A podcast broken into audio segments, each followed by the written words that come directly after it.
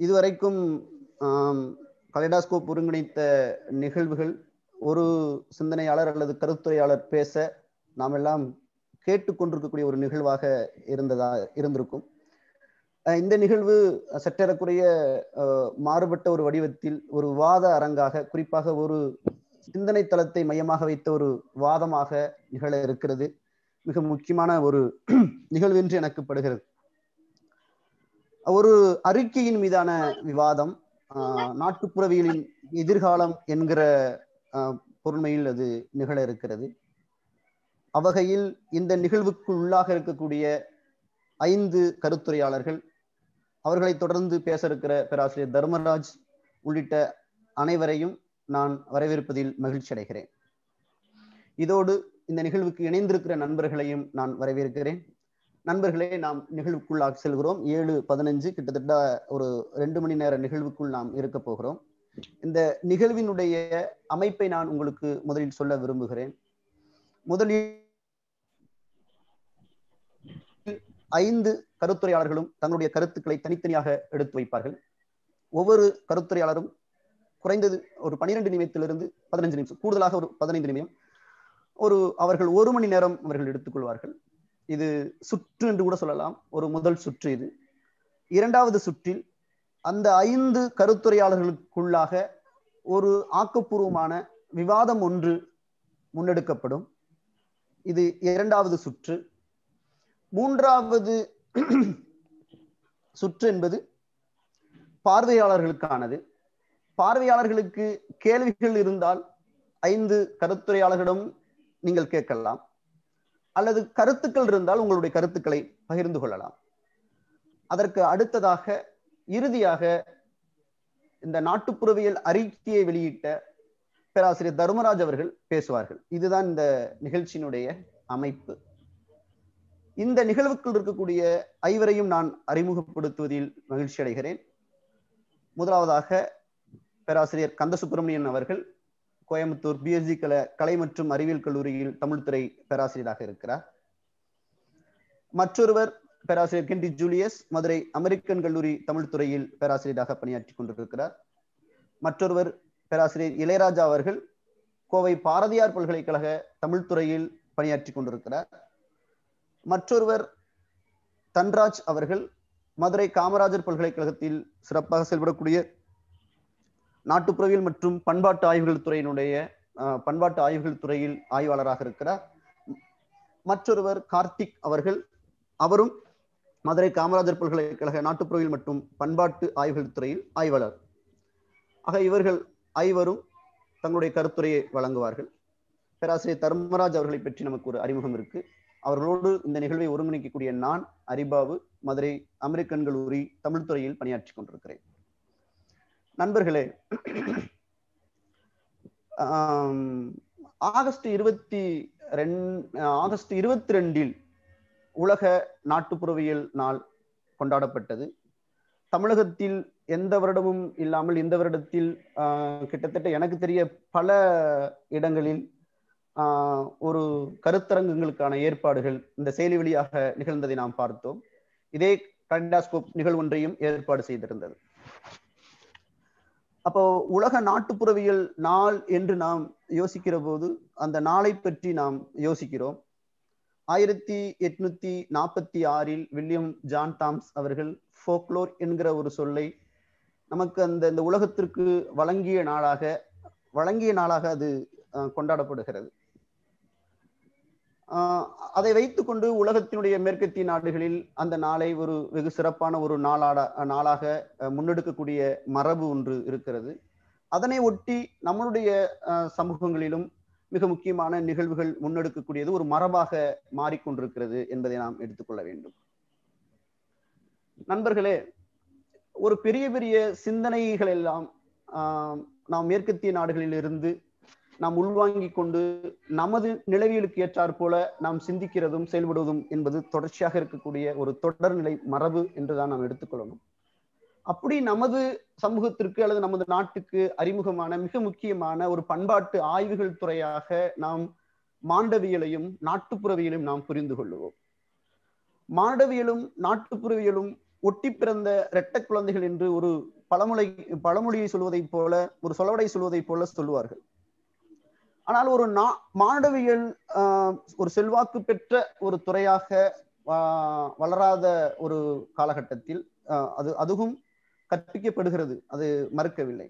ஆனால் ஒரு நாட்டுப்புறவியலின் மீது ஒரு பெரிய நமக்கு வந்து ஒரு தேவையும் அல்லது ஒரு கவர்ச்சியும் அதை முன் அதை அதை வந்து கற்றுக்கொள்வதற்கான வேட்கையும் அது ஒரு துறையாக மாற்ற வேண்டும் என்கிற ஒரு பணியும் தொடர்ச்சியாக முன்னெடுக்கப்பட்டதை நாம் பார்ப்போம்.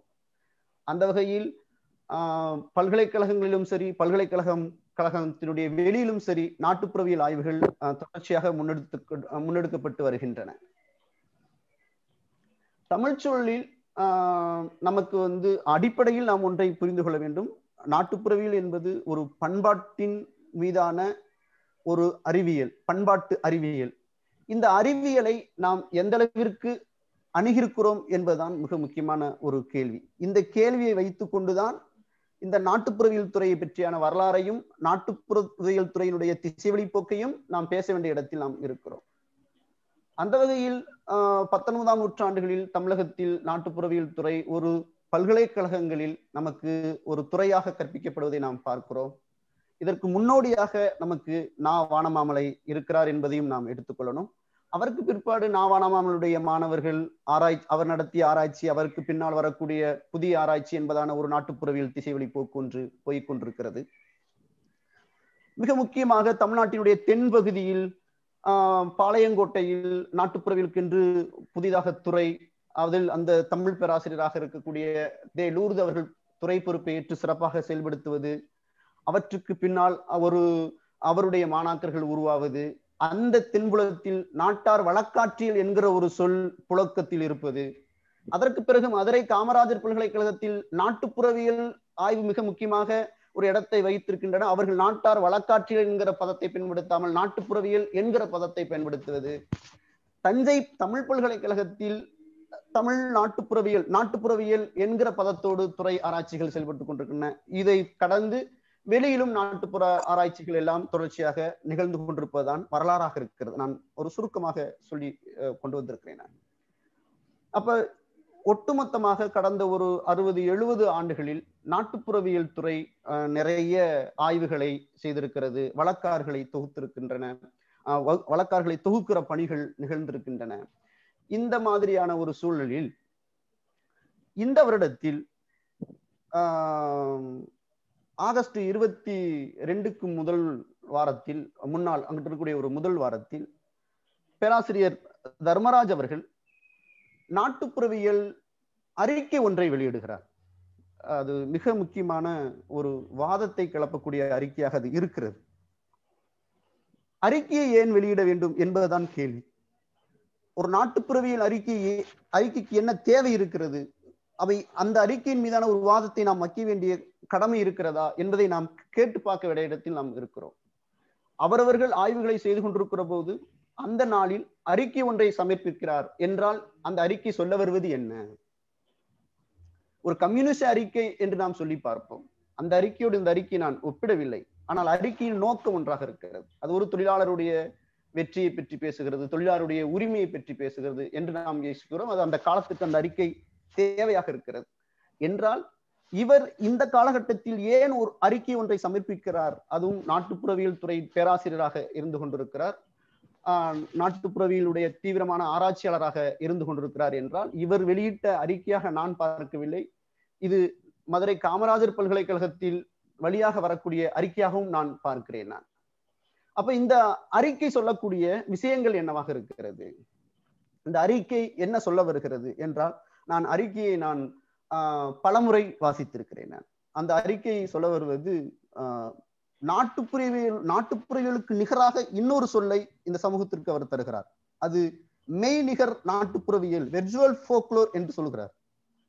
அல்லது மின்னியர் வழக்காற்றியல் என்று சொல்கிறார்.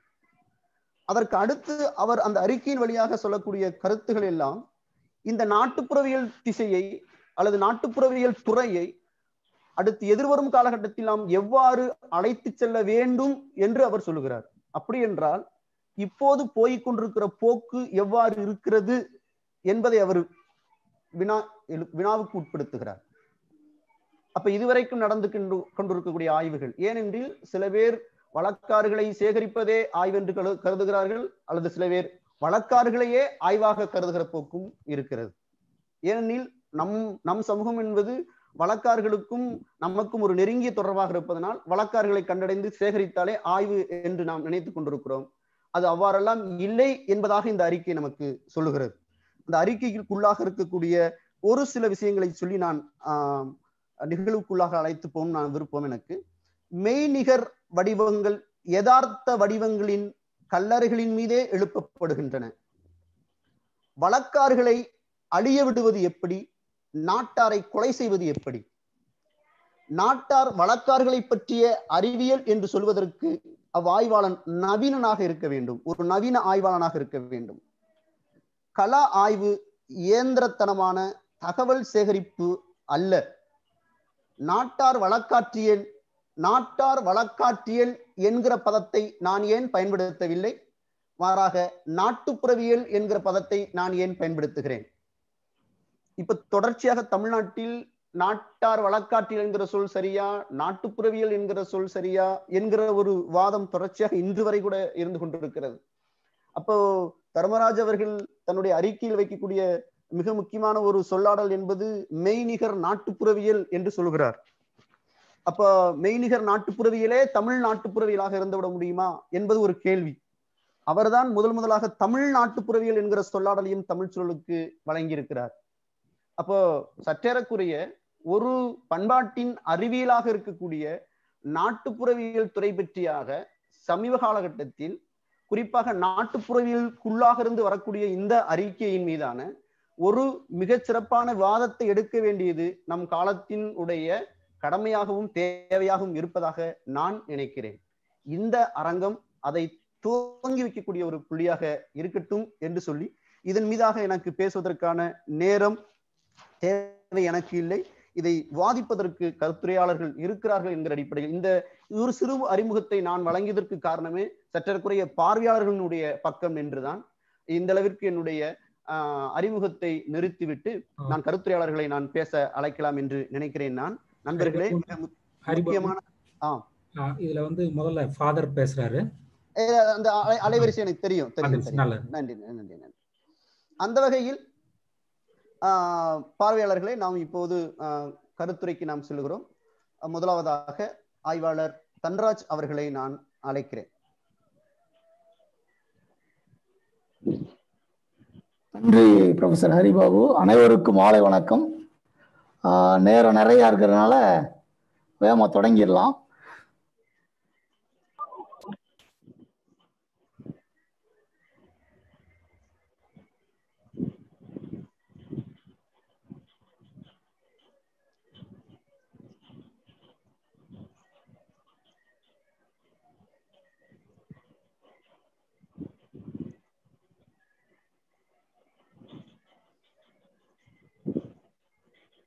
ஆ தன்ராஜ் சார் கே பேசுறீங்களா?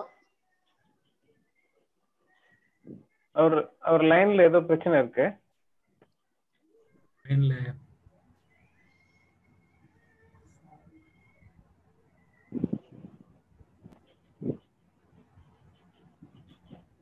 அடுத்தது அடுத்த அடுத்த இளையராஜா சார் கூட பேசினதுக்கு அப்புறம் அவரு பேராசிரியர் இளையராஜா நீங்க பேசுங்க. அடுத்து அவங்கள பேச வைக்கலாம். சார் வணக்கங்க சார்.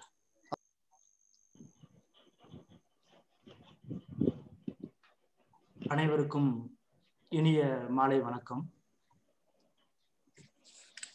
நாட்டுப்புறவியல் நாட்டுப்புறவியலின் எதிர்காலம் என்கிற ஒரு விவாத அரங்கில் இன்று நாம் அனைவரும் கூடியிருக்கிறோம்.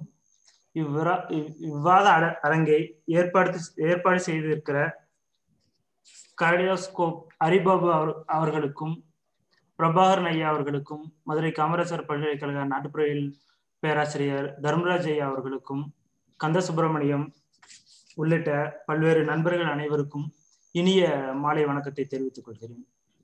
பொதுவாக நாட்டுப்புறவியலின் எதிர்காலம் என்கிற இந்த தலைப்பில் முதலாவதாக நான் பேச விரும்புவது நாட்டுப்புறவியல் ஆய்வு அப்படிங்கிறது வந்து நம்மளுடைய பண்பாடுகள்ல எப்ப தொடங்குது? இந்த நாட்டுப்புறவியல் அப்படிங்கிறது என்ன? இந்த நாட்டுப்புறவியலுக்குள்ள எது மாதிரியான ஆய்வுகள் இதுவரை நம்ம நிகழ்த்தி இருக்கிறோம்? அப்போ நம்ம எதிர்காலத்துல அல்லது இனிமேல் வந்து நம்ம எது மாதிரியான ஆய்வுகளை வந்து நம்ம செய்யலாம் அப்படிங்கிற மாதிரியான ஒரு பொதுவான ஒரு ஒரு அறிமுகமாகவும் இதுக்கு ரொம்ப அடிப்படையாக நான் யாரை எடுத்துக்கிறேன் அப்படின்னா டி. தர்மராஜ் அவர்களுடைய ஆய்வுகளையும் நான் எடுத்துக்கிறேன். பொதுவாக தமிழக நாட்டுப்புறவியல் தமிழக நாட்டுப்புறவியல் ஆய்வு அப்படிங்கிறது என்னவா இருக்கு அப்படின்னா தொடக்க நிலையில தகவல்களை அல்லது ஒரு குறித்த வழக்காறுகளை நாம் சேகரிக்கிறது அப்படிங்கிற மாதிரியான ஒரு பொது நிலையில தான் இருக்கு. அல்லது பொதுவா என்னென்ன மாதிரியான வழக்காறுகளை எல்லாம் தொகுக்கலாம் அப்படிங்கிற மாதிரியா தான் இருக்கு. அந்த வழக்காறுகளை தொகுக்கிறது அதற்கு பிறகு அந்த வழக்காறுகளை ஏதாவது ஒரு கோட்பாடுகளை கொண்டு ஆய்வு செய்வது அப்படிங்கிற மாதிரியான ஒரு நிலை இருக்கு. அப்ப இந்த வழக்காறுகளை ஆய்வு செய்கிறது அப்படிங்கிறது அப்படின்னு பார்த்தோம் அப்படின்னா நம்மளுடைய நம்ம சுயத்துக்குள்ள இருந்து அல்லது நம்மளுடைய பண்பாடுகள்ல இருந்து ஒரு கோட்பாடுகளை உருவாக்குறது அல்லது எடுத்து அதை ஆய்வு செய்யறது அல்லது நம்மளுடைய இந்திய தரவுகளை அல்லது தமிழக தரவுகளை கொண்டு ஒரு கோட்பாடுகளை எப்படி நம்ம உருவாக்குறது அப்படிங்கிற மாதிரியான ஒரு முயற்சிகளை வந்து பெரிதாக தமிழக சூழல்ல யாருமே செய்யல. அதனுடைய ஒரு தொடக்க புள்ளியாக தி- டி தர்மராஜய்யா அவர்களை நம்ம சொல்லலாம். அதாவது தமிழ் நாட்டுப்புறவியல் தமிழக நாட்டுப்புறவியல் அப்படிங்கிறது வந்து ஒரு வகையான ஒரு அர்த்தத்தை நமக்கு தரும். ஆனா தமிழ் நாட்டுப்புறவியல் அப்படிங்கிறது வந்து நமக்கான ஒரு அர்த்தத்தை தரும். அப்ப தமிழக நாட்டுப்புறவியல் அப்படிங்கறத வந்து நம்ம எப்படி பார்க்கலாம் அப்படின்னு சொன்னா பொதுவா தரவுகளை ஒரு தொகுக்கிறது வகைப்படுத்துறது ஆய்வு செய்கிறது அப்படிங்கிற மாதிரியாக நம்ம அதை பார்க்க முடியும். அல்லது தமிழ் நாட்டுப்புறவியல் அப்படிங்கறத வந்து நம்ம எப்படி பார்க்கலாம் அப்படின்னா நமக்குள்ள இருந்து எப்படி நம்மளுடைய ஆய்வுகளை செய்வது அப்படிங்கிற மாதிரியான ஆய்வுகளை எல்லாம் சொல்லலாம். பொதுவாக வழக்காறு அப்படிங்கிறது வந்து ஒரு என்ன சொல்லலாம் அப்படின்னா நாட்டுப்புறவியல் என்பது ஒரு அறிவியல் துறை. இந்த நாட்டுப்புறவியல் அப்படிங்கிறது வந்து எது எது எல்லாம் உள்ளடக்கியதாக இருக்கு அப்படின்னு சொல்லலாம் மொழி பண்பாடு வரலாறு. இப்ப இந்த மொழி பண்பாடு வரலாறு அப்படிங்கிற கூறுகளை நாம் எப்படி நம்ம நம்ம பார்க்கிறது? இன்னொன்னு இந்த பார்க்கறதுக்கு முன்னாடி இது மாதிரியான நாட்டுப்புறவியல் ஆய்வுகளை முத முதல்ல எங்கிருந்து இந்த ஆய்வு தொடங்குது? இந்த ஆய்வு தொடங்குறப்போ அவங்க எது மாதிரியான பார்வைகளை எல்லாம் நம்ம பார்த்தாங்க அப்படிங்கிறத வந்து ரொம்ப முக்கியமானதை என்ன சொல்றாங்க அப்படின்னா கிரீம் சகோதரர்கள் சொன்னதாக சொல்றதுதான். அதாவது ஐயா சொல்றதுதான். என்ன சொல்றாரு அப்படின்னா ஜெர்மானிய மொழியையும் ஜெர்மானிய பண்பாட்டையும் ஜெர்மானிய வரலாற்றையும் இன்னும் முழுமையாக புரிந்து கொள்வதற்கு ஜெர்மானிய மக்களிடம் அறிந்து அழிந்து கொண்டிருக்கும் வழக்காறுகளை சேகரிக்க வேண்டும். அப்போ அந்த ஜெர்மனிய அப்படின்னு கிரிம் சகோதரர்கள் சொல்றாங்க. அப்ப அந்த ஜெர்மனிய மக்களிடம் இருக்கிற அந்த மொழியையும் பண்பாட்டையும் வரலாறுகளையும் ஏன் தொகுக்கணும் அப்படிங்கிறதுக்கு வந்து ரொம்ப அடிப்படையான ஒரு காரணங்களை சொல்றாரு ஐயா. என்ன சொல்றாருன்னா அந்த ஜெர்மனிய நாடுகள்ல முத முதல்ல அதாவது ஒரு ஆஹ், தேசிய அடையாள உருவாக்கம் இயந்திரமயமாதல் நவீனமயமாக்கல் நகரமயமாக்கல் இதனுடைய அடிப்படையில வழக்காறு அதாவது எல்லா மனிதர்களும் கிராமம் அல்லது ஃபோக் அப்படிங்கிறதுல இருந்து எப்படி ஒரு நகரத்துக்குள்ள போகிறப்போ அவங்களுக்குள்ள இருக்கிற வழக்காறுகள் எல்லாம் அழியுது. அப்ப அந்த வழக்காறுகளை சேகரிக்கிறதுக்காக தான் முத முதல்ல இந்த கிரீம் சகோதரர்கள் என்ன சொல்றாங்க அப்படின்னா அவங்களுடைய மொழியையும் பண்பாடுகளையும் வரலாறுகளையும் வந்து நம்ம அழியறதுக்குள்ளாத வாய்மொழி மரபுல இருக்கிற விஷயங்களை வந்து நம்ம என்ன என்ன பண்ணணும் அப்படின்னா தோக்கணும் அப்படின்னு சொல்லி சொல்றாங்க. இப்ப இது மாதிரியான இந்த நிலை தான் தமிழக சூழல்ல அல்லது இந்திய சூழல்ல இப்படி இருக்கா அப்படின்னு சொன்னா ஆனா அப்படி இல்லை. ஏன் அப்படி இல்லை அப்படின்னு சொன்னா இங்க வந்து எல்லா வழக்காறுகளும் ஒரு வாழும் மரபாக இருக்கு. எல்லாத்துக்கிட்டையும் எல்லா விதமான வழக்காறுகளும் இருக்கு. அப்போ இங்க வந்து ஒரு ஐரோப்பிய ஒரு பார்வை இந்த தமிழக தமிழக சூழல் அல்லது இந்திய நாடுகள்ல எப்படி நம்ம பார்க்கிறது? அப்ப அதே பார்வையை கொண்டுதான் நம்ம பார்க்கிறதா? அப்படிங்கிற மாதிரியான நிறைய விவாதங்கள் இந்த தமிழக நாட்டுப்புறவியல் அப்படிங்கிற ஒரு நூல்லையும் கடந்த ஒரு இருபது ஆண்டுகளாக சொல்லலாம். இருபது ஆண்டுகளாக தமிழ் நாட்டுப்புறவியல் அப்படிங்கிற ஒன்றை வந்து எப்படி நம்ம கட்டமைக்க முடியும்? அப்போ அது ஐரோப்பிய பார்வையிலிருந்து இருந்து நம்ம எப்படி அதைய பார்க்கிறது அப்படின்னு சொல்லி சொல்றாரு. இப்ப இதுலதான் என்ன சொல்றாருன்னா அவர் சொல்லுகிறதுல ரொம்ப முக்கியமானது என்ன அப்படின்னு சொல்லனா நாட்டாரை கொலை செய்யறது அல்லது நாட்டார் கொலை வழக்கு அப்படிங்கிற ஒரு பதத்தை வந்து ஐயா அவர்கள் நமக்கு சொல்றாரு. அப்போ நாட்டாரை எப்படி நம்ம கொலை செய்யறது? அது ரொம்ப ஒரு முக்கியமான கேள்வி. இப்போ நமக்கு வந்து நாட்டுப்புறவியல் ஆய்வு அப்படின்னாலே நாட்டார் அப்படிங்கிறவங்க அல்லது ஃபோக் அப்படிங்கிறவங்க தான் ரொம்ப முக்கியமானதுங்க. இப்போ அவங்க கிட்ட இருந்தது அது அது அவங்க கிட்ட இருந்தா நம்ம தரவுகள் எல்லாத்தையுமே தொகுக்கிறோம். அப்போ அவங்களை எப்படி நம்ம கொலை செய்யறது? எது மாதிரியான யாரையெல்லாம் நம்ம கொலை செய்யறது அப்படிங்கிறது ரொம்ப முக்கியமான கேள்வி. அந்த கேள்விக்கு வந்து ஐயா என்ன சொல்றாரு அப்படின்னா அதாவது என்ன சொல்றாரு அப்படின்னா ஒரு இதுக்கு ரொம்ப அடிப்படையாக ஐயா அவர்கள் எடுத்துக்கிறது என்ன அப்படின்னா அயோத்திதாச பண்டிதர் வந்து கண்டிப்பா ஐயா எடுத்துக்கிறாரு. அது அவரு தான் முத முதல்ல தமிழ் நாட்டுப்புறவியல் அப்படிங்கிறதுக்கான தமிழ் நாட்டுப்புறவியல் தந்தை அப்படின்னு கூட ஐயா சொல்றாரு. அப்ப தமிழ் நாட்டுப்புறவியலின் தந்தையாக அயோத்திதாசர் பண்டிதரை ஏன் சொல்றாரு அப்படிங்கிறது நமக்கு ரொம்ப முக்கியமானது. அதுல அவருடைய அயோத்திதாசர் பண்டிதருடைய ஆய்வுகளை ரொம்ப முக்கியமானதாக ஐயா சொல்றது என்ன முத்தாய்ப்பாக சொல்றது என்ன அப்படின்னா பொது நிலையை உருவாக்குதல். ஒரு பொது தன்மை அப்படிங்கிறது வந்து நமக்கு தேவை. ஆனா ஐரோப்பிய மண்ணிலையில பொதுத்தன்மை அப்படிங்கிறது அவங்களுக்கு தேவையில்லை. ஏன்னா பொதுத்தன்மையாகத்தான் அவங்களுடைய பண்பாடு எல்லாமே இருக்கு. அங்க வந்து தனித்தனி தனி கூறுகள் அல்லது தனித்தன்மைகளை தேடுகிறது தான் அவங்களுடைய முக்கியமான நோக்கமா இருக்கு. ஆனா நம்மளுடைய தமிழக சூழல்ல அப்படி கிடையாது. தனித்தன்மையான கூறுகள் நிறைய இருக்கு. இந்த தனித்தன்மையான கூறுகள் அப்படிங்கிறது என்னவாக இருக்கு? அல்லது அந்த சமூகத்துக்குள்ள எதை பிரதிபலிக்குது அப்படிங்கிறது ரொம்ப முக்கியமானது.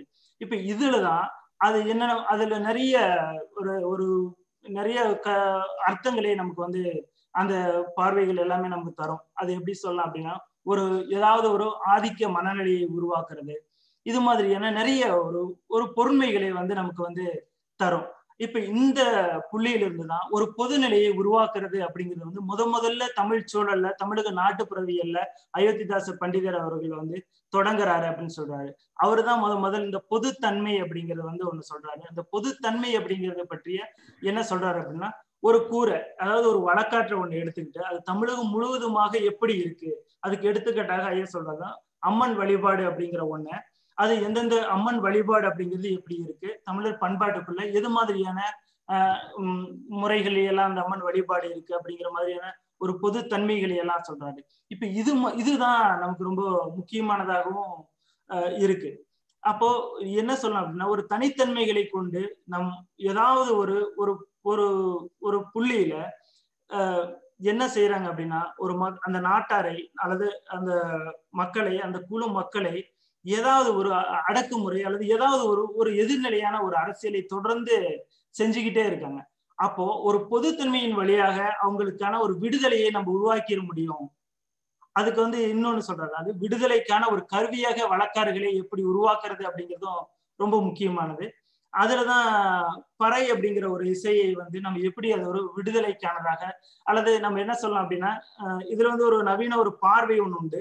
அது எப்படி சொல்லலாம் அப்படின்னா நீங்க வந்து எது எதையெல்லாம் வந்து செய்யக்கூடாது அல்லது எது எதையெல்லாம் நீங்க நிகழ்த்தக்கூடாதுன்னு அப்படின்னு சொல்றீங்களோ அதற்கு எதிராக ஒரு பார்க்கிற ஒரு பார்வை அப்படிங்கிறது நமக்கு ரொம்ப முக்கியமானது. அப்போ அந்த வழக்கார் அப்படிங்கிறது என்ன சொல்லலாம் அப்படின்னா ஒரு விடுதலைக்கான ஒரு கருவியாக அந்த வழக்காரை பார்க்கிறது இப்படிங்கிற மாதிரியான நிறைய பார்வைகளை வந்து ஐயா அவர்கள் சொல்றாரு. இதுல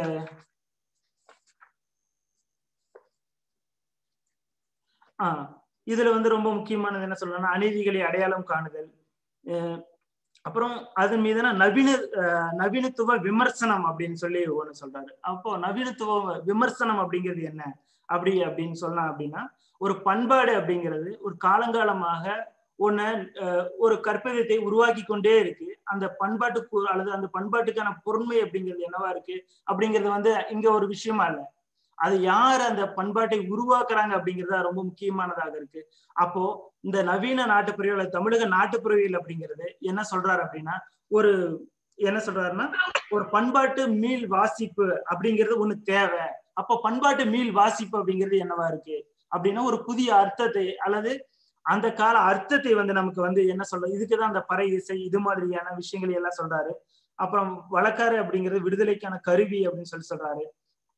இதுல ரொம்ப முக்கியமானது இந்த தமிழக நாட்டுப்பிரிவில் அப்படிங்கிறது பிரிவினைகளை சாதிகளை சமய அடையாளம் வட்டார அடையாளம் தெரு அடையாளம் என்கிற எல்லாத்தையுமே உடைத்து ஒரு பொதுவான ஒரு அடையாளத்தை ஒண்ணு உருவாக்குறது. அப்போ நீ காலங்காலமாக நீங்க இது இது மாதிரியான ஒரு அடையாளங்களை கொண்டுதான் நமக்குள்ள என்ன பண்றாங்க அப்படின்னா ஒரு ஒரு ஒரு அடக்குமுறையாகவோ அல்லது ஏதாவது ஒரு நிலையை நமக்கு உருவாக்கிட்டே இருக்காங்க. அப்போ அதுல இருந்து நம்மளை வந்து விடுதலை செய்வதற்காக ஒரு பொதுத்தன்மை அப்படிங்கிறது நமக்கு தேவை அப்படிங்கிறது தான் ரொம்ப முக்கியமானதாக இருக்கு. இதுதான் இது இது பற்றி தான் ஐயா அவர்கள் தமிழக நாட்டுப்பிறவியல் அப்படிங்கிற நூல் கடந்த இருபது ஆண்டுகளாக அதை பேசிட்டு இருக்கிறாரு. அதனுடைய ஒரு மறுபதிப்பு கூட தமிழ் நாட்டுப்பிறவியல் அப்படின்னு சொல்லி ஒண்ணு வந்திருக்கு. அதே போல பாரதியார் பல்கலைக்கழகத்தில் கூட அண்மையில் நடந்த ஒரு கருத்தரங்களுக்கு தமிழ் நாட்டுப்புறவியலை நோக்கி அப்படிங்கிற ஒரு உரையை கூட தர்மராஜ் ஐயா நிகழ்த்தி இருக்கிறாரு அந்த உரையின் வழியாக தமிழ் நாட்டுப்புறவியல் அப்படிங்கிறது வந்து இப்ப சம இந்த காலத்துல நமக்கு ரொம்ப முக்கியமானது. அதாவது நாட்டுப்புறவியல் அப்படிங்கறத ஒரு ஐரோப்பிய மனநிலையிலிருந்து பார்க்காம ஒரு தமிழக மனநிலையில இருந்து நம்ம பார்க்கணும் அப்படிங்கிறது தான் ரொம்ப முக்கியமானதாக ஐயா அவர்கள் சொல்றாரு. மீண்டும் நான் வந்து மறுபடியும் பேசுகிறப்போ விவாதங்களின் ஊடாக நம்ம இன்னும் கூடுதலாக பேசலாம். நன்றி. வணக்கம். ஆஹ் நன்றி இளையராஜா. ரொம்ப சிறப்பா ஒரு முதலாவதாக சிறப்பா பேசியிருக்கீங்க. நம்ம தொடர்ச்சியா நீங்க சொல்வதை போல விவாதத்துல ஒட்டி நீங்க மீண்டும் உங்களுடைய கருத்தை வைக்கலாம். நேரம் கருதி அடுத்ததாக ஆய்வாளர் தன்ராஜ் அவர்களை நான் அழைக்கிறேன். அனைவருக்கும் வணக்கம். மன்னிக்கணும் இது என் கம்ப்யூட்டர்ல பிரச்சனை இப்ப செல்போன்ல ஜாயின் பண்ணியிருக்கேன். கேட்கவில்லை இப்ப? இப்ப சிறப்பா கேக்குது நீங்க பேசலாம்.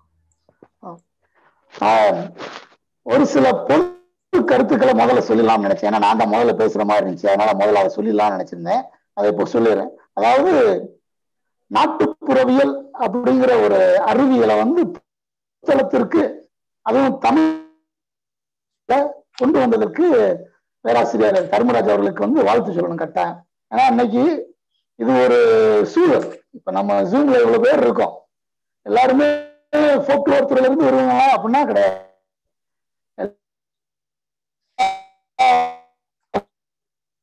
சூழ்நிலை இருந்து இருக்காங்க. எல்லா நாட்டுப்புறவியல் அப்படிங்கிற ஒரு அறிவியலை பொதுத்தளத்திற்கு நகர்த்தி கொண்டு வந்திருக்கிறதுல வந்து தர்மராஜ் சாருக்கு வந்து மிகப்பெரிய பங்கு உண்டு. அதுவும் இப்போ ஆஹ் இந்த சூழ்நிலையில இப்போது உள்ள சூழ்நிலை. அதாவது தமிழகத்துல வந்து நாட்டுப்புறவியல் அப்படிங்கிற ஒரு அறிவியல் தொடங்கப்பட்ட போது அது மேற்கொள்ளவே இன்ட்ரடியூஸ் பண்றதா இருக்கட்டும் அல்லது அந்த தியரிஸின் அடிப்படையில வழக்காறுகளை சேகரிக்கிறதா இருக்கட்டும் அல்லது வழக்காறுகளை படிக்கிறதா இருக்கட்டும் அப்படி மட்டும் இருந்தது. அவங்களுடைய முதல் கடமை.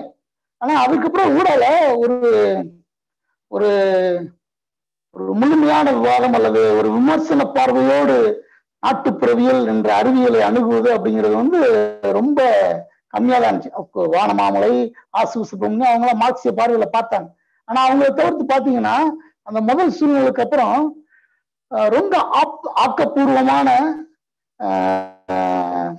ஆக்கப்பூர்வமான செயல்பாடுகளை அல்லது கருத்துக்களை சிந்தனைகளை வளர்த்தெடுத்தவர்கள் நாட்டுப்புறவியல் துறை சார்ந்து வளர்த்தெடுத்தவர்கள் ரொம்ப கம்மியா இருப்பாங்க. விமர்சன பார்வையோடு நாட்டுப்புறவியலை அணுகியவர்கள் அல்லது நாட்டுப்புற வழக்காறுகளை ஆய்வு செய்தவர்கள் ஆய்வு செய்து அதை மக்களுக்கு கடத்தியவர்கள் அப்படின்னு பார்த்தோம்னா ரொம்ப கம்மியா இருப்பாங்க.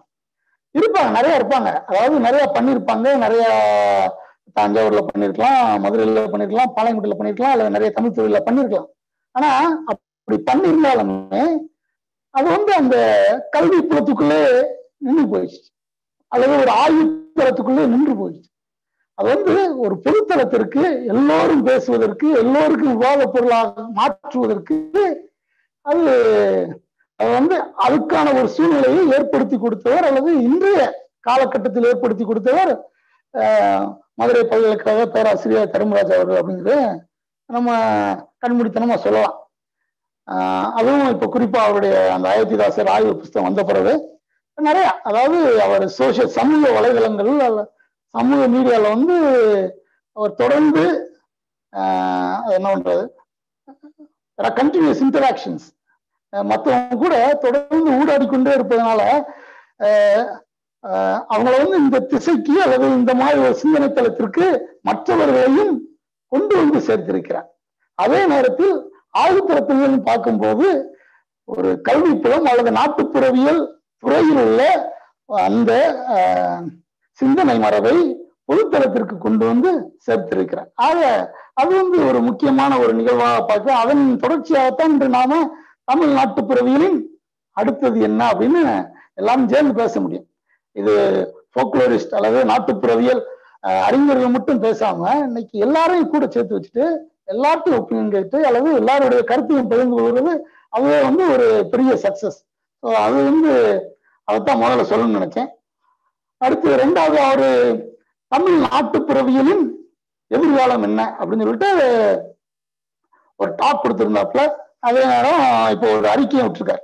இது ரெண்டை பேஸ் பண்ணி தான் ஒரு ரெண்டே ரெண்டு கருத்து மட்டும் வேகமாக சொல்லிடலாம்னு பார்க்குறேன் அதுக்கப்புறம் அதுக்கப்புறம் டைம் தான் அப்புறம் மறுபடியும் பேசும் அதாவது ப்ரொஃபசர் என்ன சொல்கிறாங்கன்னா தமிழ் நாட்டுப்புறவியலின் நோக்கம் என்னவா இருக்கணும்னா மெய்நியர் நாட்டுப்புறவியல் அப்படின்ற virtual folklore creation of virtual folklore தான் தமிழ் நாட்டுப்புறவியலின் நோக்கமாக இருக்கிறது. இதை வந்து அவர் ஐரோப்பிய சமூகம் அல்லது ஐரோப்பிய சிந்தனை மரபோடு அவர் ஒப்பிட்டு பார்க்கும்போது அங்க என்ன சொல்றாருன்னா யாபக சின்னங்களை உருவாக்குதல் அப்படின்றார். யாபக சின்னங்களை மெமெண்டோ அல்லது மியூசியம் மாதிரி. அதாவது ஐரோப்பாவில் இயந்திரமயமாதல் அல்லது நகர்மயமாதல் அந்த சூழ்நிலையில் நவீன நவீனத்துவ சூழ்நிலையில் மக்கள் அனைவரும் கிராமத்திலிருந்து நகர் நோக்கி அல்லது பெரிய பெரிய இண்டஸ்ட்ரி நோக்கி நகர்கிறார்கள். அப்போது வில்லேஜ் கிராமம் என்பது அழிந்து போகிறது. கிராமத்தில் தான் வழக்காறுகள் உயிர்ப்போடு இருக்கின்றன. அந்த கிராமத்து ஆட்கள் நகர்ப்புறம் அல்லது இயந்திரத்தின் பக்கம் வந்துவிட்டால் அந்த உயிர்ப்போடு இருந்த வழக்காறுகள் அழிந்து போய்விடும். இப்ப என்ன பண்றது? அப்ப இப்பயே நம்ம அதை கலெக்ட் பண்ணி சேகரித்து அதை ஆவணப்படுத்தி வைத்து விடுவோம். அதை ஒரு ஞாபக சின்னமாக மாற்றி விடுவோம். ஏன்னா அந்த வழக்காறுகள் அழிந்துட்டு இருக்கு.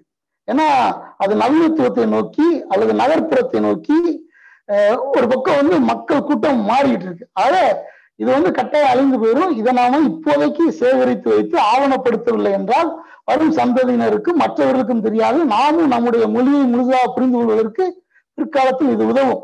ஆக அதை வந்து என்ன சேகரித்து ஆவணப்படுத்தி வைத்து விடுகிறார். ஞாபக சின்னமாக மாற்றி விடுகிறார் அங்க ஞாபக சின்னம் அல்லது வழக்காறுகள் அழிந்து போவது. அப்படின்னா அந்த ஒரு சமூகம் வந்து நவீன மயமாக்கப்பட்ட சமூகமாக மாறிவிடுகிறது அப்படின்னு ப்ரொஃபசர் அர்த்தம் கொள்றார் நான் நினைக்கிறேன். அதனால தான் அவருக்கு சரியான ஒரு பதரமாக வெர்ச்சுவல் ஃபோக்லோர்னு இன்னைக்கு தமிழ் நாட்டுப்புறவியலின் எதிர்காலம் எப்படி இருக்க வேணும் அப்படின்னா நம்மளும் அதே தான் கொண்டு வரணும். அதாவது நாட்டுப்புற வழக்காறுகள் அழிய வேண்டும். நாட்டுப்புற வழக்காறுகளை உயிர்ப்போடு வைத்திருக்கும் நாட்டார்கள் கொல்லப்பட வேண்டும். டெத் ஆஃப் காட்னு அவர் சொன்னாரு. நீஷே அதே மாதிரி ஒரு மர்டரிங் ஆஃப் ஃபோக் அப்படின்னு ஒரு ரெவல்யூஷனரி கான்செப்ட் ஏன்னா இந்த கிராமத்து ஆட்கள் தான் நம்ம தமிழ் சமூகம் நவீனத்துவத்தை நோக்கி செல்வதற்கு தடையாக இருக்கின்ற அந்த வழக்காரர்கள் பிடிச்சு வச்சுக்கிட்டு இருக்காங்க. அப்ப அது பேக்ரவுண்ட்ல என்ன சொல்றாங்கன்னா இன்னைக்கு இந்த நாட்டார் வந்து இந்த வழக்காரர்களை பிடித்து வைப்பதால் சாதி மதம் அல்லது இந்த சின்ன சின்ன வேறுபாடுகள் இதெல்லாம் வந்து இறுகி போய் கிடக்கின்றன. எப்போது நாம் இதையெல்லாம் விட்டு விட்டு நவீனத்துவத்தை நோக்கி அதாவது ஈக்குவாலிட்டி லிபரேஷன் அண்டு ரீசன் அந்த பக்கம் நம்ம எப்போ போறோமோ அப்போ ஆட்டோமேட்டிக்கா இதை வந்து நம்ம கலட்டி விட்டுலாம் அல்லது இது தானாகவே அழிந்து போய்விடும். அப்போ வந்து அதை வந்து நம்ம எடுத்து வெர்ச்சுவல் ஃபோக்கர் அல்லது சேகரிச்ச டிஜிட்டல் ஃபோக்லோர் மாதிரி வச்சுக்கும் அது அங்க யாபக சின்னம் சொல்றத தமிழ்ல வந்து ஒரு இப்ப இன்னைக்குள்ள கான்செப்டுக்கு ஏற்ற மாதிரி இன்னைக்குள்ள சூழ்நிலைக்கு ஏற்ற மாதிரி டிஜிட்டல் ஃபோக்லோர் அல்லது வெர்ச்சுவல் ஃபோக்லோர் மாதிரி வச்சுக்கலாம். அப்படின்னா என்னன்னா வழக்காறுகள் இருக்கக்கூடாது. வழக்காறுகள் இல்லை என்றால் தமிழ் சமூகம் அது நவீனத்துவ சமூகமாக இருக்கும். எல்லோரும் அதாவது ஈக்குவலா இருப்பாங்க. எல்லோரும் பகுத்தறிவின்படி நடப்பார்கள். அப்படிங்கிறதா அவரோட கான்செப்ட் அப்படிங்கிற மாதிரி எனக்கு தோணுச்சு. ஏன்னா இது ரெண்டையும் வந்து அப்படி கனெக்ட் பண்ணாதான் ஈஸியா புரியுது. ஆனா இப்போ சாருக்கு ஒரு கேள்வி வைக்கணும். ஏன்னா ஃபோக்லோர் அப்படிங்கிறது அல்லது வழக்காறு என்பது உயிர்ப்போடு இருக்கக்கூடிய ஒண்ணு. அதே மாதிரி எந்தெந்த மனுஷன் இருக்கானோ அங்கெல்லாம் வழக்காறு இருக்கும். No man is lore free அப்படிம்பாங்க. அதாவது வழக்காறு இல்லாத மனிதனே கிடையாது. அத ஒரு வழக்காறு என்பது ஞாபக சின்னமாக அல்லது ஒரு நிலைத்த தன்மையுடையதாக மாற முடியுமா? உயிர்ப்பு தன்மையற்றதாக அதாவது உயிர்ப்பு தன்மை உள்ளதாக இருக்கணும். அது உயிர் இல்லாம அப்படி சும்மா இருக்க முடியுமா? அப்படிங்கிறது சாட்டை நான் வைக்கக்கூடிய ஒரு கேள்வியா இருக்கும். அதே நேரம் எங்கெங்க மனுஷன் இருக்கானோ அவன் வழக்காறுகள் இருக்கத்தான் செய்யும் அவன் இப்போது நவீனத்துவத்தை நோக்கி நன்கா கூட அவன் வழக்காறுகளை அதற்கேற்ற மாதிரி அல்லது பிற சூழ்நிலைகளுக்கு ஏற்ற மாதிரி தகவமைத்துக் கொண்டேதான் இருக்கிறான். அது நான் வழக்கார்கள் என்பது அழிந்து போய்விடுவதில்லை. சார் வந்து ஜெர்மனிய ஒரு எக்ஸாம்பிளா கொடுத்தார். ஜெர்மன் வந்து கிராமத்துல இருந்து எல்லா நகரத்துக்கு போறதுனால கிராமத்து பக்கத்துல இருந்து அந்த ரீஜினல் ஃபோக்லோர் அல்லது வட்டார வழக்கார்கள்லாம் நிறைய அழிஞ்சு போச்சு அப்படின்னு ஆனா இன்னும் வட்டார வழக்காறுகள் அங்கேயும் இருக்கத்தான் செய்யுது. இப்ப பாத்தீங்கன்னா ஆஹ் வந்து வேற மாதிரியான ஒரு சூழ்நிலை இருக்கு. பவேரியால வேற மாதிரி சூழ்நிலை இருக்கு. பெர்லின்ல வேற மாதிரி சூழ்நிலை இருக்கு. அவங்க பேசுற மொழி வேற மாதிரி தான் இருக்கு. பொதுமொழி ஜெர்மன். ஆனா அவன் உள்ள பேசுறதுக்குள்ள டைலக்ட் தான் பேசுவான். அவன் ஜெர்மன் பெர்லின்ல உள்ளவன் இங்கே இருந்தானே அவனால பேச முடியாது. அவங்க பேசுற மொழியை. அது மாதிரி இங்க உள்ளவங்க அங்கிட்டு போனவங்க பேச முடியாது. அதே மாதிரி இப்ப கோவில்ல வந்து என்னது கார்னிவல் ரொம்ப ஃபேமஸ் அந்த ஃபெஸ்டிவல் அது நீங்க பவேரியா போனீங்கன்னா அது இங்க வேற ஃபெஸ்டிவல் ஃபேமஸ் அதே மாதிரி அது அக்டோபர் ஃபெஸ்டிவல் அதே மாதிரி இன்னொரு இடத்துக்கு போனீங்கன்னா அங்கே வேற ஃபெஸ்டிவல் ஆக அங்கேயும் அதாவது லோக்கல் அதாவது வட்டார வழக்காரர்கள் அழிந்து போச்சுன்னு சார் சொன்னாலுமே அது அங்கங்க இருக்கத்தான் செய்யுது. இப்ப நம்ம இதை எப்படி புரிஞ்சுக்கலாம்னா ஆனா அங்க ஜெர்மன் வழக்காறு அல்லது ஜெர்மன் ஃபோக்லோர் அப்படிங்கிறது வந்து ஒரு ப்ரிடாமினா வந்துருச்சு. இது வந்து கீழே தள்ளிட்டாங்க. அத இதைத்தான் நாங்க அதாவது இன்னைக்கு வந்து சார் சொல்லுவாரு இந்த வட்டார வழக்காறுகள் சாதி சார்ந்த மதம் சார்ந்த தெரு சார்ந்த ஊர் சார்ந்த வழக்காரர்கள் வழக்காறுகள் அழிந்து தமிழ்நாட்டார் அப்படிங்கிற ஒரு பொது தன்மைக்குள்ள வரணும் அப்படிங்கிறது. இப்ப நான் கரெக்டா புரிஞ்சுக்கிட்டேன்னா வட்டார வழக்காறுகள் வந்து சுத்தமா இல்லை. அதான் என்னோட கருத்து. ஏன்னா அதை அழிக்கவும் முடியாது. வழக்காரர்கள் ஆள்கள் இருக்குன்னு இருந்துகிட்டே தான் இருக்கும். ஆனா நம்முடைய அதாவது வழக்க நாட்டுப்புற அறிவியல் நாட்டுப்புறவியல் அறிவியலுடைய கடமை என்னவா இருக்கும்னா இந்த ப்ரிடாமினன்ட் போக்குவரத்து அதாவது தமிழ் போக்குவரங்கிறத மேலே கொண்டு வரணும். மாதிரி வைக்கணும் அப்படிங்கிறத என்னோட கருத்து. சாட்டப்புறமா கேட்போம். இது போதும்.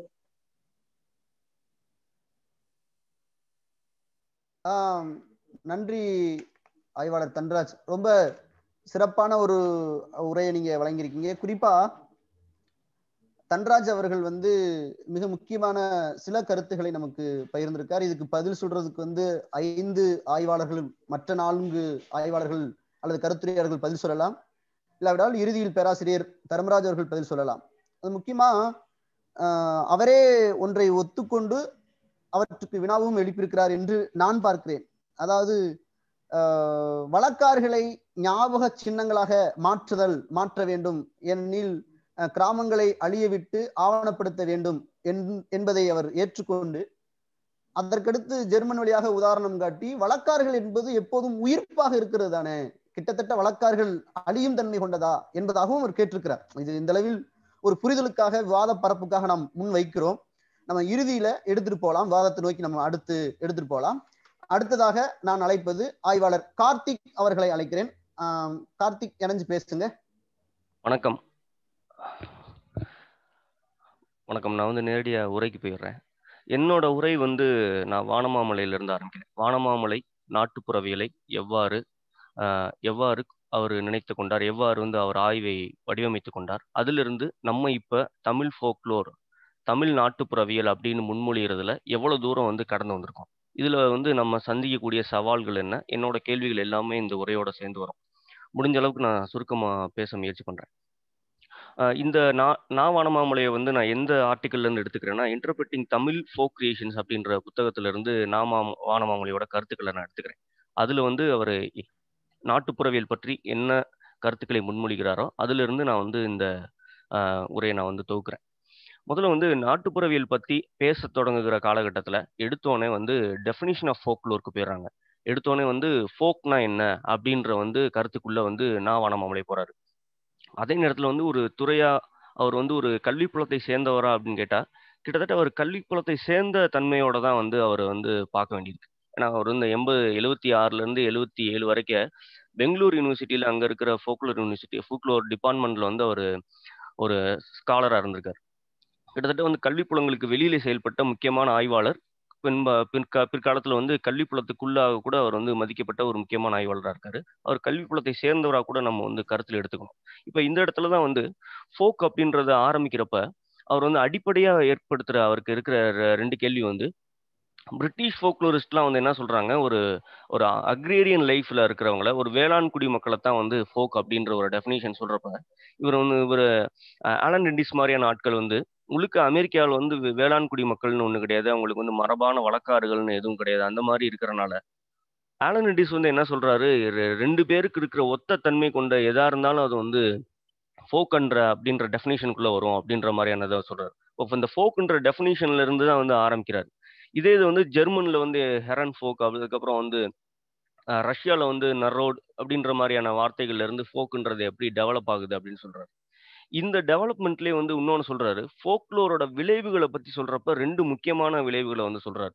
ஒன்று நாட்டுப்புறவியல் ஜெர்மன்ல வந்து எப்படி வந்து ஒரு தேசியவாதத்தை வளர்த்தெடுத்துச்சோ அதே தேசியவாதம் ஒரு இனவாதத்தை தூண்டி ஒரு ஒரு பெரு அழிவுக்கு உள்ளாக்குன செயலை வந்து நாட்டுப்புறவியல் தான் வந்து செஞ்சுச்சு. இந்த வழக்காறுகள் தேசியவாதத்தை தேசியவாதத்தை ஒரு நவீனத்துவத்தை கொண்டு வந்ததுன்றது உண்மையோ அதே மாதிரி வந்து ஒரு பெரிய இனவாதத்தையும் இந்த வழக்காறுகள் வழியாகத்தான் நிகழ்ந்தது. அதைத்தான் வந்து ஒரு ஹெரன் ஃபோக் அப்படின்ற இந்த இந்த கோட் வந்து சொல்லுது. இதே நேரத்துல இன்னொரு பக்கம் வந்து ரஷ்யால வந்து இந்த நாட்டுப்புறவியல் ரொம்ப ப்ரொக்ரெசிவா நடந்துச்சு. ரஷ்யால இருக்கிற நாட்டுப்புறவியல் வந்து அடித்தள மக்களோட விடுதலை அதுக்கப்புறம் கிளாஸ் கன்ஃப்ளிக்ட் அட்ரஸ் பண்றது உழைக்கும் மக்களோட பிரச்சனைகளை சொல்றது இந்த மாதிரி வந்து ஒரு சோவியத் யூனியன் ஃபோக்லோர் வந்து ரொம்ப புரட்சிகரமா இருந்துச்சு. அந்த புரட்சிகர அடையாளத்துல இருக்கிற ஃபோக்லோரை வந்து வானமாமலை வந்து அதை வந்து இன்ஸ்பிரை அந்த அந்த இன்ஸ்பிரேஷனை வந்து அவர் எடுத்துக்கிறார். அவர் பொதுவாக இங்கே நம்ம பேசக்கூடிய முக்கியமான மார்க்சிய நாட்டுப்புறவியலாளர்களுக்கு அடிப்படையில் இருக்கக்கூடிய முக்கியமான டெஃபினிஷன் யாரோடதுன்னா சொக்கோலோவோட டெஃபினிஷன் தான் ரொம்ப முக்கியமானது.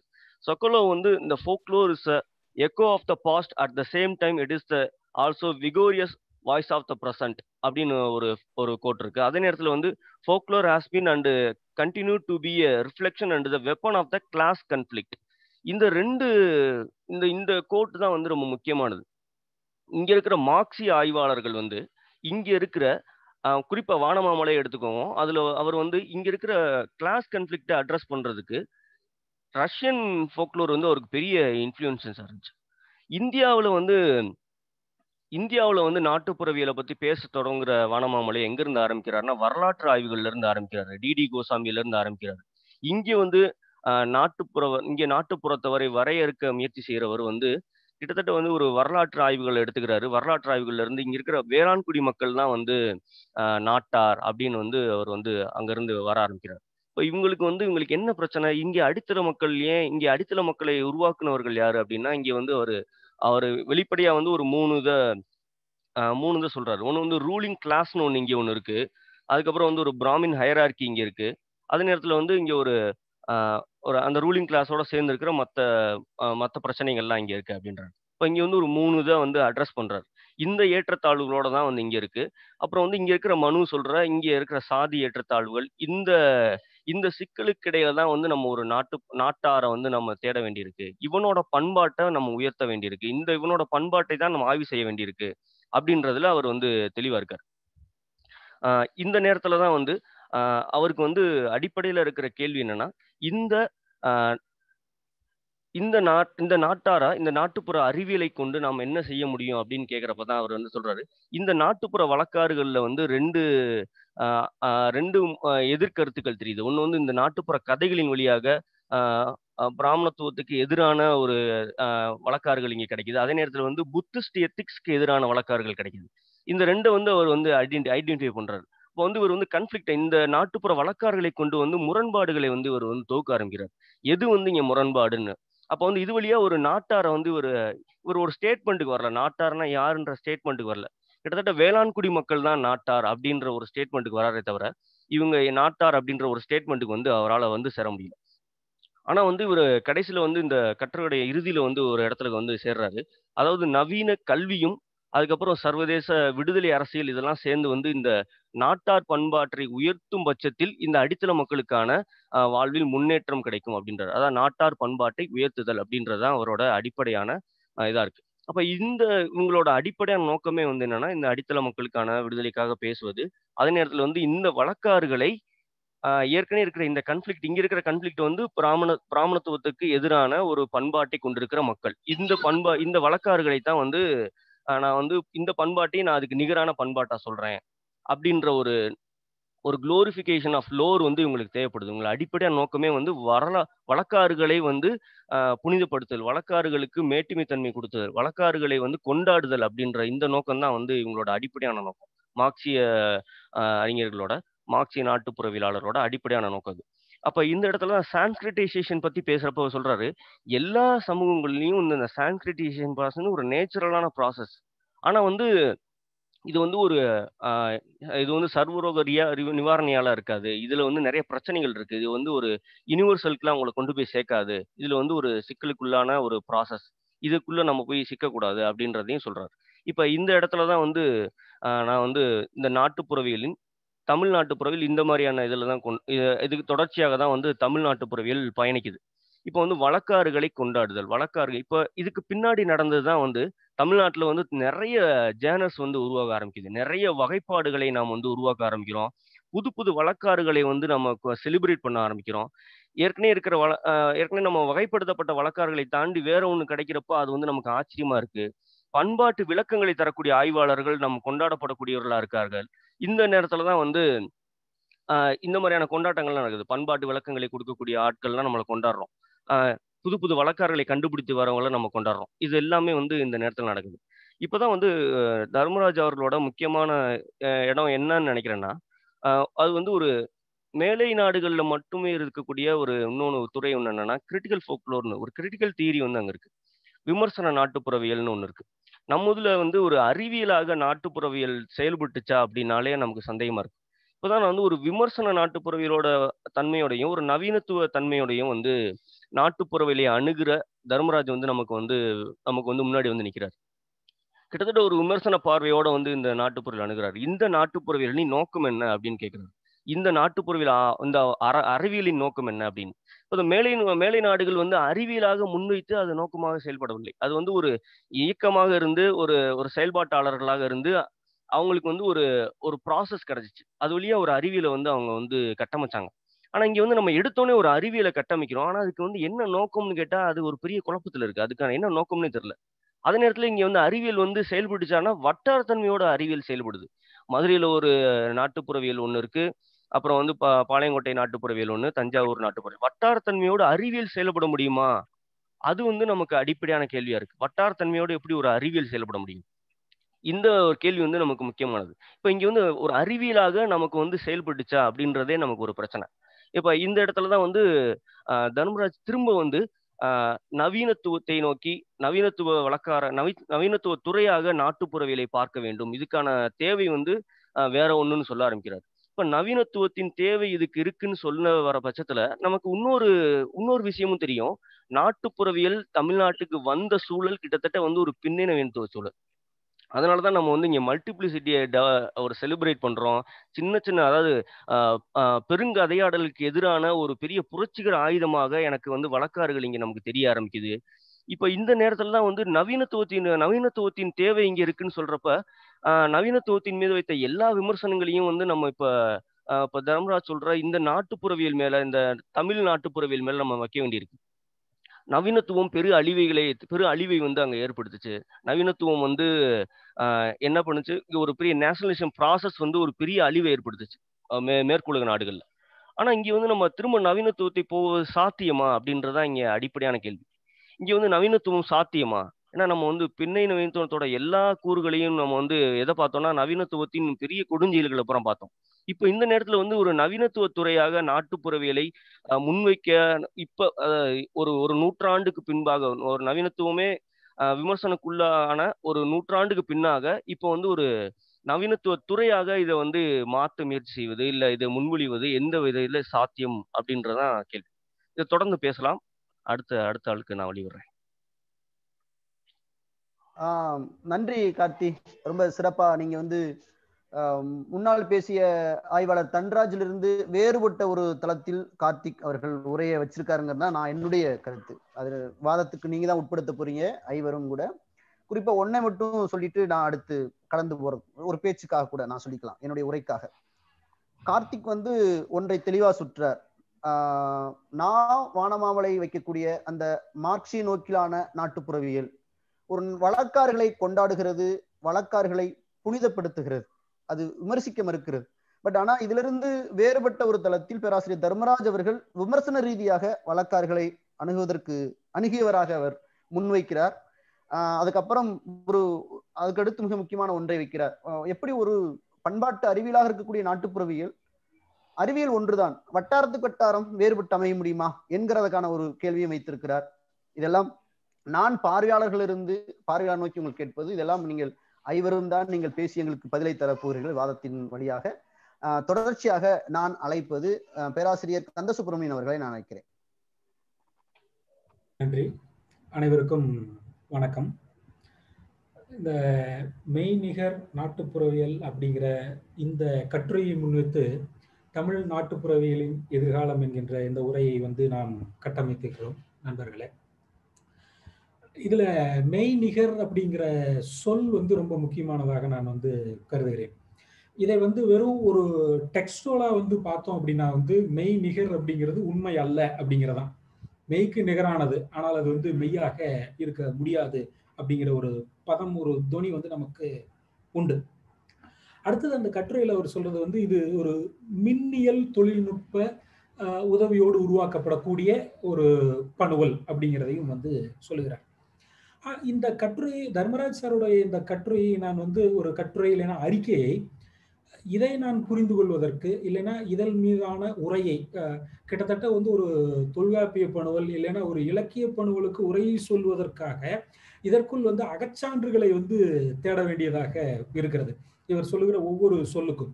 ஏன்னா இது முற்றிலும் புதிதானது. தமிழ் ஆய்வுச் சூழலில் இவர் ஒரு கருத்தை வந்து முன்வைக்கிறார்.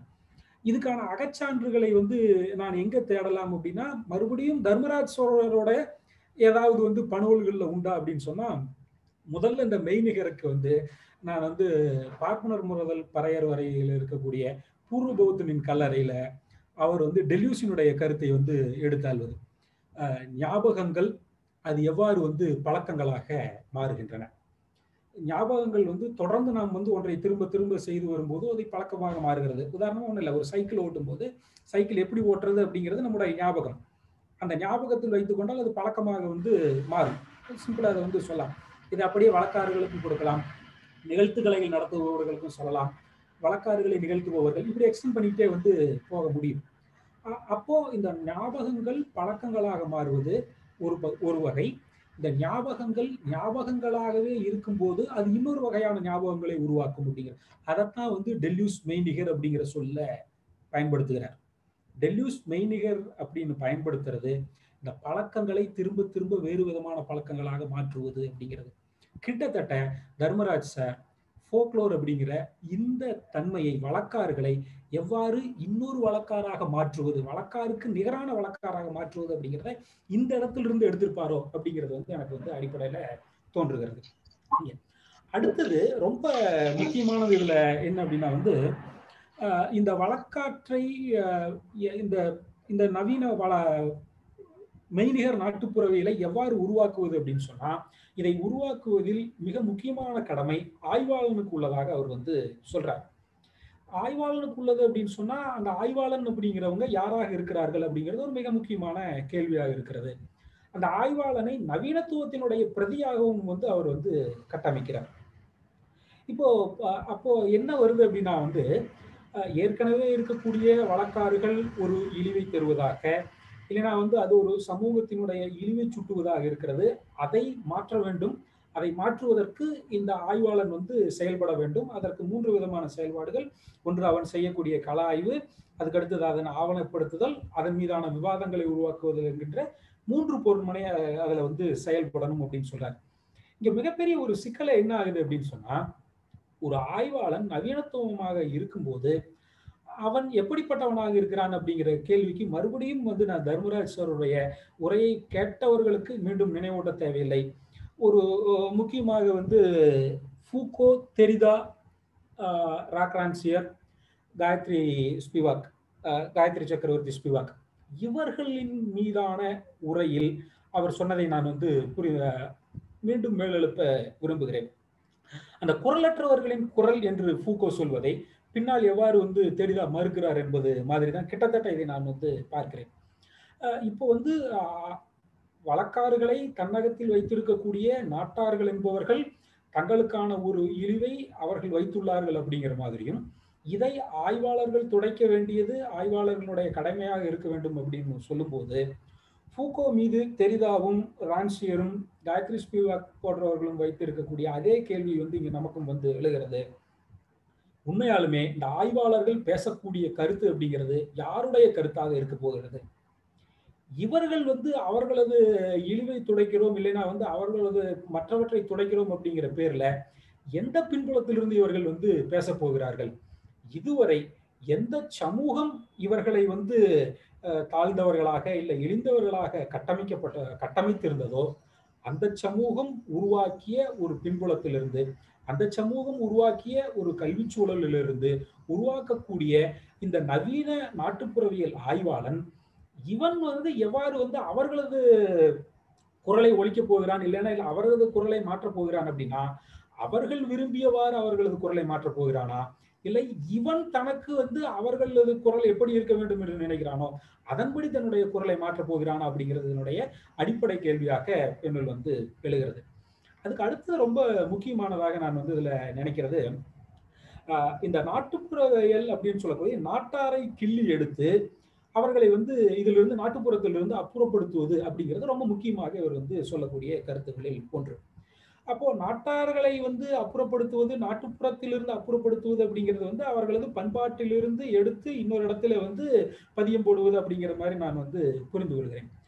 இது என்ன செய்யும் அப்படின்னா இப்போ ஏற்கனவே ஏற்கனவே கார்த்தி வந்து சொன்னார். வெவ்வேறு விதமான பண்பாடுகள் எல்லாம் இருக்கின்றன. நிறைய எல்லாருமே சொன்னாங்க. இதை ஒற்றைமயமான பண்பாடாக வந்து இதில் வந்து கொண்டு வர்றது அப்படிங்கிறது.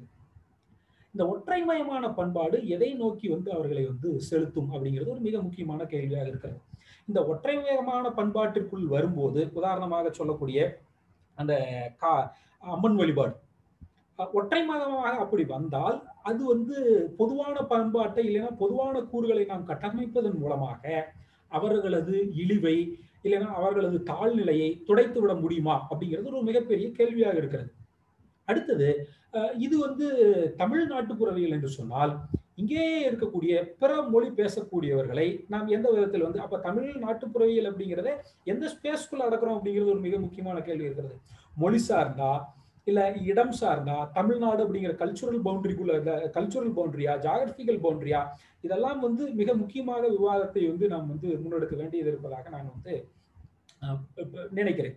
அப்போ அந்த தமிழ் நாட்டுப்புறவியலை வந்து கட்டமைக்கும் போது அதில் இருக்கக்கூடிய இதர பல சிக்கல்கள் இதெல்லாம் வந்து நம்ம வந்து தொடர்ந்து வந்து பேச முடியும் நண்பர்களே. இந்த இந்த பின்புலத்திலும் வந்து இதை வந்து நான் வந்து பார்க்கலாம் அப்படின்னு நினைக்கிறேன். இப்படி கிள்ளி எறிந்து ஒற்றை பண்பாட்டை உருவாக்கும் போது இந்த இடத்துல எனக்கு வந்து ஒன்று வந்து தோன்றுகிறது. மறுபடியும் இதுக்கு நான் வந்து துணைக்கு யாரை வந்து சொல்லலாம்னா அவருடைய அகச்சான்றிலிருந்தே அயோத்திதாசரை தான் வந்து நான் வந்து சொல்ல வேண்டும். அவர் அயோத்திதாசர் எழுதிய ஒரு ரெண்டு மிக முக்கியமான ஒரு இது தொடர்பாக கடிதங்களாக நான் வந்து ஒன்று கத்தோலிக்க பாதிரிமார்களுக்கும் இல்லைன்னா புராட்டஸ்டன்ட் பாதிரிமார்களுக்கும் அவர் எழுதிய கடிதமாக இருக்கும். இங்க இருக்கக்கூடிய ஜாதி அல்லாதவர்களை எல்லாம் நீங்கள் கிறிஸ்தவர்களாக மாற்றிவிட்டால் அவர்களினுடைய இழிநிலை அடையாளம் எல்லாம் தீர்ந்து விடும் அப்படின்னு சொல்லி நீங்க நம்பி வந்து கூட்டிட்டு போனீங்க. ஆனால் இன்று மேல்நிலையில் இருக்கக்கூடியவர்கள் எல்லாம் மறுபடியும் மதம் மாறியதற்கு பிறகு நீங்கள் எல்லாம் வந்து இழிநிலையில் இருக்கக்கூடிய மதம் மாறியவர்கள் என்று பார்க்கக்கூடிய ஒரு பார்வை அப்படிங்கிறது வந்துருச்சு. தயவு செஞ்சு இவங்களுக்கு ஒரு வழி பார்க்க மாட்டீங்களா அப்படின்னு கேட்குற மாதிரியான ஒரு கேள்வி வந்து அயோத்திதாசர் எழுப்பியிருப்பார். இப்போ அதே சிக்கல் மீண்டும் எழுந்து விடுமோ அப்படிங்கிற ஒரு கேள்வியும் இங்கே வந்து இருக்கிறது இந்த அடையாளங்களை எல்லாம் அழித்து இந்த மக்களை எல்லாம் ஒரு ஒற்றை அடையாளத்திற்கு கொண்டு வந்ததற்கு பிறகு இங்கே இருக்கக்கூடிய ஹயராரிக்கி இங்கே இருக்கக்கூடிய உயர்வு நிலை அப்படிங்கிறது அது மீண்டும் இவர்களை எந்த இடத்தில் வைக்கும் அப்படிங்கிறது ஒரு கேள்வி இருக்கிறது. இந்த நாட்டாரை கிள்ளி எடுத்து அவர்களது ஞாபகங்களை நாம் அழித்து விடலாம். ஆனால் இந்த நாட்டார் தொடர்பான மற்றொரு நாட்டாரினிடம் இருக்கக்கூடிய ஞாபகத்தை எவ்வாறு நாம் மறக்கடிப்பது அப்படிங்கிறது இதன் முன்னால் இருக்கக்கூடிய ஒரு கேள்வியாகவும் வந்து நான் வந்து இதுல வந்து நினைக்கின்றேன். இது தொடர்பான பல சிந்தனைகளை ஏன்னா இப்படிப்பட்ட சிந்தனைகளை வந்து திறந்து விட்டதே வந்து இவருடைய கட்டுரை தான் ஏன்னா இன்றைக்கு இருக்கக்கூடிய மிகப்பெரிய சிக்கல்கள் என்ன அப்படின்னா வந்து யார் நாட்டார் அப்படின்னு சொன்னா வந்து அது பிராமணர்கள் அல்லாதவர்களை பற்றிய வழக்காறுகளை ப பயிலக்கூடியதான் வந்து நம்ம நாட்டார் அப்படின்னு பார்க்கக்கூடிய ஒரு பார்வை. அப்ப இந்த சூழல்ல நாம் யா- யாரை வந்து நாட்டார்னு உருவாக்கி கொள்வது? அந்த நாட்டாரினுடைய அடையாளங்களை எவ்வாறு உருவாக்குவது? அவர்களின் இழிநிலையை துடைப்பதற்கு யார் காரணமாக அமைய வேண்டும்? இதில் ஆய்வாளர்களினுடைய பங்கு என்ன? இந்த ஆய்வாளர்களுக்கும் சமூகத்திற்குமான உறவு என்ன? ஒரு ஆய்வாளன் இதை செய்ய முடியுமா? உருவாக்கினால் அது எந்த விதமான ஒரு நாட்டார் வழக்காற்றியலாக இருக்கும்? என்கின்ற பல்வேறு சிந்தனைகளை கிளறியதாக இவரது கட்டுரை இருக்கிறது என்று நான் வந்து நம்புகிறேன். இந்த அடிப்படையில் வந்து நான் இதை வந்து முன்வைக்கிறேன். அடுத்த இதுல நம்ம வந்து மீண்டும் தொடருவோம் நண்பர்களே. நன்றி. ஆ ரொம்ப ரொம்ப சிறப்பு கந்த சுப்பிரமணியன். நீங்க மிக முக்கியமான கேள்விகள்லாம் நீங்க எழுப்பியிருக்கீங்க. நான் இந்த இடத்துல பேசுறதை குறைக்கணும்னு நினைக்கிறேன். ஏன்னா காலங்கள் கொஞ்சம் போயிட்டு இருக்கு குறிப்பா ஒன்றை மட்டும் நான் சொல்லுவேன் நான். தமிழ் நாட்டுப்புறவியல் அப்படிங்கிற வரையறை சார் வைக்கிற வரையறை அல்ல தர்மராஜ் அவர்கள் வைக்கிற வரையறை நிறைய சிக்கலுக்குரியதாக இருக்கும் என்பது நீங்க வைக்கிற வினா அது. அது நிலம் சார் மொழிசார் வித்தியாசம் எப்படி அவர் வரையறைக்கப்படுத்துறார் அப்படிங்கிற மாதிரி நீங்க வச்சிருக்கீங்க. ரெண்டாவது வழக்கார்களை வைத்திருக்கக்கூடிய நாட்டுப்புற மக்கள் இழிவானவர்களா? அதை இழிவானவர்கள் என்று சொல்லக்கூடிய இதுக்கு ஆய்வாளர்களுக்கு என்ன உரிமை இருக்கு என்பதான ஒரு கேள்வி. தெளிவுசிடம் இருந்து எப்படி மெய்நிகர் நாட்டுப்புறவியலை அவர் வடிவமைச்சிருக்கலாம் என்பதான ஒரு கேள்விகள். கிட்டத்தட்ட முதல் சுற்றுல நீங்க தான் வாதிக்க போறீங்க. எல்லாம் ஒரு சில கேள்விகளுக்கு சாரை நோக்கி நகரக்கூடும் என்றும் நான் பார்க்கிறேன் நான். நண்பர்களை இறுதியாக பேராசிரியர் கெண்டி ஜூலிஸ் அவர்களை அழைக்கிறேன்.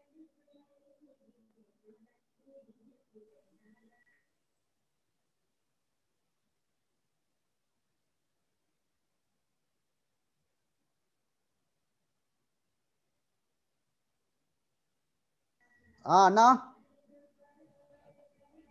ஹென்றி ஜூலியஸ் அண்ணா. ஹென்ரி ஜூலியஸ் அவரோட இன்னொரு இதை வந்து அவரு ரெண்டு ரெண்டுல இருக்காரு.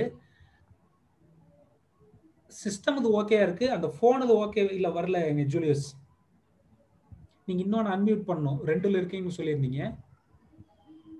அவர் இருக்காரா? ஆ இருக்காரு. என்டி ஜூலியஸ்ங்கிறது இன்னொரு பேர்ல இருக்குமே அது. என்டி ஜூலியஸ்ங்கிற பேர்ல இருப்பாரு. இன்னொரு சிஸ்டத்துலயும் அவர் அதுல வாய்ஸ் வரும் இதுல வீடியோ வருங்கிற மாதிரி சொல்லியிருந்தாரு. இல்ல எனக்கு அந்த இது இப்ப கேக்குதா? நன்றி. கேலக்ஸி செவன்ல வாய்ஸும் என்டி ஜூலியஸ் வீடியோல இருப்பாரு. அதான் வேற ஒண்ணும் இல்ல. நீங்க இல்ல. நீங்க எனக்கு கொஞ்சம் அந்த இணையம் தொடர்பான ப்ராப்ளம் அதிகமா இருக்குது. அதனாலதான் நான் ரெண்டுல இணைஞ்சிருக்கிறேன். மன்னிக்கணும். எடுத்துக்கிட்டது. இதுவரைக்கும் ஆ, தர்மராஜன் சாருடைய தமிழ் நாட்டுப்புறவியல் அல்லது மெய்நிகர் நாட்டுப்புறவியல் குறித்து ஆய்வாளர்கள் தங்களுடைய போதிய அளவிலான சிந்தனையை வைத்தார்கள். காலையில நான் சந்திக்கும் பொழுதே தர்மராஜன் சாரை சந்திக்கும் போதே சொன்னாரு. இறுதியாக பேசுறதுல நிறைய சிக்கல்கள் இருக்குது ஜூலியஸ் அப்படின்னாரு. ஆனா நிச்சயமாக இப்ப அதான் நான் எதிர்கொண்டுகிட்டு இருக்கிறேன். அந்த சிக்கலை எப்படி ஆஹ், நான் பாக்குறேன் தர்மராஜன் சார். உங்களுடைய முன் அறிவுறுத்தலுக்கு நன்றி. ஆஹ், சாரோடைய கந்த சுப்பிரமணியமாக இருக்கட்டும் கார்த்திக்காக இருக்கட்டும் இரண்டு பேர்களும் ஆஹ், ஐரோப்பிய அறிஞர்களை குறிப்பாக நாவானமாமலையும் இங்கிட்டு பூக்கோ இவர்களை எல்லாம் அடிப்படையாக வைத்துக்கொண்டு ஒரு பெரும் விளக்கங்களை தந்தார்கள். என்னுடைய வாதத்தை நான் எதிலிருந்து தொடங்குகின்றேன் அப்படின்னு சொல்லி சொன்னா முழுமையாக வைக்க விரும்புகிறேன் அப்படின்னு சொல்லி சொன்னா பேராசிரியர் தர்மராஜன் அவர்களுடைய அறிக்கையை முன்னிட்டு என்னுடைய வாதத்தை முன்வைக்க விரும்புகிறேன். அவருடைய அறிக்கையில் மூன்று அடிப்படையான விஷயங்களை நான் புரிந்து கொள்கின்றேன். அது என்ன என்னுடைய பார்வையில் அந்த மூன்று கருத்துக்கள் இருப்பதாக நான் கருதி கொள்கின்றேன். ஒன்று மெய்நிகர் வடிவத்தை உருவாக்குதல் என்பது. இரண்டாவது நாட்டுப்புறத்தின் நிஜத்தை அகற்றிவிட்டு மெய்நிகர் வடிவ வடிவத்தை உருவாக்குதல் அல்லது கட்டமைக்க விரும்புதல். மூன்றாவதாக நாட்டாரை நவீனராக மாற்றுவது என்பது. இந்த மூன்று அடிப்படையான கருத்துக்கள் இருக்கின்றன. ஒன்று மெய்நிக வடிவத்தை உருவாக்குவது நாட்டாரை நவீனமாக மாற்றுவது. இதுதான் எனக்கு இருக்கக்கூடிய ஆஹ், வாதம். இரண்டாவது அவர் சொல்லக்கூடிய அறிக்கையில மிக முக்கியமான ஒன்றாக மெய்நிகர் வடிவங்கள் யதார்த்த வடிவங்களின் கல்லறைகளின் மீதே எழுதப்படுகின்றன அப்படிங்கிற ஒரு வாசகத்தையும் முன்வைக்கப்பட்டிருக்கின்றது. அடுத்ததாக தமிழ் நாட்டுப்புறவியல் நாட்டுப்புற வீரனுடைய முதல் செயல்பாடு மூன்று தடங்களில் நடைபெறுவதாக பேராசிரியர் தர்மராஜன் அவர்கள் குறிப்பிடுகிறார்கள். ஒன்று கலாய்வு இரண்டாவதாக ஆவணப்படுத்தல் மூன்றாவதாக ஆய்வு செய்தல் என்பது. இதை அடிப்படையாக வைத்துக்கொண்டு என்னுடைய வாதத்தை தொடங்குகிறேன். எப்படி அப்படின்னு சொல்லி சொன்னா இந்த நாட்டுப்புற வழக்காறுகளை ஆய்வு செய்வதாக இருக்கட்டும் ஆவணப்படுத்துதலாக இருக்கட்டும் அல்லது கலாய்வு செய்வதாக இருக்கட்டும் இந்த மூன்று பணிகளும் ஆஹ், அல்லது ஒரு ஒரு மின்னியலாக மாற்றுவதாக இருக்கட்டும். இதெல்லாம் ஒரு இரண்டு அடிப்படையான ஒரு அரசியல் நிலைப்பாடுகளுக்குள் இருப்பதாக என்னுடைய கருத்தியல் இருக்கின்றது. ஒன்று வந்து என்னது அப்படின்னா ஆஹ், நாட்டுப்புற வழக்காறுகளை பதிவு செய்தல் என்பதும் இரண்டாவது நாட்டுப்புற வழக்காற்றின் மீதான அரசியல் அல்லாது பதிப்பின் அரசியல் அல்லது பதிவின் அரசியல் என்ற இரண்டு விதமான நிலைகளை நான் புரிந்து கொள்கின்றேன். ஒன்று நான் சொல்ல விரும்புவது பதிவு அரசியல். ஒன்று பதிவு அரசியல் நாட்டுப்புற வழக்கார்களை களப்பணியின் வழியாக பதிவு செய்வதே ஒரு விதமான ஒரு ஆஹ், அரசியலாக மாற்றப்பட்டிருக்கின்றது என்பது என்னுடைய கருத்து. உதாரணத்திற்கு காலையில் நான் உரையாடல் போல ஒரு தொடர்ச்சியாக நான் ஒரு ஒரு இடத்திற்கு களப்பணி மேற்கொண்டு இருக்கேன் ஒரு பத்து வருடமாக என்னுடைய ஒரு இடத்தை நோக்கி ஒரு புள்ளியை நோக்கி அந்த ஒரு ஒரு குறிப்பிட்ட இன மக்களினுடைய வழக்காறு குறித்து என்னுடைய தொடர்ச்சியான களப்பணி என்பது இருக்கிறது. அது குறிப்பாக ஒரு அம்மன் திருவிழா குறித்தான அம்மனுக்கான ஒரு சடங்கு நிகழ்த்துதல். அந்த சடங்கு நிகழ்த்துதல் நான் தொடக்கத்துல ஒரு பதினைந்து வருடங்களுக்கு முன்னாடி போகிறப்ப அஹ், அது ஒரு ஒரு ஒரு கமர்ஷியலாக அல்லது ஒரு ஆஹ், எப்படி சொல்வது ஒரு ஆஹ், ஒரு ஒரு இன்னொரு தளத்துக்கு ஒரு மீடியா என்ற ஒரு தளத்திற்கு போகாமல் ஒரு ஒரு அந்த இனக்குழு அந்த மக்களிடம் மட்டுமே இருந்ததாக இருந்தது. அடுத்து அந்த வழக்காறு எப்படி மாற்றமடைகிறது ஒரு பத்திரிகை செய்தியாக மாற்றமடையுது ஒரு தொலைக்காட்சியில மாற்றமடைகிறது. அந்த தொலைக்காட்சியில மாற்றம் அடையும் போது அதை பத்தியான ஒரு சின்ன கவர் ஸ்டோரி எழுத ஆரம்பிக்கிறாங்க. அது ஒரு டாக்குமெண்ட்ரியாக மாறுது. இப்படியே அந்த அந்த வழக்காறு குறித்தான ஒரு மின்னி ஆஹ், பரவலாக்கம் என்பது அப்படியே ஒரு விசாலப்பட்டு போகிறது. நான் ஒரு கலாய்வாளனாக இருந்து ஒரு ஆய்வு மாணவனாக இருந்து ஒரு ஆராய்ச்சியாளராக இருந்து ஒரு சமூகவியல் கண்ணோட்டத்தோடு இருந்து அந்த ஒரே ஒரு வழக்காற்றை மற்றும் தொடர்ச்சியாக பார்த்து கொண்டிருக்கக்கூடிய என்னுடைய பார்வை என்பது வெவ்வேறு தளத்துல விரிவடைந்து கொண்டே இருக்கும் பொழுது இந்த மின்னியல் சார்ந்த ஒரு பரவலாக்கம் என்பது அந்த வரலாற்றை குறித்தான அந்த வழக்காறு குறித்தான இன்னொரு பார்வைக்கு விசாலப்படுத்துது. குறிப்பாக ஆஹ், மனித உரிமை கழகத்தின் பார்வை அந்த வழக்காற்றின் மீது படுது. அப்படி படும்பொழுது அந்த வழக்காறு குறித்தான அந்த மனித உரிமை கழகம் ஒரு எதிர்வினை ஆற்றுகின்றது குறிப்பாக எதிர்வினை ஆற்ற ஆரம்பிக்கின்றாங்க. எதிர்வினை ஆற்றும் பொழுது ஒரு கட்டத்துல அந்த வழக்காற்றை அந்த இன மக்கள் ஆஹ், நிகழ்த்தாமலே இருப்பதற்கான ஒரு ஒரு நீதிமன்ற தடை என்பது வாங்கப்படுகின்றது. இந்த நீதிமன்ற தடையை நீக்கி அந்த வழக்காற்றை நிகழ்த்துவதற்கு அவங்க பெரும் போராட்டத்தை போராட வேண்டியது இருக்கின்றது. ஆனா போராடியும் அவர்களால் வெற்றி பெற முடியவில்லை. ஆஹ் அவங்க என்ன செய்யறாங்க தங்களுடைய வழக்காற்றை என்ன செய்து கொண்டார்கள் அப்படின்னு சொல்லி சொன்னா சுருக்கி கொண்டார்கள். இது ஒரு புறம் இருக்கட்டும். இது மின்னியல் பரவலாக்கத்தில் மட்டுமே நடந்ததாக நான் கருதல. நீங்க ஆஹ் நான் அப்படி சொல்லவும் விரும்பல. அது ஏதோ ஒரு வகையில மாற்றம் நடக்குது. இப்ப பிரச்சனை என்னது அப்படின்னு சொல்லி சொன்னா ஒரு கலா ஆய்வாளனாக அந்த வழக்காற்றிற்குள் நான் பதிவு செய்வதற்கு கடந்த இரண்டு ஆண்டுகளாக என்னால் போக முடியவில்லை. அது முதல் விஷயம். அது என்னவாக மாற்றப்படுகின்றது அப்படின்னா ஒரு ஒரு சமூக அரசியலாக மாற்றப்படுகின்றது. இந்த கலாய்வாளனுக்கும் ஆஹ் இந்த ஆஹ் ஒரு சமூகத்திற்கும் இடையிலான ஒரு தொடர்பு என்ன என்பதாக மாற்றம் அடைகின்றது. ஒரு கலா ஆய்வாளர் ஒரு ஒரு ஒரு நேரடியாக ஒரு வழக்காற்றை பதிவு செய்வதற்கு அல்லது அந்த இன மக்களினுடைய ஒரு பண்பாட்டை பதிவு செய்வதற்கு அந்த சமூகத்தினுடைய நகர்வு குறித்து பதிவு செய்வதற்கு ஒரு அரசியல் என்பது காரணமாக பின்புலமாக மாற்றம் அடைகின்றது இதை ஒண்ணு முதல்ல வைத்துக் கொள்வோம். அப்ப ஒரு மெய்நிகர் நாட்டுப்புறவியலாக ஒரு மின்னியலாக மாற்றப்படுவதற்கு முன்பாக ஒரு களப்பணியே ஆஹ், ஒரு சிக்கலுக்குரியதாக மாற்றம் அடைகின்றது என்பது ஆஹ், முதல் விஷயம். இரண்டாவது ஆஹ், அந்த விஷயத்துக்குள்ளே நான் அடுத்ததாக நான் சொல்ல விரும்பக்கூடிய இன்னொரு கருத்து என்னது அப்படின்னு சொல்லி சொன்னா இது ஒரு வகையான ஒரு அரசியல் தன்மை அப்படிங்கிற இந்த வழக்காற்றின் மீதான ஒரு அரசியல் காழ்ப்புணர்ச்சி குறிப்பாக வழக்காறுகளின் மீது குறிப்பாக நாட்டுப்புற மக்கள் மக்கள் செயல்படக்கூடிய ம- வழக்காறுகள் பண்பாடு அவர்களுடைய செயல்கள் இவற்றின் மீதான ஒரு ஒரு அரசியல் என்பது ஓ காலங்காலமாக ஒரு ஒரு ஒரு அதிகார வர்க்கத்தினால் திணிக்கப்படுகிறது என்பது மிக முக்கியமான ஒன்று. அவர்கள் வழக்காறுகளே ஒரு அதிகார வர்க்கத்தினால் புறம் தள்ளப்படும் பொழுது அந்த வழக்காற்றை சேகரித்தல் அதை ஆய்வு செய்தல் அதை அதை மின்னியலாக்குதல் என்பது எந்த வகையில் சாத்தியமாகும் என்பது என்னுடைய முதல் முதல் விவாதத்திற்குரியது. இரண்டாவது டிஜிட்டல் ஃபோக்லோர் என்று சொல்லப்படக்கூடிய ஒன்று அல்லது இ ஃபோக்லோ அல்லது மெய்நிகர் நாட்டுப்புறவியல். ஒரு ஒரு ஒரு ஒரு வழக்காற்றை ஒரு மின்னியல் வடிவமாக மாற்றுவது என்பது.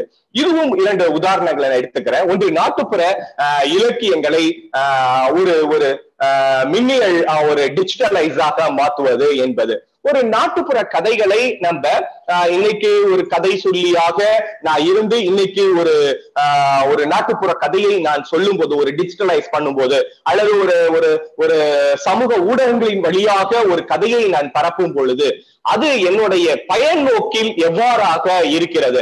அப்ப பயன் நோக்கில் வழியாக அந்த நாட்டுப்புற நிகழ்த்தினருக்கும் இந்த வழக்காற்றிற்கும் எவ்வளவு உறவு இருக்கிறது என்பது என்னுடைய முதல் ஆஹ், வினாவாக இருக்கிறது. அல்லது நாட்டுப்புற கலைகளை நம்ம ஒரு ஒரு இ கண்டென்ட்டாக மாற்றும் பொழுது இ கண்டென்ட்டாக மாற்றுவது என்பது என்னை பொறுத்த வரைக்கும் ஒரு வழக்காற்றை கொலை செய்வதற்கு சமமாக நான் கருதுறேன். ஏன் அப்படின்னு சொல்லி சொன்னா அதுல இருக்கக்கூடிய ஒரு கேமரா பாயிண்ட் ஆஃப் வியூ அல்லது ஒரு வாய்ஸ் ரெக்கார்டிங் அல்லது வேற வேற எது எதையோலாம் சேர்ந்து அந்த ஒரு வழக்காற்றை ஒரு இயல்பான வழக்காற்று நிகழ்த்துதலை அது ஒரு கொலை செய்வதாக நான் கருதுகிறேன். அப்படி அப்படி அது ஒரு பக்கம் இருந்தாலும் அந்த இ கண்டென்ட் ஆக மாற்றப்படும் பொழுது அது பரவலாக்கம் செய்யப்படும் பொழுது ஆஹ், அது ஆவணப்படுத்துறதோட மற்றும் இல்லாம அது பரவலாக்கம் செய்யப்படுது. இன்னைக்கு ஈர்க்கக்கூடிய இ என்பது அல்லது வந்து ஆஹ், ஒரு ஒரு மின்னியல் வழியான ஒரு வழக்காற்று பதிவுகள் என்பது ஒரு பரவலாக்கம் செய்யப்படுது. அப்படி பரவலாக்கம் செய்யப்படும் பொழுது இந்த நாட்டு நிகழ்த்துனர் அந்த அந்த வழக்காற்றோடு தொடர்புடைய அந்த நிகழ்த்துனர் அந்த வழக்காற்றினுடைய அந்த பரவலாக்கத்துல எவ்வளவு பயன் பெறுகின்றான் என்பது ஒரு வினாவாக இருக்கிறது. இந்த இதற்கெல்லாம் நாம் பதில் அளித்த பிறகு இந்த ஒரு மின்னியலாக மாற்றப்படும் பொழுது இந்த நிகழ்த்தினருக்கும் இந்த வழக்காட்டிற்கும் இந்த நிகழ்த்துணின் வழியாக பெறக்கூடிய ஒரு பொருளாதார செயல்பாட்டிற்கும் ஆஹ், இருக்கக்கூடிய அந்த உறவு உறவினை அல்லது அதுக்குரிய இடையிலான தொடர்பினை நம்ம முதல்ல ஆஹ், நியாயப்படுத்தும் போது அல்லது ஆஹ், அந்த தொடர்பினை நம்ம சரியாக விளக்கும் பொழுது அந்த மெய்நிகர் நாட்டுப்புறவியல் குறித்து நம்ம நகர்ந்து செல்லலாம் என்பது என்னுடையதாக அடிப்படையாக இருக்க என்னுடைய இரண்டாவது விவாதம். இது இதனுடைய தொடர்ச்சியாக நான் பேராசிரியர் தர்மராஜாம் அவர்களிடம் வைக்கக்கூடிய ஒரு வினா. தமிழ் நாட்டுப்புறவியல் என்ற சொல்லாடலை ஆஹ், மெய் நிகர் நாட்டுப்புறவியல் என்ற பொறுமையுடன் தொடர்புபடுத்தி ஆஹ், புரிந்து கொள்ள வேண்டுமா? அல்லது எப்படி அதை பு- புரிந்து கொள்வது? என்பது குறித்து என்னுடைய ஐயப்பாடு இருக்கிறது. ஏன்னா இந்த சொல்லாடல்கள் தமிழ்ல நம்ம பயன்படுத்தக்கூடிய ஆஹ், இந்த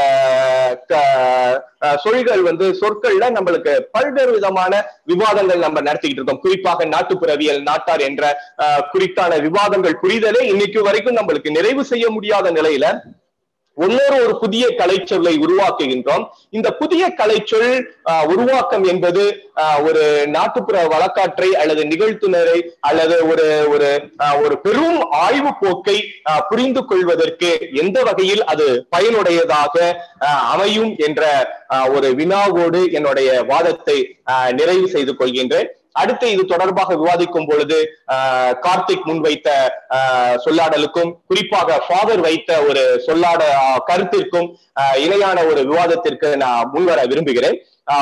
முதல்ல நான் ஒரு ஃபாதருடைய வினாவை வைத்துட்டு என்னுடைய வினாவுக்கு போறேன். அவர் ஃபாதர் பேசுறப்ப குறிப்பாக ஒரு ஒரு ஜூலி ஜூலி ஜூ- நீங்க முடிங்க நம்ம தொடர்ச்சியா பேச போறோம். அடுத்த அடுத்த சுற்று அப்படிதான் தொடங்க போகுது. ரைட் அப்ப நான் என்னுடைய விவாதத்தை இந்த மூன்று ஆஹ், மூன்று வினாக்களோடு நான் கட்டமைத்து நான் நிறைவு செய்து கொள்கிறேன். ஹரிபாபு ஹரிபாபு இது இத ஜூலியஸ பேச விடு- விடுங்க. நான் அடுத்த சுத்தே ஆரம்பிச்சிரும்ல? ஆமா அது அதான் அதான் அதான் அவர் தான் தொடங்க போறோம் அப்படியே தொடங்கட்டுமா அப்படின்னா? அவரே கேள்வி கேட்டு அவர் போட்டோம் இதுல ஆர்டர் வேண்டாம்ல. ஆ, சரி சரி. ஆ, ஜூலி அப்ப நீங்க வினாவா வச்சிருங்க. சாருக்கு சில வினா வச்சிருக்கீங்க. அது கடைசியா சார் பதில் அளிச்சிட்டோம் இப்ப நீங்க. யாருக்கு கேள்வி கேக்குறீங்களோ நேரடியா கேளுங்க. அவங்கவங்க பதிலுக்கு வருவாங்க. இப்ப நீங்க இந்த பார்வையாளருக்கு சொல்லிக்கிறது இப்ப இந்த ரெண்டாவது சுற்று நீங்க அஞ்சு பேருக்குள்ள மட்டும்தான் வாதிக்க போறீங்க நாங்க கேட்க போறோம். உங்களுக்கு யாரை நோக்கி கேள்வி இருக்கோ கேட்கலாம். இப்ப நீங்க ஒரு ஃபாதரை நோக்கி ஒரு கேள்வி இருக்கு கார்த்திகை நோக்கி கேள்வி இருக்கு. அந்த எந்தெந்த கேள்வின்னு சொல்லுங்க அந்தந்த கேள்விக்கு அவங்க பதில் சொல்லுவாங்க. அவங்க அவங்களுக்கு அவங்களுக்கு உங்களிடம் கேள்வி இருந்துச்சுன்னா அவங்க கேட்பாங்க. இப்படித்தான் போக போகுது. கருத்து விவாதம். அடுத்த ரெண்டாவது சுற்று. நீங்க இப்ப கேளுங்க. தன்ராஜ்லயே கேளுங்க. ஃபாதர்கிட்ட என்னுடைய ஒரு வினா. ஆஹ் வ- வ- வழக்காறு என்பது ஒரு குழு அடையாளம் தான் அத வந்து எப்படி ஒரு பொதுமைப்படுத்த இயலும் என்பது என்னுடைய முதல் கேள்வி. அப்படி பொதுமைப்படுத்தி விடுவதன் மூலமாக ஆஹ் அது யாருடைய கருத்தியலாக இருந்தாலும் சரி அதை நம்ம முன்வைக்கும் பொழுது அது ஒரு வினாவாக நம்மகிட்ட வருதுன்றதுனால நான் கேட்கிறேன் அதை பொதுமைப்படுத்தி விடும்போது ஒரு சாதிய ஒரு இனம் சார்ந்த ஒரு மதம் சார்ந்த அடையாளத்தை தவிர்த்து விட்டு ஆஹ் நாம் எல்லாம் வந்து ஒரு ஒன்றாக ஒரே ஒரு ஒரு ஒரு ஒரு ஒரு ஒரு ஒற்றை வடிவத்திற்குள்ள வந்து விடலாம் என்று நீங்க வைக்கக்கூடிய கருத்து அது எந்த வகையில சரியானதாக இருக்க முடியும் என்பதுதான் என்னுடைய விவாதம். வழக்காறு என்பது ஆடியோ ஆடியோ கட் ஆயிடுச்சு சார் ஆடியோ கேட்கல சார் ஆடியோ கட் ஆயிடுச்சு சார் ஜூலியஸ்? ஜூலியஸ் உங்களோட ஆடியோ கேலக்ஸி செவன் அன்மியூட் பண்ணிக்கங்க. உங்களோட Julius audio galaxy seven unmute பண்ணுங்க. ஃபோன் ஃபோன் அன்மியூட் பண்ணுங்க. ஃபோன் மியூட்ல இருக்கா ஆ, இப்ப கேக்குது. ஆ கரெக்ட் பேசுங்க கேக்குது இப்ப கேக்கும். இப்ப நான் பேசுறது கேட்கலையா முதல்ல தொடக்கத்துல பேசுறது கேட்கல. இப்போ இப்போ ஒரு ஒரு மன்னிக்கணும் ரொம்ப மன்னிக்கணும் எனக்கு தெரியல. ஆஹ் வழக்காரி என்பது ஒரு வகையான ஒரு குழு அடையாளம். இதை வந்து ஃபாதர் சொல்றப்ப அது ஒரு ஒரு ஒரு ஒரு பொதுமைப்படுத்தி அதை ஒரு நவீனத்துவது ந- நவீனப்படுத்துவதன் வழியாக அல்லது ஒரு ஒற்றை வடிவத்திற்குள்ளாக்கும் பொழுது அந்த சாதி இன மத அடையாளங்களை அழித்து ஒரு ஒற்றை வடிவங்களாக நாம் மாற்றிக்கொள்ள இயல முடியும் அப்படிங்கிற ஒரு வார்த்தை வைத்தாரு.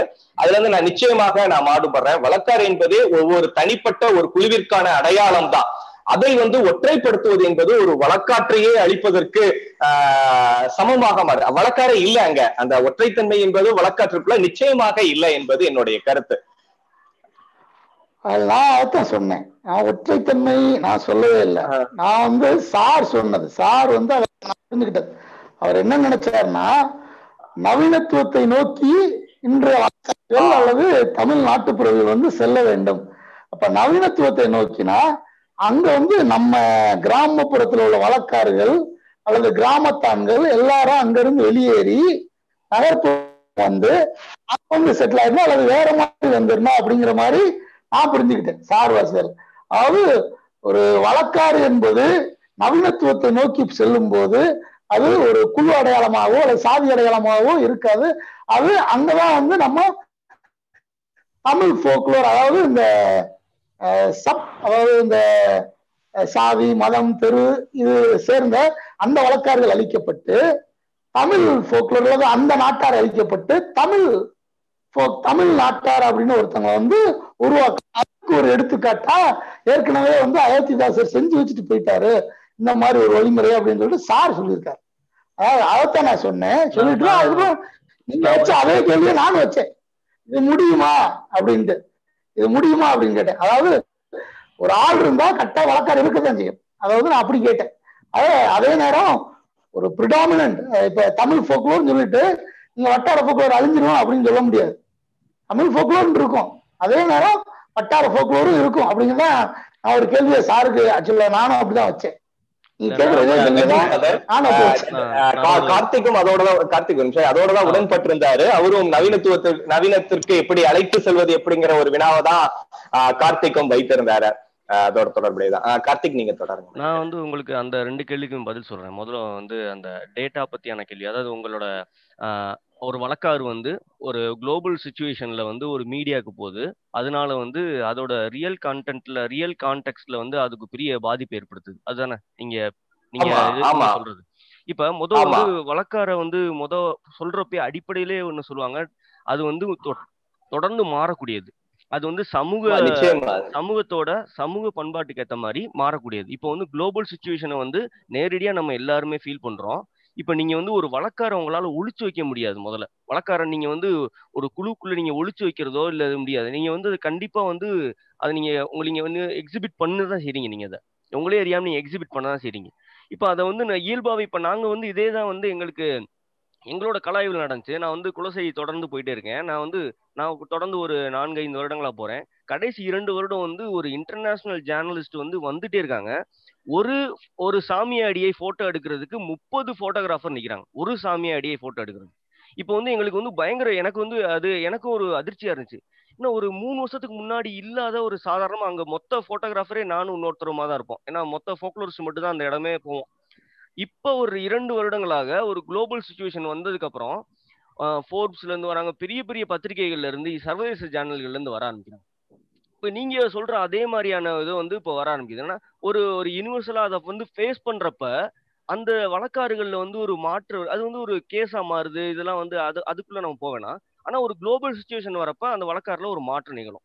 அது வந்து நம்ம அது நிகழ்ந்து தான் ஆகும். அதை நீங்க தடுக்க முடியாது நீங்க. அந்த சமூகத்தை வந்து அதை பாதிக்க தான் ஆமா அது- நான் அதுல உடன்படுறேன் கார்த்திக். நான் அப்பயே முதல்ல சொன்னேன். இது அந்த காரணத்துக்காக மட்டும் அந்த இதுல மாற்றம் அடையலன்ற முதல்லயே அந்த வாதத்தை வச்சேன் நான். குளோபல் நீங்க சொல்லக்கூடிய சுச்சுவேஷனாக இருக்கட்டும் அல்லது யூனிவர்சலாக இருக்கட்டும் எது வேணாலும் இருக்கட்டும். ஆனா கட்டாயப்படுத்தி அந்த வழக்காற்றுல நீங்க மாற்றத்தை ஏற்படுத்துவதைத்தான் நான் குறையாக நான் சொன்னேன் என்னுடைய வாதமாக அரசு அது மேல வந்து திணிக்க முடியாது. அரசோ இல்ல சட்டங்களோ அதை அதை நம்ம திணிக்குது. திணிக்கப்படக்கூடியது. அதை எப்படியாக நம்ம கல. வந்து அரசோ இல்ல ஒரு சட்டமோ செஞ்சு அதை வந்து அது மேல வந்து ஒரு பெரிய நெருக்கடியை ஏற்படுத்து வழியா அது வந்து இங்க வந்து ஒரு முரண்பாடை தான் வளரும். நம்ம வந்து இங்க பேசுறது என்னன்னா வழக்காறுல மாற்றம் வேணும். அந்த வழக்காறு வந்து அந்த வழக்காறுல நிறைய குறையோட தான் இருக்கு. அந்த வழக்காறு மூட பழக்கங்களை கொண்டு இருக்கு. அதுக்கப்புறம் சில நிறைய வந்து இந்த இந்த மாதிரியான இது ஒன்றும் பண்படுத்தாததா இருக்கும். அதாவது பண்பாட்டுக்கும் மரபுக்குமான வித்தியாசத்தை சொல்லுவாங்க. பண்படுத்தக்கூடிய தொடர்ந்து பண்பாட்டுல இருக்கிற வெவ்வேறு குழுக்கள் வந்து தனக்கிடையிலேயே வந்து ஒரு விவாதத்தின் மூலமாக தன்னுடைய பழக்க வழக்கங்களை சரி செஞ்சுக்கிட்டே இருக்கு. பண்பாடுன்றது வந்து காலம் முழுக்க ஒரே மாதிரி இருக்கவே இல்லை. அது வந்து தொடர்ந்து தன்னை தகவம் வச்சுக்கிட்டே இருக்கு. அது வந்து தன்னை எது சரி எது தப்புன்னு சொல்லி தனக்குள்ளேயே ஒரு கேள்வி வச்சுக்கிட்டே இருக்கு. அந்த கேள்வியை எழுப்பக்கூடிய ஆள் யாரா இருக்காருன்னா அந்த பண்பாட்டுக்குள்ள இருக்கிற ஒரு நவீனத்துவ மனிதனா இருக்காரு. அது வந்து அந்த அந்த- அவர் வந்து அவர் வந்து ஒரு படிச்சிருக்கணும் அப்படிலாம் இல்லை. அந்த அவர் வந்து அந்த கேள்வி எழுப்பக்கூடியவர் ஒரு நவீனத்துவராக இருக்காரு. அவர் தான் அந்த அந்த பண்பாட்டுல மாற்றத்தை நிகழ்த்தக்கூடியவரா இருக்காரு. அப்போ வந்து பண்பாடு வந்து மாற்றத்தை நிகழ் சந்திச்சுக்கிட்டே தான் இருக்கு தொடர்ந்து. நம்ம வந்து ஒரு ஒரு வழக்காறு வந்து ஒரு மூல மூலமாகவோ நினைச்சுக்கிறோம். நம்ம வழக்காறு வந்து ஒரு ஃப்ரீஸாகி நினைச்சுக்கிறோம். அந்த வழக்காறு வந்து ஒரு திடப்பொருள் நினைச்சுக்கிட்டு நம்ம வந்து அதுல ஏதோ ஒரு சின்ன ஒரு கிராக் விழுந்தோடனே நம்ம வந்து அதை பயப்பட ஆரம்பிக்கிறோம். ஆனா வழக்காறு வந்து தொடர்ந்து டைனமிக்கா இருக்கு அப்படின்றது தான் முக்கியமான விஷயம். இப்போ வந்து அதே மாதிரி இன்னொரு கேள்வி நீங்க கேட்டிருந்தீங்க. அதுக்கு நான் பதில் சொல்லிடுறேன். ஒரு ஒரு வழக்காறு வந்து எப்படி வந்து ஒரு பொதுத்தன்மைக்குள்ள நம்ம கொண்டு போ கொண்டு செல்ல முடியும் அப்படின்னு? ஒரு வட்டாரத்தன்மையை வந்து நம்ம வந்து எப்படி மறுக்கிறது? ம பொதுத்தன்மை கொண்டு போறது அந்த வட்டாரத்தன்மை இழக்கிறது ஆயிராதா அப்படின்னு? இதை வந்து ரஷ்யால வந்து ப்ராப் வந்து ஒன்று செஞ்சிருக்காரு. உலகத்துல இருக்கிற வெவ்வேறு பகுதியில் இருக்கிற கதைகளை வந்து ஒரு ஆயிரம் கதைகளை எடுத்துக்கிட்டு அதுக்கு வந்து ஆஹ் எழுதியிருக்காரு அப்போ உலகம் முழுக்க கதை இருக்கு அப்படின்றது ஒரு பொதுத்தன்மை தானே? உலகம் முழுக்க கதை இருக்கு அப்படின்றது ஒரு பொதுத்தன்மை. அதுல வட்டார வேறுபாடுகள்லாம் இருக்கு. ஆனா உலகம் முழுக்க கதை சொல்கிறார்கள். அதுல வந்து என்னென்ன கேரக்டர்லாம் இருக்கு? அந்த அதோட ஃபார்ம் எப்படி இருக்குன்றது வந்து ஒரு பொதுத்தன்மை தானே? அது வந்து ஒரு பொதுத்தன்மை இல்லைன்னு சொல்ல முடியாதுல்ல நீங்க. அது வந்து ஆயிரத்தி தொள்ளாயிரத்தி முப்பதுகளிலே அவர் வந்து செஞ்சிருக்காரு. இதே தான் வந்து நம்ம செய்ய வேண்டியது என்னன்னா தமிழ்நாடு முழுக்க கதை சொல்கிறார்கள் தமிழ்நாடு முழுக்க சடங்குகளை வைத்திருக்கிறார்கள் தமிழ்நாடு முழுக்க நிகழ்த்துக்கலைகள் இருக்கிறது அப்படின்றது வந்து ஒரு பொதுத்தன்மை தானே? இது வழியா தான் நம்ம சொல்ல வரோம் இப்போ நீங்க வந்து எல்லாத்தையும் பொதுமைப்படுத்தி நீங்க கூத்து எல்லாமே வந்து ஒரே மாதிரி தான் நிகழ்த்தணும்னு சொல்ல போறது இல்ல கூத்து எல்லாத்தையும் வந்து நீங்க வந்து அதை வந்து நம்ம என்ன யூனிவர்சலுக்கு போறது என்னன்னா அந்த ஃபார்ம்ஸை வந்து நம்ம ஐடென்டிஃபை பண்ணி அதை வந்து ஒரே ஒரு இடத்த சொல்லி நிக்கிறேன். பொதுமைப்படுத்துறது வேற அந்த இனத்திற்கான அடையாளத்தை அழித்தல் என்பது வேற. ஆஹ் அதை நம்ம பு- புரிஞ்சுக்கணும். ஆஹ் நீங்க சொன்னதை நான் எல்லாத்தையுமே ஒத்துக்கிறேன். வழக்காற்றிற்கான மாற்றம் அது தனக்காக ஒவ்வொரு காலத்திற்கு ஏற்ப அது மாற்றிக்கொள்வது எல்லாத்தையுமே நான் நான் அதுல அதுல நான் உடன்படுறேன். ஆனால் அந்த வழக்காற்றிற்கான இனத்தை அடையாளத்தை அழித்து ஒரு புதிய ஒரு வழக்காற்றை ஏதோ ஒரு அரசியல் கட்டமைக்கிறது என்பதை.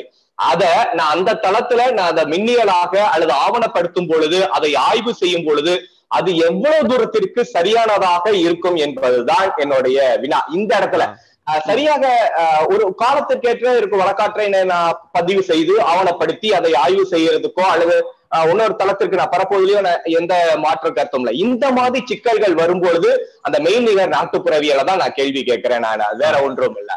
இப்ப இதுல நான் ஏற்கனவே சொன்ன மாதிரி ஒரு பண்பாட்டின் தொடர்ந்து மாற்றங்களை யார் நிகழ்த்துறான்னா அந்த பண்பாட்டுக்குள்ள இருக்கிற அந்த வழக்காரை தொடர்ந்து செஞ்சுக்கிட்டு இருக்கிற ஒருத்தர் தான் அந்த மாற்றத்தை நிகழ்த்துறாரு. இப்ப ஃபோக்லோருக்கும் ஆந்த்ரோபாலஜிக்குமான அடிப்படையான வித்தியாசத்தை நீங்க புரிஞ்சுக்கணும். ஆந்த்ரோபாலஜின்றது வந்து ஒரு அவுட் சைடர் வியூ ஒரு கலோனியல் ஸ்டடி நான் வந்து நான் பண்பாட்டில் மேம்பட்டவன் அப்படின்னு ஒருத்தர் வந்து என்ன பண்றாரு? பண்பாட்டில் தாழ்ந்தவன் அப்படின்ற ஒருத்தர் ஸ்டடி பண்றது. ஆனா ஃபோக்லோர்ன்றது என்னன்னா என்னுடைய பண்பாட்டை நானே வந்து ஆய்வு செய்வது. இப்ப நான் வந்து இந்த இடத்துல என்ன ஆயிரேன்னா ஒரு நவீனத்துவன். என்னோட பண்பாட்டை சேர்ந்த ஆனா நான் ஒரு நவீனத்துவன். நான் வந்து என்ன பண்றேன்? என்னோட பண்பாட்டுல இருக்கிற எல்லா சிக்கல்களும் எனக்கு தெரியுது. என் பண்பாட்டுக்குள்ளதான் நான் இருக்கேன். என்னோட பண்பாட்டின் சிக்கல்கள் தெரியுது. அதே நேரத்துல நான் ஒரு நவீனத்துவ பிரஜை. என்னோட பண்பாட்டுக்குள்ளே இருக்கேன். இப்ப நான் வந்து இந்த என்னோட பண்பாட்டுல எது எது வந்து சிக்கலா இருக்கோ அதை நான் ஸ்டடி பண்ணணுமா வேணாமா? இப்ப இந்த இடத்துல வந்து நான் எல்லா வழக்காறுகளையும் நான் புனிதப்படுத்த முடியாது இந்த இடத்துல தான். எல்லா வழக்காறுகளும் புனிதத்தன்மையோட இல்ல நான் அப்படி பார்க்க முடியாது. நான் ஒரு நவீனத்துவ பிரஜை எனக்கு இருக்கிற அந்த வழக்காறுல இருக்க குறைகள் எனக்கு தெரியும். அந்த வழக்காறில் இருக்க குறைய ஒரு நவீனத்துவனா நான் என்ன பண்ணுவேன்? ஒரு பண்பாட்டில் இருக்க சாதாரண ஏற்கனவே பண்பாடு எப்படின்றத பத்தி சொன்னப்போ சொன்னேன். ஒரு பண்பாட்டில் நவீனத்துவம் தான் மாற்றத்தை ஏற்படுத்த முடியும். இப்ப நான் பண்பாட்டுக்குள்ள இருக்கேன் அதே நேரத்தில் நான் ஒரு நவீனத்துவம். நான் அதுல மாற்றத்தை ஏற்படுத்தணுமா வேணாமா? நீங்க ஏற்படுத்தலாம். நான் நான் சொல்றத நான் வழக்காற்றை நிகழ்த்துபவர் ஏற்படுத்திக் கொள்வது என்பது இயல்பு. நீங்க சொன்ன அந்த கிரிட்டிக்கல் போக்லோரிசம் அல்லது வந்து விமர்சன நாட்டுப்புறவியல் என்பது அதுதான் தனக்குத்தானே அங்க நிகழ்த்துனரே அல்லது ஆஹ், ஒரு வழக்காற்றை ஆஹ், தனக்கான ஒரு விமர்சனத்தை வைத்துக் கொண்டு மாற்றிக்கொள்வது என்பது. நான் அதுக்குள்ள வரல. நான் பிற அரசியல் காழ்ப்புணர்ச்சியில மாற்றத்தை ஏற்படுத்துவது. அந்த வழக்காற்றுக்கு தொடர்பில்லாத அந்த இன மக்களோடு தொடர்பில்லாத ஏன்னா அவனுக்கு தான் தெரியும் அந்த வழக்காறு ஏன் நிகழ்த்துறோம். அதுக்கும் அந்த வழக்காருக்கும் அந்த நிலத்திற்குமான தொடர்பு அந்த வழக்காருக்கும் தனக்குமான தொடர்பு அந்த வழக்காருக்கும் தன தன்னுடைய உணவிற்குமான தொடர்பு அவனுக்கு தான் தெரியும். அந்த இதையெல்லாம் மறைச்சிட்டு இன்னொரு காழ்ப்புணர்ச்சியோட அல்லது ஒரு அரசியல் செயல்பாட்டோட அதுல மாற்றங்களை கொண்டு வரும் பொழுது ஒரு கலாய்வாளனாக நான் என்ன செய்ய முடியல அப்படின்னா அந்த இடத்துக்கு போக முடியல. ஏன் அப்படின்னா அதுல நான் பல சிக்கல்கள் இருக்குது. ஒண்ணு வந்து என்னைய வந்து அவங்க ஒரு ஒரு ஒரு ஒரு விர்ச்சுவல் ஐடென்டிட்டியாக என்னைய பாக்குறது அல்லது நான் இன்னொரு ஒரு சமூக ஆஹ் பிர- பிரதிநிதியாக என்னைய பாக்குறது இதெல்லாம் பார்த்துட்டு ஒரு கலாய்வாளரே என்ன செய்ய முடியல அப்படின்னு சொல்லி சொன்னா அந்த இடத்துக்கு போய் ஒரு ஒரு வழக்காற்றை பதிவு செய்ய முடியாத சிக்கல் ஏற்படுது. அததான் நான் விவாதிக்கிறேன். அப்படி இந்த செய்யக்கூடிய தவறாக நிகழ்த்தப்படக்கூடிய ஒரு ஒரு வழக்காற்றை நாம் சேகரிக்கிறதுனால என்ன பயன் என்பதுதான் என்னுடைய நோக்கமே. நிமிஷம். ஒரு கார்த்திக் சொல்ற மாதிரி அதாவது என்னுடைய சமூகத்துல என்னுடைய வழக்காரர்களுக்கு நான் தான் மாற்று கொண்டு வர முடியும் அப்படிங்கிற மாதிரி சொல்றாப்புல. நான் யார்? ஆஹ், சமர்ப்பிச்சிருக்க அந்த அறிக்கையில பாத்தீங்கன்னா அது வந்து அதாவது வேறு இடத்திலிருந்து அல்லது வேற்று ஆஹ், இடத்திலிருந்து ஒருவர் வந்து அதை செய்ய முடியாது அப்படிங்கிற மாதிரி சொல்றாங்க. நீங்களும் அதான் சொல்லிட்டு இருக்கீங்க. ஆனா சாரோட அறிக்கையில பாத்தீங்கன்னா அந்த சாரோட அறிக்கையில முடிச்சுக்கிறேன். சாரோட அறிக்கையில பாத்தீங்கன்னா இது வந்து அதாவது எப்ப வந்து ஒரு நாட்டுப்புறவியல் ஆய்வாளன் ஒரு சமூகத்தை அல்லது அதன் வழக்காறுகளை படிக்கிறானோ எப்போது அது நவீனத்தோடு சேர்ந்ததோ இல்லையோ அல்லது தேவையில்லாமல் இருக்கிறதோ அப்போது அவன் அவர்களை அதிலிருந்து கடத்தி கொண்டு வெளியே வர வேண்டும் அல்லது அந்த அஹ், அல்லது அந்த வழக்காரை ஒரு ப்ரொஃபசர் கந்தல் சுப்ரமணியன் நல்லா சொன்னார். அந்த மெய்நிகருக்கு வந்து இன்னொரு அர்த்தம் மாதிரி சொன்னாப்ப. அதாவது இப்போது இருக்கும் வழக்காரை வேறு ஒரு தளத்திற்கு அல்லது வேறு மாதிரியாக எடுத்து செல்வது. அதுதான் அதாவது இப்ப ஒரு அடிமை அடிமைத்தனத்தில் அல்லது அடிமையின் அடையாளமாக இருக்கும் ஒரு வழக்காரை அது விடுதலையின் அடையாளமாக மாற்றுவது. மெய் நிகர். அது போலி. அப்ப அந்த மாதிரி எடுத்து செல்லும் ஒரு வேலையை நாட்டுப்புறவியல் ஆய்வாளன் செய்யணும் அப்படின்னு சொல்லிட்டு சாரோட அறிக்கையில நான் படிச்சேன். அத உள்ள இருக்கவங்க மட்டும் பண்ண முடியாது. நாட்டுப்புற உறவியல் ஆய்வாளர்களும் செய்யணும் அப்படின்னு சார் சொல்றாரு. இல்ல இன்னொன்னு இன்னொன்னு என்னன்னா இப்ப வந்து அந்த வழக்காருக்கு ஒரு ஆய்வாளன் செல்ல முடியல. அதுதானே உங்களோட முதல் குற்றச்சாட்டு. அந்த வழக்காரை ஒரு ஆய்வாளன் சென்று பார்க்க முடியல. அதானே சார் நீங்க சொல்றது? இப்ப வந்து அந்த ஆய்வு ஏன்னா அந்த அந்த மாற்றம் வந்து உங்களால நிகழல. அது வந்து எக்ஸ்டர்னல் ஃபோர்ஸ் ஏதோ ஒன்று அரசாலேயோ இல்லை சட்டத்தினாலேயோ ஒரு மாற்றம் நிகழ்ந்திருக்கு. இப்போ வந்து ஒரு ஒரு ஆய்வாளனா நீங்க வந்து எதை பதிவு பண்ணணும்னா அந்த வழக்காறு அணுகக்கூடியதாக இல்லை அப்படின்றதான நீங்க பதிவு பண்ண வேண்டியது. இப்போ நீங்க வந்து நான் வந்து ஒரு தாலாட்டு பாட்டு சேகரிக்கிறதுக்காக வந்து ஒரு இரண்டு வருடத்துக்கு முன்னாடி நாங்க போயிருந்தோம். எந்த ஊர்லயுமே வந்து ஒரு அம்மா தன்னோட குழந்தைக்கு தாலாட்டு பாடுறதா நாங்க பதிவு பண்ணவே இல்லை. எல்லா இடத்துலயும் வந்து குழந்தையே இல்லாம அவங்க பாட்டி வந்து எங்களுக்கு தாலாட்டு பாட்டு வெறும் மைக்குக்கு பாட்டி பா பாடி காமிச்சிருக்காங்க அப்போ வந்து இங்க வந்து அம்மா பாடுற தாலாட்டே நாங்க பதிவு பண்ணவே இல்லை எங்கேயுமே இல்லை. ஆனா நான் என்ன சொல்றேன்? இது இது ஆன்டி டேட்டான்னு நாங்க சொல்றோம். கிட்டத்தட்ட வந்து நான் வந்து எதிர்பார்த்தது என்னன்னா அம்மா வந்து குழந்தைக்கு தாலாட்டு பாடு போடுவாங்கன்னு நாங்க எதிர்பார்த்து போறோம். ஆனா அங்க வந்து நாங்க நாங்க நினைச்ச எதுவுமே கிடைக்கல. இதைத்தான் நாங்க என்ன சொல்றோம்னா ஆன்டி டேட்டான்னு சொல்றோம் இந்த இதை. இப்ப நான் வந்து நான் நினைச்ச மாதிரியே அந்த சூழல்ல ஒண்ணு இருக்கணும்னு அவசியம் இல்லை. எது எனக்கு கிடைக்குது அதுதான் டேட்டா இப்போ நீங்க வந்து நீங்க ஒரு ஒரு ரிச்சுவலுக்கு போறீங்க. அங்க ரிச்சுவல் வாசலோட என்னை நிறுத்திடுறாங்கன்றதுதான் எனக்கு டேட்டாவே சொல்லப்போனா. அந்த அந்த ரிச்சுவல் ஏன்னா நீங்க போன வருஷத்துக்கு இந்த வருஷத்துக்கான பெரிய மாற்றமே அதான். உங்களை உள்ள விடலைன்றதான பெரிய மாற்றமே.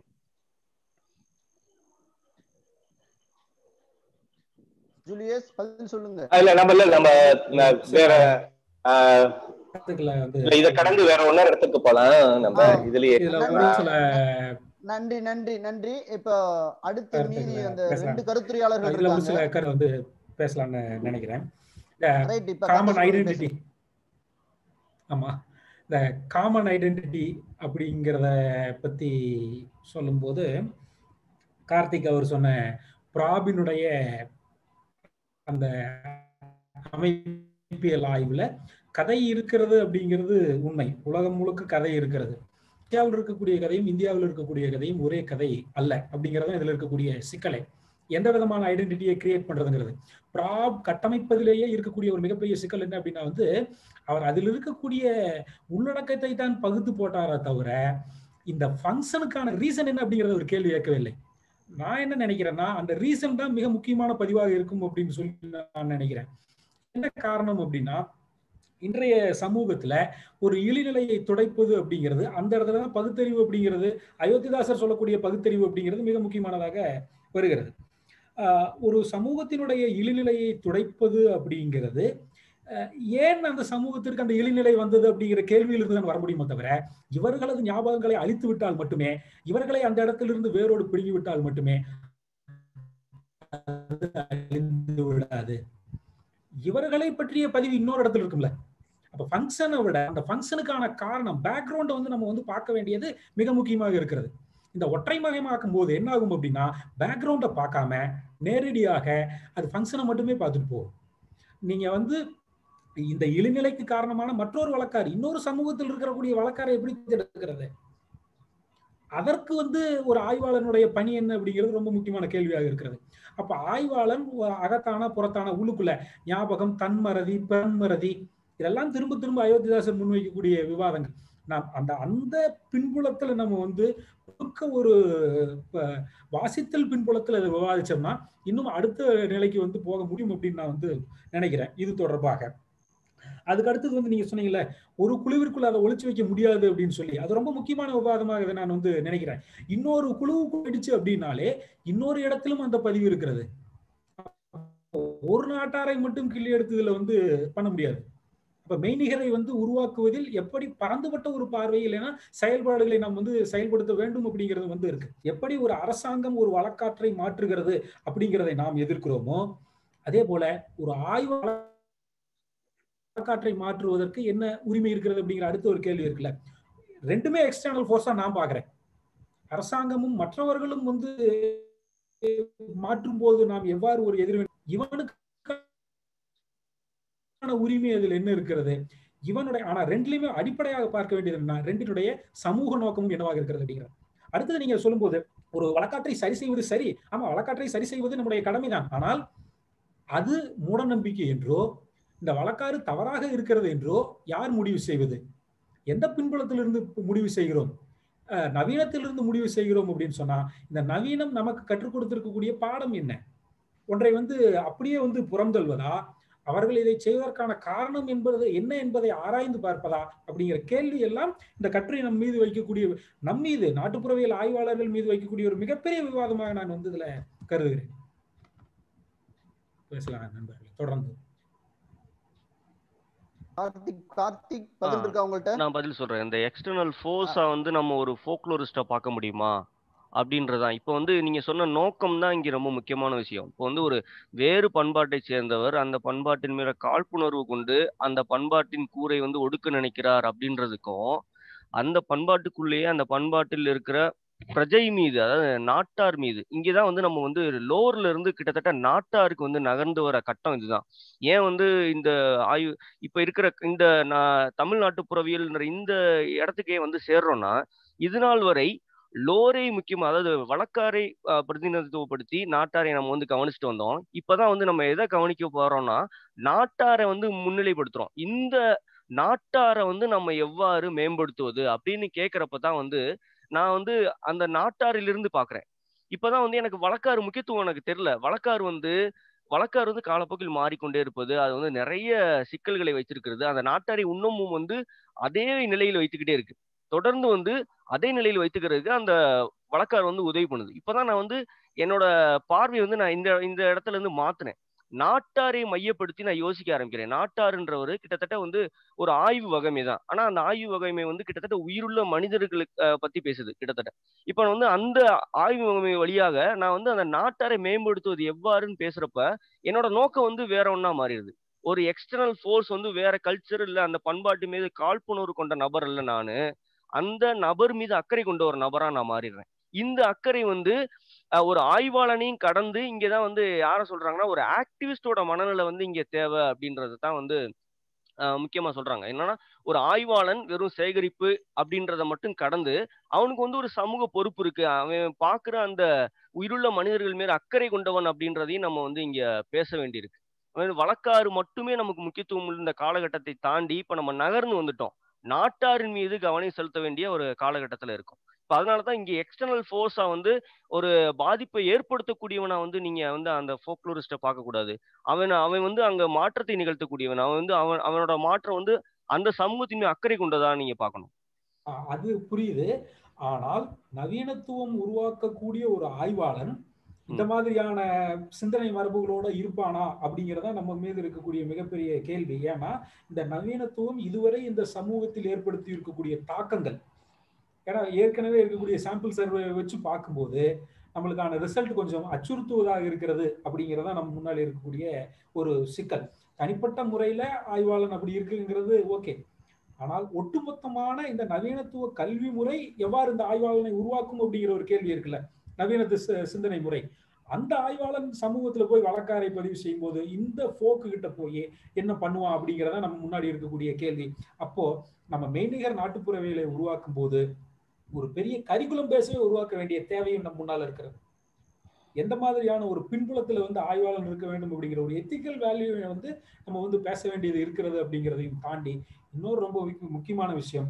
அதுல தர்மராஜ் சார் வந்து மறைமுகமாக எழுப்பி இருக்கக்கூடிய ஒரு கேள்வியாக நான் உணர்வது நாட்டார் என்பவர் யார் அப்படிங்கிற கேள்வியுமே இருக்கிறது. திரும்ப திரும்ப வந்து இப்ப எந்த இடத்துல இருந்து நாட்டாரை நாம் வந்து புரிந்து கொள்வது? இன்றைய இப்ப நாட்டுப்புறவியல் ஆய்வு பின்புலத்துல யாரை நாம் நாட்டார்களாக எடுத்துக்கொண்டிருக்கிறோம் அப்படிங்கிற கேள்வியும் அதற்குள் இருப்பதாக நான் வந்து உணர்கிறேன். அந்த அடிப்படையில வந்து பார்க்க முடியும். ஆ. கார்த்திக்? ஆ இந்த இங்கே தான் வந்து நம்ம இப்போ வந்து இந்த நாட்டாருக்கான கரிக்குலம்லாம் நம்ம பேச ஆரம்பிக்கிறப்ப இப்போ நம்ம ஃபோக்லூரிஸ்டுக்கான இதை இந்த ஃபோக்லூரிஸ்ட் என்னவா இருக்கணும் ஒரு நவீனத்துவ பிரஜையானா இவன் நவீனத்துவ பிரஜை தான். ஏற்கனவே அவர் ஏற்கனவே பேசின மாதிரி வழக்காறு வாய்மொழி வழக்காறு பற்றிய எழுத்து மரபினுடைய அதாவது எழுத்து பண்பாட்டை சேர்ந்தவனோட பார்வை தான் வந்து ஃபோக்லோர் நான் வந்து என்ன பண்றேன் ஆரம்ப காலகட்டத்தில இருந்தே கிரிம்பிரதர்ஸை யாரு அப்படின்னா அவர் வந்து ஒரு எழுத்து பண்பாட்டை சேர்ந்தவர். அவர் வந்து என்ன பண்றாரு வாய்மொழி பண்பாட்டை வந்து ஒரு தொகுக்க ஆரம்பிக்கிறார். இப்போ வந்து நாட்டார் பண்பாடை யார் அணுகிற அணுக ஆரம்பிக்கிறான்னா ஒரு நவீனத்துவ பிரஜை தான் அணுகிறான். நாட்டார் பண்பாடை இன்னொரு நாட்டாரை அணுகிறது இல்லை இங்கே வந்து நான் வந்து ஆப்வியஸ்லி நான் வந்து ஒரு எழுத்து பண்பாட்டை சேர்ந்தவன். நான் வந்து ஒரு ம- நவீனத்துவ பிரஜை. இப்போ நான் வந்து என்னோட நவீனத்துவ கூரோட தான் நான் அவனை போய் நான் சந்திக்கணும். இப்போ நான் அங்கே போய் நான் வந்து நான் அவன்கிட்ட போய் நான் லோரை பற்றி நான் க்ளோரிஃபை பண்ணி காலம் முழுக்க இந்த லோர் வந்து புனிதமானது நீ இதோடைய இருன்னு சொல்ல முடியாது. ஏன்னா நான் வந்து நான் வந்து ஒரு நவீனத்துவ பிரஜை. நான் வந்து எழுத்து மண் பண்பாடு பண்பாட்டை சேர்ந்தவன். என்னோட பொருளாதாரம்லாம் உயர்ந்திருக்கு. நான் ஒரு வேற இடத்துல இருக்கேன். நான் வந்து ஒரு நவீனத்துவனா போய் அவனை நீ அங்கேயே இரு. ஆனா நான் உன்கிட்ட இருக்கிற வழக்காரை மட்டும் சேகரிச்சுட்டு போறேன்ற ஒரு போலித்தனம் இருக்குல்ல. இந்த முகமூடியையே நான் ஒரு நான் ஒரு நாட்டார் வழக்காற்றியலாளன் தொடர்ந்து செஞ்சுக்கிட்டே இருக்கான்றதான் கேள்வி. நான் வந்து ஒரு நவீனத்துவ மனிதன் இருக்குல்ல. நான் வந்து அவனை எவ்வாறு பார்க்குறேன் அப்படின்னா அவனை அங்கேயே இருக்கக்கூடியவனா தான் பார்க்கணுமா? அவன் அங்கேயே தான் இருக்க தகுதியானவனா? இதான் கேட்குறேன் அவன் வழக்காறுகளை மட்டும் நான் இவ்வளவு நாள் கவனப்படுத்திக்கிட்டே இருக்கேன். அந்த வழக்காறு மட்டும் எனக்கு புனிதமானது. அதை வைத்திருக்கிற நபர் பத்தி எனக்கு எந்த அக்கறையுமே கிடையாது. அவன் இன்னமும் வந்து நாளைக்கு நான் வழக்காறு சேகரித்து போ- சேகரிச்சுட்டு போன அடுத்த நாள் அவன் வந்து சாதி படுகொலையிலால செத்து போயிடலாம் இப்ப அவனை பத்தி எனக்கு எந்த அக்கறையும் இருக்கக்கூடாதா? இதுதான் நான் ஒரு நாட்டுப்புற அடி அடிப்படையான கேள்வி. அந்த நாட்டுப்புறத்தில் நான் வந்து இந்த வழக்காரை தாண்டி அவன் மேல எந்த அக்கறையும் எனக்கு இருக்கணுமா? கூடாதான்றது. இல்ல தொடர்ந்து. வந்து நாட்டுப்புற. இத- பேசிக்கிட்டே இருக்கு. நாட்டுப்புற புலம் வந்து ஆய்வு சூழல்ல இத பேசாம கிடையாது. தொடர்ந்து கட்டமைச்சுட்டே இருக்கு. அதுக்கு ரொம்ப முக்கியமான பேஸ் எம்கே மதுரை காமராஜ் யூனிவர்சிட்டியில தான் இருந்திருக்கு. நீங்கள் வந்து வழக்காறுகளை மட்டும் இல்ல போக்கையும் வந்து நீங்க திரும்ப திரும்ப பாருங்க. நாட்டாரை. நீங்கள் வந்து மையப்படுத்துங்கள் அப்படிங்கிறது அங்கிருந்து நிறைய சிந்தனைகளும் வந்திருக்குது தொடர்ந்து. அதுல மாற்று கருத்து நான் கிடையாது. அதுதான் நான் வி- அவருடைய ரோல் என்ன அப்படிங்கிறது ரொம்ப ரொம்ப முக்கியமானது. ஆய்வாளனுடைய ரோல் அஹ் கந்த ஜி எஸ் சுப்பிரமணியம் சொல்லுங்க. நான் அதுதான் நான் என்னுடைய இரண்டாவது வாதமாவே வைத்தேன் நான். மெய்நிகர் நாட்டுப்புறவியல் பத்தி பேசும்பொழுது நாட்டாரை பற்றியான உங்களுடைய கவனம் என்ன இருக்கிறது அதுக்கு பதில் சொல்லிட்டு நாம் மெய்நிகர் நாட்டுப்புறவியலை பற்றி பேசுவோம் என்பதுதான் என்னுடைய வாதமே.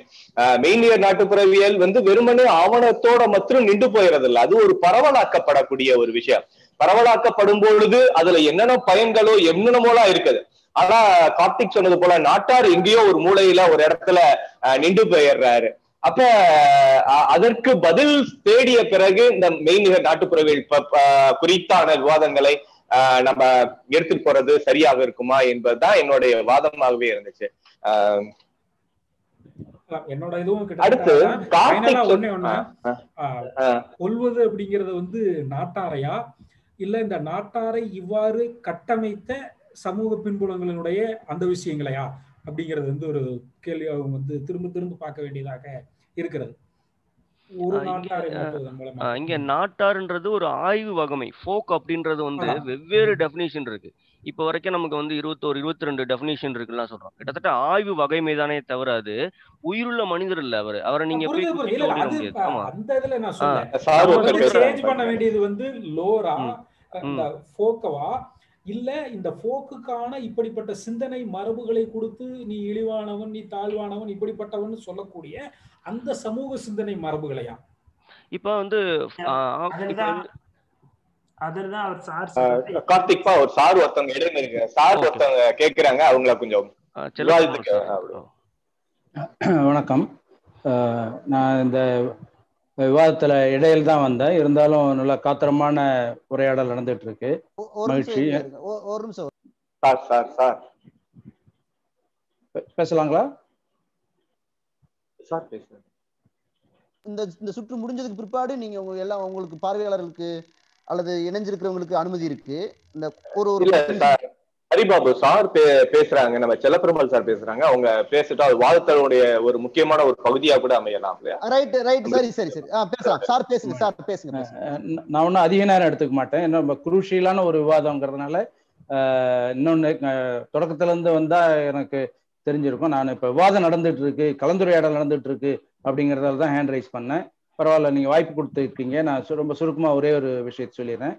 முக்கியமா இப்ப கார்த்திக்னுடைய கருத்துல வந்து அவர் சொன்ன கருத்து வந்து என்னன்னா அவர் எப்படி பேசுறாருன்னா தான் நவீனத்துவ மனிதன் நான் போயிட்டு களத்துக்கு போறேன். அந்த நாட்டார்கிட்ட அந்த வழக்காறுகளை அப்படி வச்சிருக்க சொல்றதா இல்ல பதியிறதா என்ன அப்படிங்கிறத பத்தி பேசினார். அப்ப அவர் சொல்றது என்ன எனக்கு என்ன புரியுதுன்னா அப்ப நவீனத்துவ மனிதன்கிட்ட வழக்காரே இல்லைன்ற மாதிரி ஆயிடுது. அப்போ அவ ஏதோ நாட்டார் வேற நாட்டார் அல்லாதார் வேற அப்படிங்கிற மாதிரியான புரிதல் இல்லை. இப்ப நவீனத்துவ மனிதன்கிட்ட மாடர்னான மனிதன்கிட்ட நகர்ப்புற மனிதன்கிட்ட இல்ல நவீனத்துவ மனிதன்கிட்ட வழக்காரே இல்லை அப்படிங்கிற மாதிரியான ஒரு புரிதலோட பேசுற ஒரு துணி தெரியுது. அப்போ ஆஹ், சமூகத்துல வந்து ஒண்ணு நாட்டார் அப்படிங்கிறத ஒரு கேட்டகரி ஆஃப் பீப்புள் அப்படிங்கிறது பாக்குறது ஒரு ஒரு பார்வை. இப்ப அதை தான் கொஸ்டின் பண்ணி தான் இப்ப நீங்க இவன் கார்த்திக் ஆரம்பத்துல அப்படிதான் விவாதிச்சாரு. திரும்ப அவரே வந்து அதுக்கு என்ன ஒரு விளக்கம் சொல்றாருன்னா நான் ஒரு நவீனத்துவ மனிதனா இருந்து நான் நாட்டார்கிட்ட போறேன் அந்த வழக்கார பற்றி பாக்குறேன் அப்படின்னும் போது அப்போ அவர் என்ன புரிதல் இருக்காரு? அப்ப நவீனத்துவ மனிதன்கிட்ட லோர் உருவாகாது அப்படிங்கிற மாதிரியான ஒரு புரிதலை வச்சுட்டு பேசுறாரு. அப்போ போ நாட்டாருங்கிறத கே- ஒரு கேட்டகரி ஆஃப் பீப்புளா தான் திரும்பவுமே கொண்டு வந்து நிறுத்துறீங்க. நான் அது வந்து எல்லா மனிதர்கள்ட்டும் எப்படிப்பட்ட குழுத்திலும் வழக்காறு உருவாகும் அப்படிங்கிற பட்சத்துல இந்த மாதிரியான அதிகார செயல்பாட்டு தன்மை ஏன் இந்த இடத்துல கொண்டு வரலாமா அப்படிங்கறத மட்டும் கேட்டுறேன். மற்றபடி நான் இது கலந்துரையாடல் அப்படிங்கறதுனால தான் நான் இடையீடு பண்ணேன். இல்லைன்னா நான் பொறுத்து இருந்திருப்பேன். மன்னிக்கணும். ஓகே. ஆஹ் பதில் சொல்லலாமா? ஆ கார்த்தி.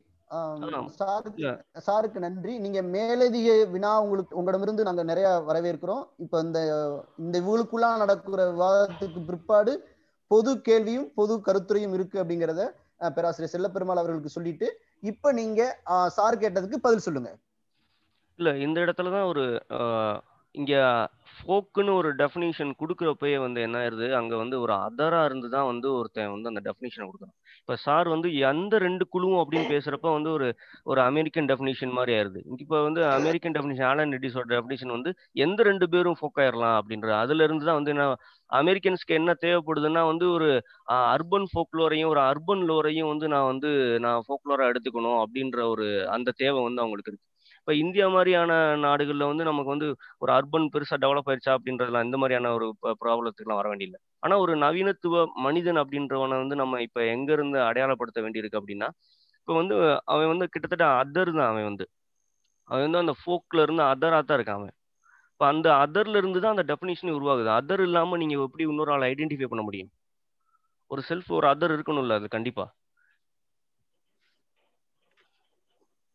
ஆ, சார் இளையராஜா பதில் ஏதோ சொல்- சொல்ல வந்தாரு. இளையராஜா ஏதோ பேச வந்தாரு. இல்ல சாரே பதில் சொல்றாருன்னு நினைக்கிறேன் நான். அது பதில் சார் சொல்லட்டும் சார் நான் உங்ககிட்ட தான் கேள்வி கேட்கலாம்னு நினைச்சிருந்தேன். ஒரு ப்ரொஃபசர் கந்த சுப்ரமணிட்ட சார் நீங்க பேசுங்க அப்புறம் நான் உங்கள்கிட்ட சொல்றேன். இல்ல சார் ஒண்ணும் இல்ல. நீங்க பேசலாம் சார் சொல்லுங்க. டைம் ரொம்ப ரன் ஆயிட்டு இருக்கும். சொல்லுங்க சார் நீங்க. இல்ல, நான் வேற தளத்துக்கு போயிடலான்னு பார்த்தேன். அதாவது இப்ப ஃபோக்லோர் அப்படிங்கிறது வந்து அதாவது ஜென்ரலாகவே உங்ககிட்ட இல்லை எல்லார்ட்டையுமே ஒரு கேள்வி வைக்கலான்னு அதாவது மறுபடி மறுபடி இந்த கருத்து வந்து வருது. அதாவது ஃபோக்லோர் வந்து மல்டிப்ளிசிட்டி அல்லது அந்த எல்லா வகையான அதாவது அந்த தெருவாக இருக்கட்டும் இல்லை ஜாதியாக இருக்கட்டும் அந்த ஊராக இருக்கட்டும் இதை வந்து ப்ரிசர்வ் பண்ணணுமா அல்லது பொதுத்தன்மைக்குள்ள போகணுமா அல்லது ஒற்றுத்தன்மைக்குள்ள போகணுமா அப்படிங்கிற மாதிரி ஒரு கேள்வி எல்லார்ட்டும் வைக்கலான்னு பாரு நான் இப்போ சார் வந்து தமிழ்நாட்டார் அப்படிங்கிற ஒரு பொது குரூப்பை வந்து நம்ம உருவாக்கணும். அது அதுக்காக நாட்டாரை கொலை செய்யணும் அப்படின்னு சொல்றாரு இதை வந்து எல்லாருக்கும் ஏன்னா எனக்கு இது டவுட் இருந்துச்சு இல்ல அதான் திரும்ப திரும்ப அதுதான் சார் வந்து விவாதத்துக்குள்ளேயே நம்ம வந்து உட்படுத்துறோம். நாட்டுப்புறவியல் ஆய்வு அப்படின்னு சொல்றதனுடைய பலமே வந்து பன்முகத்தன்மையை வந்து வெளிக்கொண்டு வருவது. இதுல அந்த அடையாளத்தை எல்லாம் அழித்து ஒற்றைத்தன்மையாக மாற்றுவது அப்படிங்கிறது அடையாளத்தை அழித்து விடாது அப்படிங்கிறது நம்முடைய என்னுடைய கருத்தாக இருக்கிறது. இது திரும்பவும் வந்து செல்ஃப் அதர்ஸ் அப்படிங்கிறதுக்குள்ளதான். செல்ஃப்ல அழிச்சிருவீங்க. அதர்ஸ்ல இருக்கிறத என்ன பண்றது அப்படிங்கிறது ஒரு மிக முக்கியமான கேள்வியாக இதுல வந்து இருக்கு தொடர்ந்து. என்னை பற்றி அவர்களிடம் உருவாக்கி இருக்கக்கூடிய என்னை பற்றி உங்களிடம் உருவாக்கி இருக்கக்கூடிய லோரை நான் என்ன பண்றது அப்படிங்கிற ஒரு கேள்வி இருக்குல்ல சார் இது தொடர்ந்து வந்து விவாதத்துக்கு கொண்டு வரணும் நம்ம. அதுல நம்மளோட ரோல் என்ன? அது எப்படி வந்து ஒரு பண்பாட்டை வந்து உருவாக்கணும் அடுத்தது இப்படி தமிழ்நாட்டு புறவியல் அப்படிங்கிற ஒரு அடையாளத்தை உருவாக்கிட்டீங்க அப்படின்னா அடுத்தது மெல்ல மெல்ல அப்படியே போய் வந்து இந்திய தேசியத்துக்கான ஒரு அடையாளத்தை வந்து கட்டமைப்பது. இது யாருக்கு ஆதரவாக இருக்கும்? அப்படிங்கிறதெல்லாம் பின்னணியில் இருக்கக்கூடியதெல்லாம் நம்ம வந்து விவாதம் செய்ய முடியும் இல்லை இளையராஜா நீங்க உங்களோட கேள்வியை வைக்கலாம். கார்த்தி அவர்கிட்ட தான். இந்த தமிழ் நாட்டுப்புறவியல்ல வந்து மார்க்சிய நோக்கு அப்படிங்கிறது வந்து வழக்காறுகளை கொண்டாடுதல் அப்படின்னு சொல்றாங்க இல்லைங்களா? அப்படி. ஒரு வார்த்தை நம்ம பேசுறப்ப சொன்னீங்க. வழக்காறுகளை கொண்டாடுதல் அப்படிங்கறத வந்து நீங்க எப்படி அர்த்தப்படுத்துறீங்க அதான் ஒரு நாவான மும்மொழி தொகுத்தது எல்லாமே பார்த்தீங்கன்னா வந்து பெரும்பாலும் அவர் எடுத்து கையில் எடுத்துக்கிட்டது வந்து அஹ், கதைப்பாடல்கள் தான் எடுத்துக்கிறாரு. அப்போ வந்து அவருக்கு அவர் வந்து எதுல இருந்து வராருன்னா கிட்டத்தட்ட ஒரு ரஷ்யன் ஃபோக்லோர் சொல்ற ஒரு இந்த வழக்காறுகள் கிளாஸ் கன்ஃப்ளிக்டை வந்து நமக்கு சொல்லும். இது வந்து ஒரு புரட்சிகர அடையாளம்னு சொல்ற சொக்கோலோவ்ட்ட இருந்து தான் அவர் வந்து அதை எடுத்துக்கிறாரு. அவங்க வந்து குறிப்பா வந்து ஹீரோயிக் போயட்ரி இந்த மாதிரி இதுதான் அவங்க வந்து அடிப்படையில் கோடிட்டு காட்டுறாங்க. இதுல வந்து ஒரு அந்த புரட்சிகர அடையாளத்தை வந்து அவர் மனசுல வச்சுக்கிறாரு. அதனாலதான் அவர் வந்து கதைப்பாடல்கள்ல வந்து ஒரு வந்து அவர் திரும்ப தொ- தொடர்ந்து ஆய்வு பண்றாரு. நிறைய தொகுத்திருக்காரு. நிறைய புத்தகங்களை வந்து அது வழியா தொகுத்து வெளியிட்டிருக்காரு. இப்ப இந்த இடத்துல தான் வந்து என்ன ஆகுதுன்னா அவர் வந்து அதை ஏன் அதை செய்யறாருன்னா அந்த கதைப்பாடல்கள் வந்து ஒரு புரட்சிகர அடையாளம் அது வந்து புரட்சிகர குரலை கொடுக்குது அப்படின்றதுல அவர் வந்து நம்பிக்கையோட இருக்காரு. இப்ப அதனால தான் அவர் வந்து திரும்ப திரும்ப அதை செய்கிறாரு இப்ப அந்த அந்த அவர் மேல அந்த அந்த வழக்காறு மேல அவருக்கு வந்து ஒரு அதீத நம்பிக்கை இருக்கு. அதனாலதான் அதை திரும்ப திரும்ப அதை செய்கிறாரு ஆனா அதற்கு முன்னான நாட்டுப்புறவியல் சார்ந்த ஆய்வுகள் அப்படிங்கிறது நான் வனமாமலைக்கு முன்னாடி அப்படிங்கிறப்போ அந்த ஆய்வுகள் அது மாதிரி தான் இருந்துச்சா? இப்ப நம் என்னன்னா நான் வானமாமலை பிறகான நாட்டுப்புறவியல் சார்ந்த ஆய்வு அப்படிங்கிறது ஒண்ணு அவருக்கு முன்னாடியான ஆய்வுகள் அப்படிங்கிறது எப்படி இருந்துச்சு? அப்போ அப்ப நமக்கு அது தேவையாக கூட அப்படி நம்ம பார்க்க முடியுமா அப்படிங்கிறது? இல்ல ஆய்வுன்னு அதுக்கு முன்னாடி ஆய்வுன்னு இல்லை ஒண்ணும் இல்லைல்ல அதுக்கு முன்னாடி வந்து ஒரு துறை ஆய்வு ஒரு கல்வி புலம்னு இங்க ஒண்ணு உருவாகவே இல்லைல்ல சேகரிப்புகள் தான் தொடக்க காலத்துல வந்து ஆய்வாவே நம்பப்பட்டுச்சு. அதாவது இந்த சேகரிப்புகள் தான் தொடக்க காலத்துல ஆய்வாவே நம்ப நம்பப்பட்டுச்சு சேகரிப்புகள் தான் ஆய்வுன்னு நம்பினாங்க அந்த பீரியட்ல நாவானமாமலையே வந்து நிறைய டெக்ஸ்ட் அவர்கிட்ட கிடைக்கல. அவர் நாட்டுப்புறவியல் பத்தி என்ன வச்சிருக்காரு பல அந்த வெவ்வேறு வழக்காறுகள் பத்தி அவர் என்ன ஐடியா வச்சிருக்காருன்னு தனித்தனியா நம்ம தேடி தொகுக்க முடியல. ஆனா வந்து அவர் நிறைய கதைப்பாடல்களை வந்து நிறைய தொகுத்திருக்காரு. ஆனா அவரோட ஐடியா வந்து ரொம்ப சின்ன ஒரு ஒரு சில புத்தகங்கள்ல தான் ஒரு ஐடியா இருக்கு. இப்ப நான் சொன்ன புத்தகத்திலே வந்து முத பகுதியில வந்து அவர் அவர் ஐடியா சொல்றது ரொம்ப கம்மியா தான் இருக்கு. மற்றபடி அந்த வழக்காரை பத்தி சொல்றது தான் வந்து அதிகமா இருக்கு. அந்த வழக்காரை வந்து கொடுக்கறது தான் அதிகமா இருக்கு. ஏன்னா இந்த கேள்விக்கு ஒரு இது சொல்லான் இருக்கிறேன். அதுவும் தர்மராஜ் சார் சொன்னது தான் வந்து நான் கோட் பண்ணலாம்னு நினைக்கிறேன். வனமாமலை சாரோடது வந்து நீங்க இப்போ லெஃப்ட் ஓரியன்டா இல்லை இடதுசாரி சிந்தனையாக பார்த்தீங்க அப்படின்னு சொன்னா அவருடைய சிந்தனை என்னவாக இருக்கிறது அப்படின்னா வழக்காறுகள் என்பவை ஒடுக்கப்பட்டவர்களினுடைய குரலை அவர்கள் எவ்வாறு கதைப்பாடல்களில் வெளிப்படுத்தி இருக்கிறார்கள். அப்போ ஒடுக்கப்பட்டவர்களின் குரலின் குரலாக வழக்காறுகள் இருந்தது அப்படிங்கிறது வந்து பார்க்கக்கூடியது ஒன்றாக இருக்கிறது. இது ஒன்று அடுத்தது எவ்வாறு வந்து இடதுசாரி சிந்தனையாளர்கள் வந்து வழக்காறுகளை பார்த்தார்களோ அதே மாதிரி நமக்கு முன்னாடி இருக்கக்கூடிய மிகப்பெரிய கேள்வி வந்து திராவிட இயக்கம் எவ்வாறு வழக்காறுகளை வந்து பார்த்தது? பகுத்தறிவு திராவிடம் ப- பகுத்தறிவு அப்படிங்கிற சிந்தனை வழக்காறுகளை எவ்வாறு வந்து பார்த்தது அப்படிங்கிற கேள்வியெல்லாம் இதுக்குள்ள இருப்பதாக நான் வந்து பார்க்குறேன். அப்போ இந்த பகுத்தறிவு நாம் எங்கிருந்து தொடங்குவது? திரா திராவிட இயக்கத்தில் இருந்தா இல்லை அயோத்திதாசர் உருவாக்கி அந்த திராவிட ஜனசபை அங்கிருந்து நம்ம வந்து பார்க்கறதா? அப்படிங்கிறதெல்லாம் வந்து இதில் நமக்கு முன்னால் இருக்கக்கூடிய கேள்விகள். இதெல்லாம் வந்து எனக்கு நிச்சயமா ஒரு வாரத்துல ஒரு நிகழ்வுல முடியக்கூடிய விவாதமாக இதை நான் நம்பல. ஏன்னா அந்த கட்டுரை வந்து அவ்வளவு பெரிய விவாதங்களை வந்து திறந்து விட்ட வாசலாக இருக்கிறது நான் நம்புறேன். இந்த ஐவருக்குள்ளாக வேற கேள்விகள் இருக்கா? உங்களுடைய கருத்துரையாளர்களுக்குள்ளாக கேள்விகள் கருத்துரைகள் இருக்கா உங்களுக்கு? பார்வையாளர் பகுதிக்கு நம்ம செல்லலாம். ஆஹ் அந்த வகையில் ஒரு அறிக்கையின் மீதான ஒரு பெரிய கருத்தை நீங்க தெளிவா வச்சிருக்கீங்க. உங்களுக்குள்ளான ஐயங்களை கேள்விகளையிலும் ஒரு ஒரு பார்வையாளர்களுக்கு விளங்கும்படியாக ஒரு வாதத்தை நீங்கள் உருவாக்கி இருக்கிறீர்கள் ரொம்ப முக்கியமான வாதம் என்கிற அளவில். இப்போது பார்வையாளர்கள் பகுதிக்கு நாம் செல்கிறோம். பார்வையாளர்கள் ரெண்டு நிலையில் உங்களுடைய கருத்துரை வைக்கலாம் கேள்விகள் இருந்தாலும் வைக்கலாம். நாட் நாட்டாருங்கிறத வந்து ஒரு குழுவா நினை நினைத்து செயல்பட்டது. இப்போ அதெல்லாம் அப்படி குழுவா நினைக்க வேண்டாம் அப்படிங்கிற கருத்தை தான் வந்து தர்மராஜ் முன்வைக்கிறாருன்னு நினைக்கிறேன். இப்போ அப்படி இல்லாம நாட்டார் அப்படி ஃபோக் அப்படிங்கிறத ஒரு கான்செப்ட் ஒரு ஒரு மன உணர்வு ஒரு ஒரு ஆட்டிடியூட் அப்படிங்கிற மாதிரி அதே அமெரிக்காவில இருந்தே டெக்ஸ்ட் புக்ஸ் வந்திருக்கு. முக்கியமா டொயல் கேன் அப்படிங்கிறவர் வந்து அது கிட்டத்தட்ட டண்டிஸ் நூல் வெளியிட்ட அதே காலகட்டத்திலே வந்திருக்கு. துரதிருஷ்டவசமா அந்த மாதிரியான ஆய்வுகள் கருத்தாக்கங்களை நம்ம வந்து பிரபலப்படுத்தல. அதுக்கு இன்னும் கூடுதலாக கூடுதலா என்னன்னா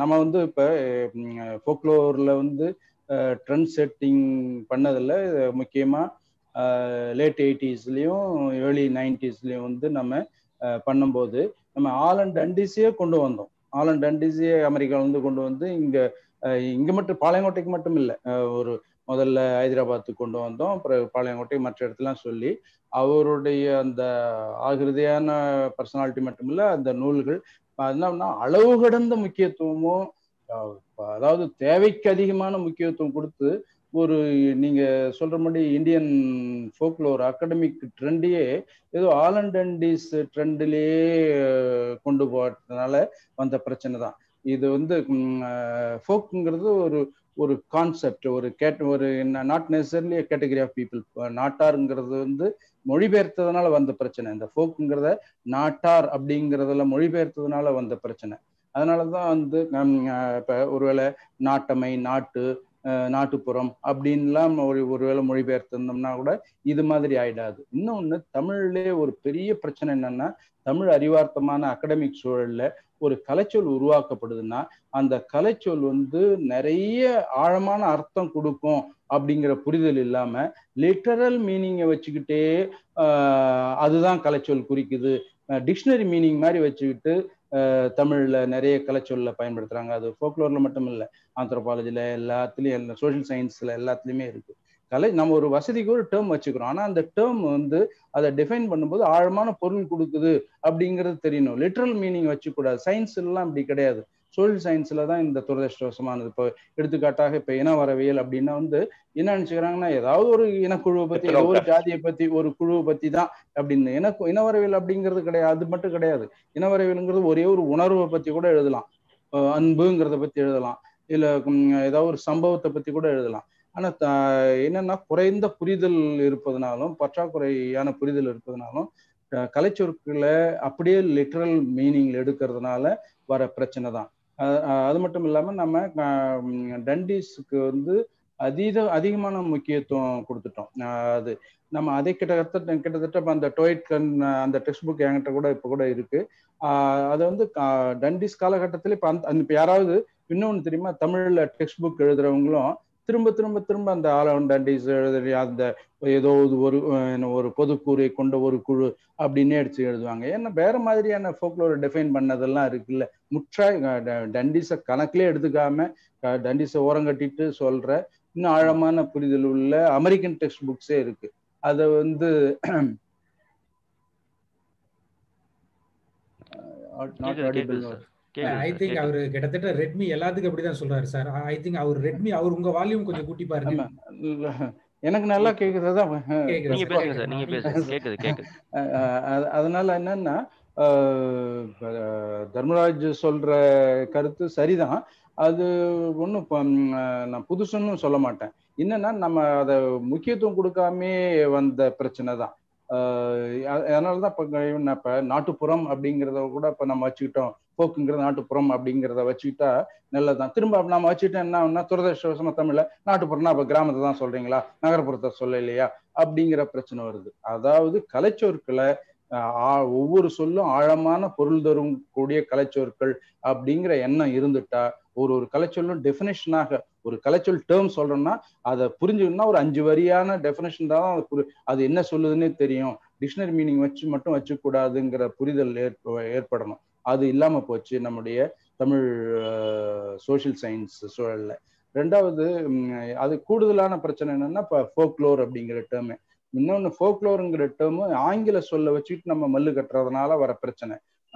அது ஃபோக்லோருங்கிற சொல்லு ஆங்கில சொல்லே சரியான பொருள் தர சொல்லு இல்லை அப்படிங்கிறத நிறைய ரிஜெக்ட் பண்ணியிருக்காங்க யூரோப்பியன்ஸ் அது ஓல் குஸ்குண்டே அப்படிங்கிற ஜெர்மன் சொல்லு தான் ஓரளவுக்காவது இல்லை நன் நன்றாகவே ஃபோக்லோருக்கான அர்த்தத்தை ஆஹ், சொல்லுது. இன்னொன்று ஃபோக் ஓக்ஸ் குண்டே திரும்பவும் அதாவது ஆங்கில மொழியுடைய பற்றாக்குறையினால ஆங்கில மொழியுடைய செறிவுத்தன்மை இல்லாதனால ஓல்குஸ் குண்டே அப்படிங்கிற ஜெர்மன் சொல்ல ஃபோக் லோர்னு மாத்திக்கிட்டு இங்கிலீஷே ஒரு குறையோட குறையான ஒரு மொழிபெயர்ப்பு. திரும்ப இங்கிலீஷ்ல இருந்து நாம எடுத்துக்கிட்ட குறையான மொழிபெயர்ப்பு போய் நிறுத்து நிறுத்து நிறுத்து போயிடுச்சு. அதை ஓல்குஸ் குண்டேவை மட்டும் ஜெர்மன் மொழியில் ஒரிஜினல் ஜெர்மன் மொழியில் அதனுடைய அர்த்தத்தை நீங்கள் பார்த்தீங்கன்னா தெரியும். அது இப்போ எனக்கு உடனே வரல. நான் பாடம் நடத்தும் போதெல்லாம் பல தடவை சொல்லியிருக்கேன். ஓல்ஸ் குண்டே அப்படிங்கிற அந்த வார்த்தை புரியும்னா கிட்டத்தட்ட ஒரு எட்டு வார்த்தைகளுடைய எட்டு வார்த்தைகளுடைய சாராம்சம் உள்ள ஒரு சொல் ஃபோக்ஸ் குண்டேன்னு சொல்லுவேன். அதில் வந்து நிறைய உள்ளடங்குனது. நீங்க அந்த சொல் சொல்லே ஆழமான பொருள் உள்ளது. அதுக்கு இப்ப நம்ம எப்படி திணை அப்படிங்கிற ஒரு க- சொல்லுக்கு சரியான மொழிபெயர்ப்பு வேற எந்த மொழியிலும் கொண்டு வர முடியாது. அஹ், திணைனா இப்படி இப்படின்னு விளக்கிக்கிட்டே தான் போலாமே எக்ஸாக்ட் சொல்ல வந்து கலைச்சொல்லை உருவாக்க முடியாது. ஏன்னா தமிழ் சூழல்ல மட்டும்தான் அதை நம்ம புரிந்து கொள்ள முடியும். அப்படிப்பட்ட ஒரு ஒரு ஆழமான ஒரு சொல்ல நீர்த்து போக வச்சு அதே ஒரு அதிலே நம்ம ஆய்வு தடத்தையும் கொண்டு போறதுனால வந்த பிரச்சனைகள். இன்னொன்றுமே திரும்பவும் ஃபோக்லோர் வந்து அஹ், இலக்கியகார்த்தர்கள் கையிலே தான் ஃபோக்லோர் அதிகமா இருக்கிறதுனாலும் பிரபலப்படுத்துறதுனாலும் அந்த பிரச்சனை உண்டு. அது வந்து இன்னும் திரும்பவும் துரதிருஷ்டவசமா என்னன்னா தமிழ்நாட்டுல வந்து சரியான மானிடவியல் துறைகள் அதாவது தமிழ் கலாச்சாரத்தை பிரதிபலிக்கிற மாதிரியான மானிடவியல் துறைகள் இல்லாத போனதும் இதுக்கு ஒரு குறைபாடு தான் நான் அதிகம் எடுத்துக்க விரும்பல மற்றவங்களும் சொல்லுவேன் ஆஹ் இந்த அடிப்படை அடுத்து ரெண்டு பேர் வந்து கை உயர்த்தியிருக்காங்க சார். அவங்க அந்த உயர்த்தின ஆர்டர்ல ராம்ராஜ் ராம்ராஜ் தியோ. நீங்க அன்மியூட் பண்ணிட்டு கேட்கலாம் சார். ஆ சார் வண அன்மியூட் பண்ணி ஆ கேட்கலாம். வணக்கம் சார். வணக்கம் வணக்கம். வீடியோ முடிஞ்சா அன்மியூட் பண்ணிக்கிங்க. வணக்கம். ஆ வீடியோ முடிஞ்சா அன்மியூட் பண்ணிக்கலாம் சார். சார் நீங்க நீங்க எல்லாருமே ஆய்வாளர்கள் நிலைமையிலிருந்து உங்களோட விவாத முன் முன் வச்சீங்க நான் ஒரு நாட்டார் இடத்துல இருந்து என்னோட கேள்வியை முன்வைக்கணும்னு நினைக்கிறேன். இப்ப நான் வந்து ஒரு ஒரு மலை நிலத்தை சார்ந்து இருக்கேன். எனக்குன்னு சில வழக்காறுகள் இருக்கு. என்- நான் அந்த வழக்காறுகள்ல சில சடங்குகள்ல நானும் ஒரு பெர்ஃபார்மராகவும் இருக்கேன். அந்த சடங்கை நிகழ்த்துபவனாகவும் நான் இருக்கேன். இப்போ என்னோட சடங்கை என்னோட வழக்காறுகளை எல்லாம் நீங்க வந்து ஏதோ ஒரு வகையில பொதுமைப்படுத்துறீங்க. அது மீடியாவில் கொண்டு போறீங்க ஆவணப்படுத்துறீங்க ஏதோ ஒரு வகையில பொ- பொதுமைப்படுத்துறீங்க. அந்த பொதுமைப்படுத்துதல் அப்படிங்கிறது இந்த சமத்துவம்ங்கிற அடிப்படையில சில மாற்றங்களை மாற்றங்களோடு பொதுமைப்படுத்த போறீங்களா? இல்ல எப்படி பண்ண போறீங்க? இல்ல எனக்கு என்ன வந்து நீங்க இப்ப இ- என்னோட சடங்கு என்னோட வழக்காறு எந்த வகையிலையும் இன்னொரு சாதியையோ இன்னொரு மனிதனையோ இழிவுபடுத்துவதாக இல்லை. இப்போ நான், கார்த்தி சொன்னது சொன்ன ஒரு பாயிண்ட்ல இருந்து நானும் நவீனத்துவ மனிதனாகத்தான் இருக்கிறேன். ஆனா என்னோட வழக்காறுகளோட நான் அதை நான் பின்பற்றிட்டும் இருக்கேன். இப்போ நீங்க ஆவணப்படுத்திய பிறகு நாட்டார் நாட்டாரை கொல்லுதல் அப்படிங்கிறது அதுக்கப்புறம் நான் வந்து என்னோட சடங்குகளை வழக்காறுகளை நிகழ்த்தக்கூடாதா? அல்லது நான் எப்படி நிகழ்த்தணும்? இது என்னோட இது முதல் வினா. இரண்டாவது வினா வந்து இப்போ இருக்கக்கூடிய ஒரு ஒரு ஒரு மதம் ஒரு ம- ஹிந்துத்துவ அமைப்புன்னு கூட எடுத்துக்கலாம். அவங்கள ஒரு அவங்களும் ஒரு ஒருமைப்படுத்துற ஒரு வேலையை வந்து செஞ்சுக்கிட்டு இருக்காங்க.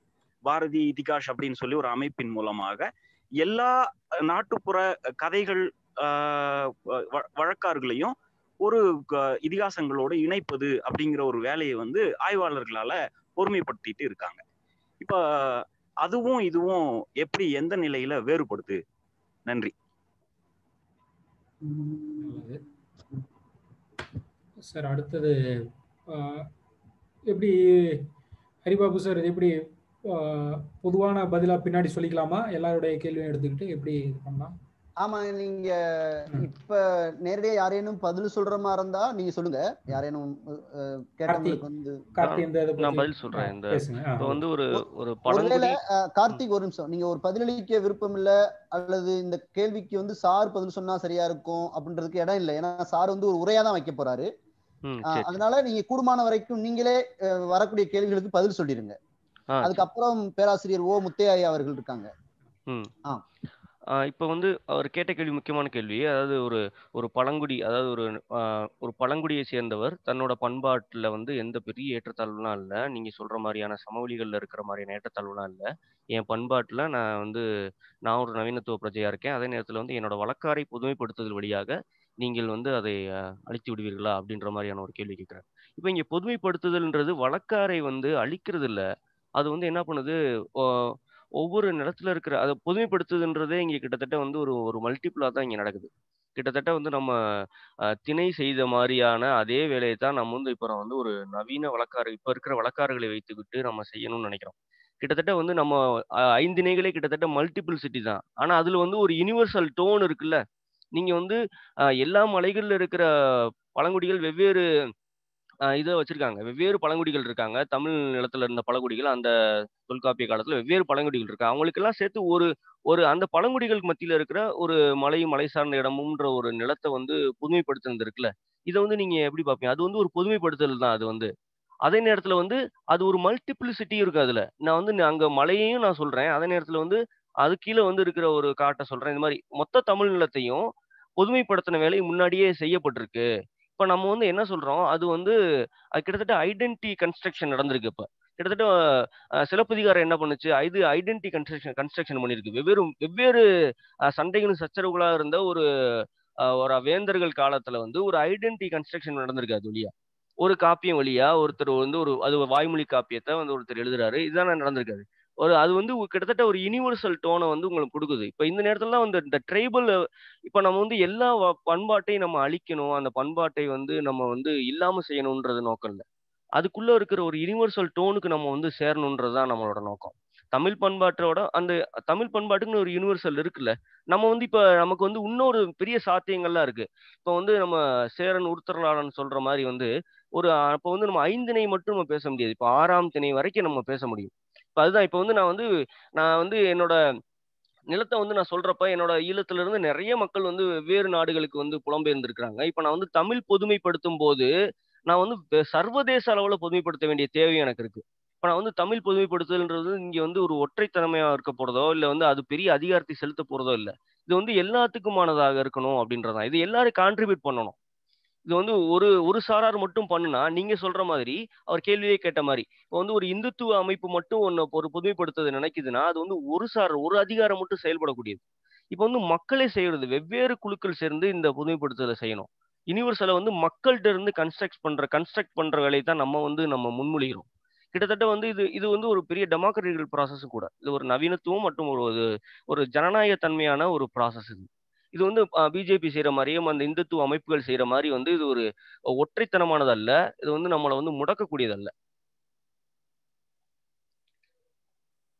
ஆஹ் ஐயா நீங்க ஓ முத்தியா வினா இருக்கு நினைக்கிறேன். அவருக்கு எழுப்பியிருக்காரு. கேட்கலாம் ஆ வணக்கம் வணக்கம். ரொம்ப காத்திரமான ஒரு உரையாடல் போய்கிட்டு இருக்குது என்னோட நான் ஒரு விளக்கம் தான் சொல்றேன். கேள்வியில வந்து கேட்க விரும்பல நான். இப்ப நடக்கிறது வந்து இந்த நான் போக்லோர் அப்படிங்கிறதுக்கான இணையான ஒரு சொல்ல உருவாக்குறது அப்படிங்கிறது இங்கே விவாதம் இல்லைன்னு நான் நினைக்கிறேன். அது தொடர்பாக நிறைய வந்துகிட்டு இருக்கு. அது தேவையில்லைன்னு நினைக்கிறேன். ஆனால் ஏன் அது இங்கே வருது அப்படின்னா அவர் டாக்டர் தர்மராஜ் அவர்கள் வந்து அந்த தமிழ் நாட்டுப்புறவியல் அப்படிங்கிற சொல்ல கட்டமைக்கும் போது அந்த பிரச்சனை வருது. ஆனால் அது வந்து அவர் போக்லோருக்கு இணையாக அந்த சொல்ல பயன்படுத்துகிறாரா அப்படிங்கிறது இல்லை. ஆனால் அவர் ஒரு கருத்தியல் பின்புலத்தில் அந்த சொல்ல பயன்படுத்த வர்றாரு. ஆனா அந்த கருத்தியல் பின்புலம் அப்படிங்கிறது வந்து எல்லாரும் ஏற்றுக்கொள்ளக்கூடிய கருத்தியல் பின்புலமா அப்படின்னு நீங்க பார்க்க வேண்டியது இருக்கு. அதனாலதான் அவர் அடிக்கடி வந்து வானமாமலையை சொல்றதோ அல்லது அயோத்திதாஸ் சொல்றதோ அது இன்னொருத்தரை முன் வைக்கிறதோ அப்படிங்கிறது. அப்ப இந்த கருத்தியல் ஒரு ஒரு தான் சார்ந்த கருத்தியல் நிலையில ஒரு சொல்ல கட்டமைக்கும் போது முன்வைக்கும் போதுலதான் அந்த பிரச்சனை வருது. அவருக்கு வந்து ஒரு பொது தளத்துல அது மாதிரியான எண்ணம் இல்லை. ஒரு தனித்த கருத்தியல் தளத்துலதான் அந்த உரையாடலை அவர் வந்து முன்வைக்கிறாரு அப்படின்னு நான் வந்து பார்த்தேன் அப்புறம் ஹென்றி சொன்னது ரொம்ப முக்கியமான ஒரு விஷயம். நானும் அதுல எனக்கு அதுல பங்கு உண்டு. அவர் வெளிப்படையா சொல்ல மாட்டேங்கிறார். எங்க நடந்துச்சு? யாரு வந்து அதுக்கு குறுக்க நின்னாங்க? எப்படி அந்த ஒரு எலக்ட்ரானிக் போக்குவரா மாறின சூழ்நிலையில அதுக்கு வந்து சிக்கல் என்ன? ஒரு வழக்காருக்கு வந்த சிக்கல் என்ன அப்படிங்கறத வந்து அவர் சொன்னாரு. ஆனா அவர் வெளிப்படையா சொல்லாதனால பலருக்கு அது வந்து புரியல. ஆனா உண்மைதான் அது. நானும் அந்த களத்துல இருந்தேன். அதுல சில இது இடர்பாடுகளை வந்து எதிர்கொண்டேன். நிச்சயமா வந்து அரசு நிலைப்பாடு என்பது வேற. ஆனா அது சார்ந்த ஒரு தன்னார்வ தொண்டு நிறுவனம் அதுல தீவிரமா செயல்பட்டது அப்படிங்கிறது வேற. அப்ப இங்க வழக்கார வந்து ஒவ்வொருத்தரும் ஒரு விதமா பாக்குறாங்க அப்போ ஒரு நாட்டுப்புறவியல் ஆய்வாளன் அப்படிங்கும்போது நம்ம எப்படி வழக்கார பார்க்கணும் அப்படிங்கறத தான் அவர் ஹென்றி ஜூலியஸ் சொல்ல வந்தார்னு நினைக்கிறேன் நான். அடுத்து வந்து கார்த்தி வந்து நல்லா நிறைய விளக்கங்கள் சொல்றாரு. இப்ப நம்ம வந்து ஒரு ஒரு சொல்ல உருவாக்குறோம் அப்படின்னா சில நேரத்துல வெளிநாட்டுக்காரங்களோட மேற்கோள் எடுத்துக்கிறோம். சில நேரத்துல வந்து இங்க உள்நாட்டுக்காரங்க சொல்ல மேற்கோள் எடுத்துக்கிறோம். நமக்கான அந்த ஒரு கருத்தியலை எந்த அடிப்படையில கட்டமைக்கிறோம் அப்படிங்கிறது ரொம்ப முக்கியம். நமக்கு வந்து ஒரு சொன்ன மாதிரி ஒரு கந்த சொன்ன மாதிரி இங்க வந்து பலதரப்பட்ட பன்மையப்பட்ட ஒரு பண்பாட்டு களம் தமிழ் களம் அப்படின்னு நமக்கு எல்லாருக்கும் தெரியும். அந்த காலத்துல யாருக்கான நவீனனா நாம போய் நிக்கிறோம்? அப்படிங்கிறது ஒரு இது இருக்குது. எனக்கு பல மாதிரி வந்து மொழியால அல்லது சடங்குகளால அல்லது இனக்குழுவால பிரிஞ்சு இருக்காங்க. அப்படிப்பட்ட சூழ்நிலையில நாம் யாருக்கான நவீனன்? அவர் சொல்ற நான் நவீனனா இருக்கிறேன். போய் அதுல போய் சில மாற்றங்களை ஏற்படுத்தினேன் அப்படின்னா அது தனி மனித மாற்றம் கிடையாது. தனி மனிதன் போய் ஒரு சமூகத்துல மாற்றத்தை ஏற்படுத்த முடியாது. அதை வந்து அந்த குழுவை இணங்க வச்சுதான் அந்த மாற்றங்களை வந்து உருவாக்க முடியும். அப்படிங்கும்போது அவர் யாருக்கான ஒரு நவீனனா இருக்காரு? அந்த நவீனனா இருந்து அந்த மக்களை வந்து திசை திருப்ப முடியுமா? அப்படிங்கிறது ஒண்ணு. இன்னொன்னு வந்து ஒரு ஸ்டேட்டிக் மனநிலையை வந்து கொண்டு வர்றாங்க. ஒரு டிஜிட்டலைஸ் பண்றோம் அப்படிங்கும்போது அது ஒரு ஆவணப்படுத்துறோம் அப்படிங்கும்போது அது ஒரு ஸ்டேட்டிக் ஆகி போகுது. ஆனா வழக்காறுகளை எந்த காலத்திலையும் நான் ஏற்கனவே ஒரு மீட் கூட்டத்துல சொன்னேன் ஒரு தனி மனிதன் இருக்கிற வரைக்கும் அவன்கிட்ட வழக்காறு புழங்கிக்கிட்டு இருக்கோம் அப்படிப்பட்ட வழக்காறுகளை வந்து அது கலையா இருக்கலாம் மருத்துவமா இருக்கலாம் அல்லது பாடலா இருக்கலாம் அதை ஸ்டேட்டிக் ஆக்க முடியாது. ஒரு ஆவணமா மட்டும் நம்ம வந்து நிறுத்தி விட்டு கடந்து போய் விட முடியாது அப்படிங்கிறத என்னோட நன்றிங்கய்யா. நன்றி நன்றி. அடுத்ததாக பார்வையாளர்களிடமிருந்து ஒரு கருத்துக்களோ அல்லது கேள்விகளோ இருக்கா? இல்ல நம்ம அடுத்த சுற்றுக்கு போலாம். வணக்கம். ஆஹ் மதுரையிலேருந்து நவநீதன். ஆஹ் கேளுங்க கேளுங்க கேளுங்க. என்னோட கேள்வி ரெண்டு கேள்வி சுருக்கமா கேட்டுறேன். மெய்நிகர் அப்படின்ற ஒரு பதத்தை இங்க பயன்படுத்துறத பாக்குறப்ப ஒரு டிஜிட்டல் ஆவணம் அப்படின்ற மாதிரி தான் தோணுது முன்னாடி நிறைய பேர் சொன்ன மாதிரி ஐயாவே சொன்ன மாதிரி டெல்யூஸோட டிஃபரன்ஸ் அண்ட் ரெப்புடேஷன் வச்சு பேசியிருக்காங்க. எப்போ வழக்காரா ஒண்ணு மாறுது அப்படின்றப்ப திரும்ப திரும்ப செய்தல் மூலமா இங்க வெறுமன ஆவணமா மட்டுமே நம்ம அதை மாத்துறப்ப அது ஒரு வழக்காரா மாறாம ஒரு வெறுமன ஆவணமா நின்று போயிருது இல்ல அப்படின்றப்ப நாம அந்த அதை எப்படி வழக்கார மாத்த போறோம்? இன்னொன்று ரெண்டாவது கேள்வி. வெறுமன நவீனத்துக்கு நவீனத்துவத்துக்கு வந்து கொண்டு போறோம் அப்படின்றப்ப வந்து வெறுமன அதை டிஜிட்டல் ஆக்குறது மூலமா இல்ல டிஜிட்டல் ஆவணமா ஆக்குறது மூலமா மட்டுமே அதை பண்ணிட முடியுமா? அந்த வழக்காருக்குள்ள இருக்க ஒரு சில கூறுகளை வந்து சப்வர்ஸ் சப்வர்ட் பண்ணாமலோ தலைகளாக்கம் எதுவுமே பண்ணாம அந்த மாதிரி பண்றது மூலமா மட்டும் அது நடந்துருமா? இதான் என்னோட கேள்வி. யார் பதில் சொல்றீங்க? இது திரும்பவும் மெய்நிகர் அப்படிங்கிறது டிஜிட்டலைசேஷன் அப்படிங்கிறது மட்டுமே வந்து பார்க்கக்கூடியது அல்ல அப்படின்னு நான் வந்து நினைக்கிறேன். அங்க ஏற்படுத்தக்கூடிய பல மாற்றங்கள் இருக்குல்ல. அதுதான் அவருடைய கட்டுரை வந்து இன்னும் மேலதிகமான ஒரு விளக்கத்தை வந்து தரும் அப்படின்னு நினைக்கிறேன். அதையும் வந்து பார்க்கணும் நம்ம. தொடர்ந்து. மெய்நிகர் அப்படிங்கிறது நாட் ஒன்லி டிஜிட்டல் அவர் கட்டுரையில தொடக்கத்தில் வந்து அப்படிதான் வந்து தொடங்குவார். இது வந்து டிஜிட்டல் ஃபோக்லோர்னு ஆனால் அதனுடைய தத்துவ தளத்தையும் அதனுடைய செயல்பாட்டு தளத்தையும் சொல்லும்போது டிஜிட்டல் அப்படிங்கிறது வெறும் செயல்பாட்டு நிலையில தான் இருக்கும். ஆனால் எதை டிஜிட்டல் ஆக்குவது அப்படிங்கிறது அதனுடைய கருத்தை இல்லை அரசியல் மற்றும் அதனுடைய செயல்பாட்டை வந்து தெளிவாக சொல்லியிருப்பார். அதன் அடிப்படையில் தான் டிஜிட்டலைஸ் பண்ணணும் அப்படிங்கிறது இதில் பார்க்க வேண்டியது. மேலதிக தகவல்களை நம்ம வந்து பேசலாம். அடுத்து கேள்விகள் இருக்கா?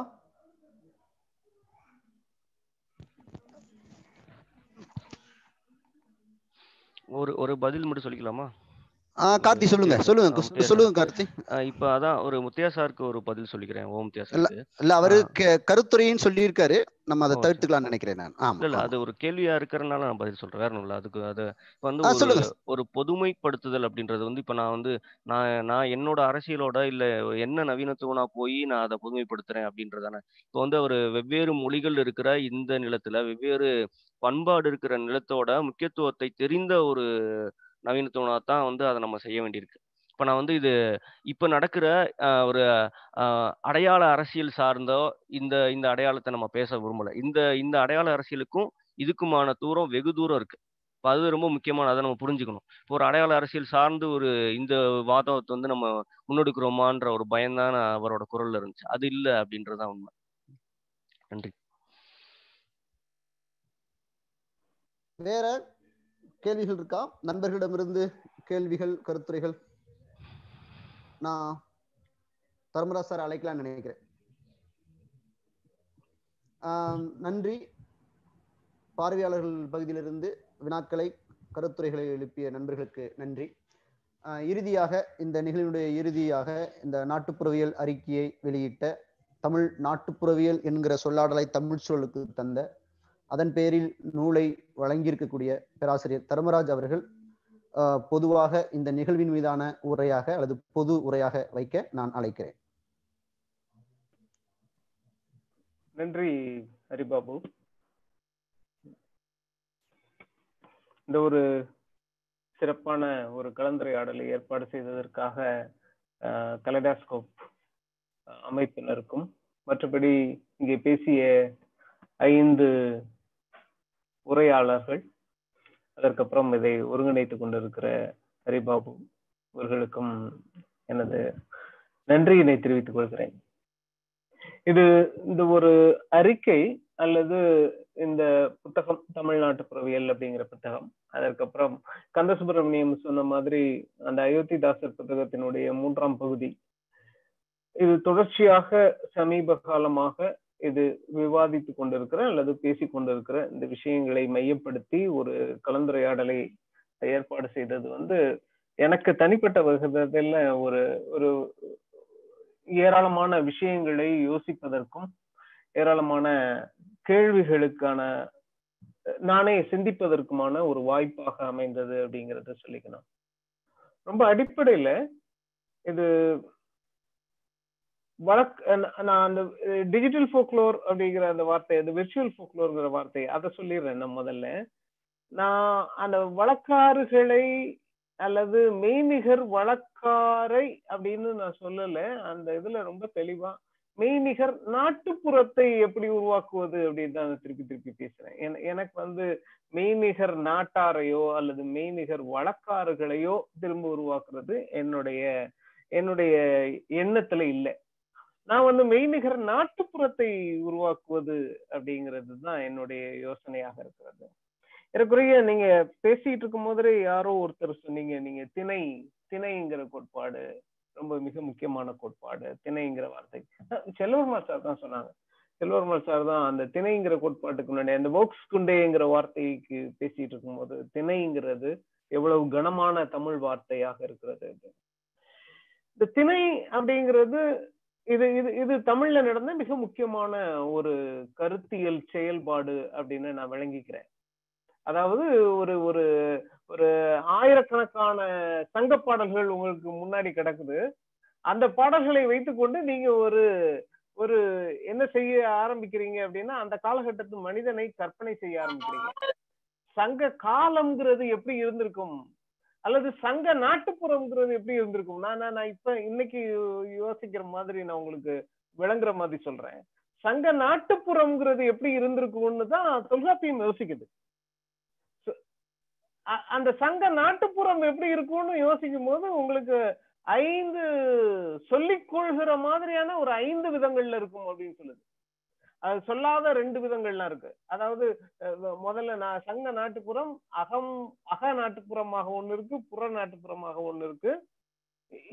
இது எல்லாத்தையும் சேர்த்துதான் நான் அந்த பொதுமைத்தன்மைன்னு இதைத்தான் சொல்றேன் நான். நான் வந்து ஒரு பொதுவான பிறப்பு தமிழர்களுக்கு பொதுவான ஒரு வாழ்க்கை வட்ட சடங்குகளை உருவாக்கிறது அல்லது தமிழர்களுக்கு பொதுவான ஒரு கிராம திருவிழாக்களை உருவாக்குவது அது இல்லை. இந்த பொதுத்தன்மை பொது நா ஏ- ஏன்னா ரொம்ப அடிப்படையில நாம எதை வந்து தமிழ்ல ரொம்ப குழப்பிக்கிட்டே இருக்கோம் அப்படின்னா வழக்காறு அப்படிங்கிறது என்ன வழக்காட்சியல் அப்படிங்கிறது என்னங்கிறதுல நமக்கு கிளாரிட்டி இன்னொருத்தரும் இதே மாதிரியான கேள்வி கேட்டாங்க. ஒரு இவர் கேட்டார் நினைக்கிறேன் நம்ம இன்னொருத்தர் பார்வையாளர் ராம்ரா ராம் ராம்ராஜ் கேட்டார் நினைக்கிறேன். வ- ஒரு வழக்கா ஒரு நாட்டாருக்கும் நாட்டார் வழக்காட்சியலனுக்கும் என்ன வித்தியாசம் இருக்கு போகுது? நானே என்னுடைய வழக்கார்களை என்னுடைய பண்பாட்டை ஆய்வு செய்யும் போது நான் வந்து நாட்டாரா நிக்கிறேனா நாட்டார் வழக்காட்சியலனா நிக்கிறேனா நாட்டுப்புறவியல் ஆய்வாளனா நிக்கிறேனா அப்படிங்கிற அந்த கேள்வி.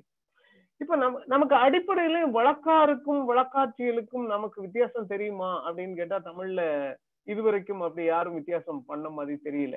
வழக்கார்கள் தான் வழக்காட்சியலாவே இருக்கு. ஏன்னா இது பத்தியான ஒரு அபிப்பிராயம் அல்லது ஒரு கருத்தியல் அல்லது ஒரு ஒரு கருத்தாக்கம் ஒரு கருத்தாக்க செயல்பாடு தமிழ்ல நடந்திருக்கா அப்படின்னு கேட்டா இல்ல. நாம ரொம்ப சில தருணங்கள்ல அந்த வழக்காறுகளை தொகுக்க ஆரம்பித்திருக்குமே ஒழிய அதுல ஒரு வழக்காட்சியலை நாம கண்டுபிடித்தோமா அல்லது அதற்கான முயற்சிகளை செய்தோமா அப்படின்னு கேட்டா நமக்கு வந்து ஒரு பெரும் தோல்வி பெரிய தோல்வியை தான் நம்ம சந்திச்சிருக்கிறோம். இந்த வழக்காட்சியலை எப்படி செய்வது அப்படிங்கிறது தான் என்னுடைய அடிப்படையான ஒரு நோக்கமாக இருந்தது.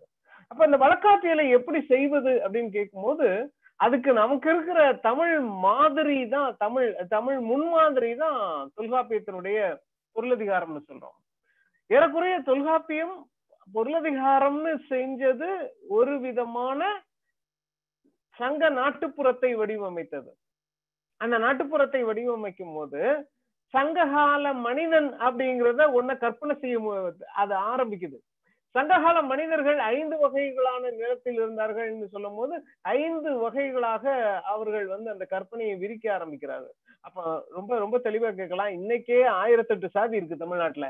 அப்ப ரெண்டாயிரத்தி ஐநூறு வருஷத்துக்கு முன்னாடி அல்லது மூவாயிரம் வருஷத்துக்கு முன்னாடி அஞ்சே அஞ்சு சாதி தான் இருந்துச்சா அப்படின்னா இல்ல. ஆனா இந்த அப்சாக்டான ஒரு கருத்தாக்கம் அடிப்படையில தமிழ் தமிழ் சமூகம் அல்லது சங்ககால சமூகம் இப்படி கற்பனை செய்யப்படுவது இருக்குது இல்லையா?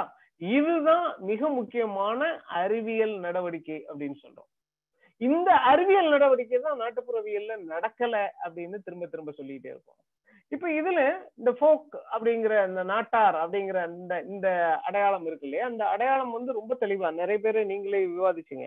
அந்த அந்த நாட்டாருங்கிற அடையாளம் வந்து உண்மையிலே அது வந்து ஆய்வாளர்கள் உருவாக்கி கொண்ட அடையாளம். அப்படி ஒண்ணு எந்த இடத்துலயும் கிடையாது. அப்படி ஒண்ணு உலகத்துல இல்ல. அது வந்து முழுக்க முழுக்க ஒரு எத்தனிக் ஒரு ஒரு ஒரு அனலிட்டிக்கல் கேட்டகரி அதுக்கு எத்தனிக் ரியாலிட்டிலாம் இல்ல. அதுக்கு எத்தனிக் ரியாலிட்டின்னு நீங்க எடுக்க போனீங்க அப்படின்னா அது சாதியா வந்து நிற்கும் அல்லது ஒரு ஊரா நிற்கும் அல்லது ஒரு வட்டாரமா நின்றுட்டு இருக்கும். அப்ப நாட்டார் அப்படிங்கிறது என்ன ஐடென்டிட்டி என்ன கேட்டகரி அப்படின்னு கேட்டா அது வந்து முழுக்க முழுக்க ஒரு அனலிட்டிக்கல் கேட்டகரி அப்படின்னு சொல்றோம். ஆனா அது வந்து ஒரு அனலிட்டிக்கல் கேட்டகரியா இருக்குதா அப்படிங்கிறது ஒரு பெரிய கேள்விக்குறி நமக்கு. அப்ப ஒரு அனலிட்டிக்கல் கேட்டகரி இப்படி வந்து ஒரு வட்டாரத்தன்மை ஏறக்குறைய மக்கள்கிட்டே இருக்கிற ஒன்றை வந்து நீங்க அனலிட்டிக்கல் கேட்டகரின்னு சொல்லுகிற பேர்ல சொல்லிட்டு இருக்க முடியுமாங்கிறது தான் ரொம்ப அடிப்படையான கேள்வி. இந்த அடிப்படையான கேள்வியில இருந்து தான் நான் வந்து என்ன சொல்ல விரும்புறேன் அப்படின்னு கேட்டா இ- இந்த பேசிக்கெல்லாம் நாம பாக்குற அல்லது ஃபீல்டுல நாம பார்க்கிற நேரடியாக அனுபவிக்கிற நேரடியாக கேள்விப்படுகிற இந்த விஷயங்களை நாம ஏன் அனலிட்டிக்கல் கேட்டகரின்னு போட்டு குழப்பிக்கிட்டே இருக்கோம் அப்படிங்கிறது தான். இப்ப இந்த அலண்டடிஸோட அந்த வரையறை இருக்கு இல்லையா? அந்த ரெண்டு பேர் அல்லது ரெண்டு பேருக்கு. அவர் ரொம்ப இன்னும் அந்த வரையறையில இன்னும் அடுத்த கட்டத்துக்கு எல்லாம் போனா பார்ட் டைம் ஃபோக்குலாம் சொல்றாரு அவர். பகுதி நேர நாட்டார் எப்படி இருப்பார் அப்படிங்கறதெல்லாம் சொல்லுவாரு அவர். அதாவது நாட்டார் வந்து நிலையானது இல்ல. அப்ப அர்பன் ஃபோக்லோர் நவீனத்துவ சமூகத்துல உங்களுக்கு வந்து நாட்டார் வழக்காறுகள் இருக்காதா அப்படின்னு கேட்டா பழக்க வழக்கம் இல்லாத மனுஷனே இருக்க மாட்டான்ல. பிராக்டிஸ் தானே. பழக்க வழக்கம் இல்லாத மனுஷன் இல்லை அப்படின்னா எல்லார்ட்டையும் பழக்க வழக்கம் இருக்கும். ஆனா இந்த பழக்க வழக்கங்கள்ல நாட்டார் வழக்காருங்கிறது ரொம்ப வித்தியாசமானது. நவீன நவீனத்துவன்ட்ட இருக்கிற உங்களுக்கு சோசியல் மீடியால வர்ற காசிப்ஸ் கடி ஜோக்கு அல்லது வந்து ஹேர் ஸ்டைல் விதவிதமா பண்ணிக்கிறது அல்லது ஸ்டிக்கர் ஒட்டிக்கிறது அல்லது சுவர் ஓவிய சுவர்ல எழுதி போடுறது இதையெல்லாம் ஃபோக்லோர்னு சொன்னாலும் இந்த ஃபோக்லோருக்கும் வானவாமலை மாதிரியானவர்கள் நம்பின கிராமத்தில் உள்ள விவசாயம் செஞ்சுட்டு இருக்கிற மக்களுடைய ஃபோக்லோருக்கும் நிச்சயமா வித்தியாசம் இருக்கு. அப்ப அந்த வித்தியாசம் நமக்கு நல்லாவே தெரியும். ஆனா அந்த வித்தியாசத்தை அடிப்படையாக கொண்டு நம்ம பேசுவதற்கு அல்லது விவாதிப்பதற்கு தயங்கி கொண்டே இருப்போம் அப்படிங்கிறது தான் நம்மளுடைய அடிப்படையான ந- நம்ம நம்ம ஒரு ஒரு ஒரு அறிவியல் பூர்வமான நகர்வுக்கு எது நம்மை தடை செய்து கொண்டே இருக்கிறது அப்படின்னா இதுதான் தடை செய்து கொண்டே இருக்கிறது அப்படின்னு சொல்லுவோம். அப்போ ரொம்ப தெளிவா ஒரு சயின்ஸ் வந்து ஒரு மாடர்னிட்டியோட ப்ராசஸ் அதுல வந்து யாருக்கும் எந்த சந்தேகம் வந்துட முடியாது. நீங்க வந்து நாட்டுப்புறவியல் அப்படிங்கிறதோ அல்லது நாட்டார் வழக்காட்சியில எந்த பேர்ல சொன்னாலும் அது அறிவியல் அறிவியல் தான். அந்த அறிவியல் வந்து ஒரு நவீனத்துவ தேவையை முன்னிட்டு நவீனத்துவ செயல்பாடுங்கிறதுல நமக்கு எந்த சந்தேகமும் இல்லை. ஏன் சந்தேகமும் இல்லை அப்படின்னா இந்த அறிவியல்கள் அதுவும் குறிப்பா நாட்டுப்புறவியல் அல்லது நாட்டார் வழக்காட்சியல்கிற அறிவியல் என்ன செய்து அது சமூக அறிவியல்கள் எல்லாமே என்ன செய்யுது அப்படின்னு கேட்டு போனா ரொம்ப தெளிவா என்ன சொல்லணும்னா it is creation of new kind of knowledge அப்படின்னு சொல்றோம். ஒரு புது வகையான அறிவை நாம் தொகுக்க ஆரம்பிக்கிறோம் அப்படின்னு சொல்லிட்டு இருக்கோம். அப்ப புது வகையான அறிவு அப்ப அதுக்கு முன்னாடி வரைக்கும் நவீனத்துவம் எதை அறிவுன்னு சொல்லிட்டு இருந்ததோ அந்த அந்த வரையறைக்குள்ளே வந்து சேராத கிராமப்புறத்து மக்களுடைய பழக்க வழக்கங்கள் ஞானம் பண்பாடு அவர்களுடைய மரபுலாம் சொல்றோம் இல்லையா? அதுல அறிவுங்கிறது என்ன இருக்க முடியும்னு தேடுவதுதான் நாட்டார் வழக்காட்சியல் அல்லது நாட்டுப்புறவியல். இதுதான் நம்ம வந்து ஜஸ்டிஃபை பண்ணக்கூடிய இடம். நாம வந்து ஒரு அறிவுத்துறையாக இங்கே அங்கீகரிக்கிறோம் அங்கீகரிக்கப்படுகிறோம் அப்படின்னா மக்களுடைய பண்பாடுகளில் மக்களுடைய மரபுகளில் மக்களுடைய கலாச்சாரத்தில் அல்லது பாரம்பரியத்தில் இந்த நவீனத்துவம் ஏற்கனவே அங்கீகரித்த அறிவியலுக்கு மீறிய பதிவு செய்யப்படாத அறிவுகள் எங்க இருக்கிறது அப்படிங்கறத தேடி கண்டுபிடிக்கிறது தான் இதுல நம்மளுடைய வரையறை வந்து ரொம்ப கராரான வரையறையெல்லாம் இல்ல. இது என்ன அப்படின்னா மூட நம்பிக்கை அப்படின்னு சில விஷயங்களெல்லாம் ஒதுக்கிட்டு சில விஷயங்களை எல்லாம் பிரிச்சு இந்த பாக்குற மாதிரியான வரையறை இல்ல.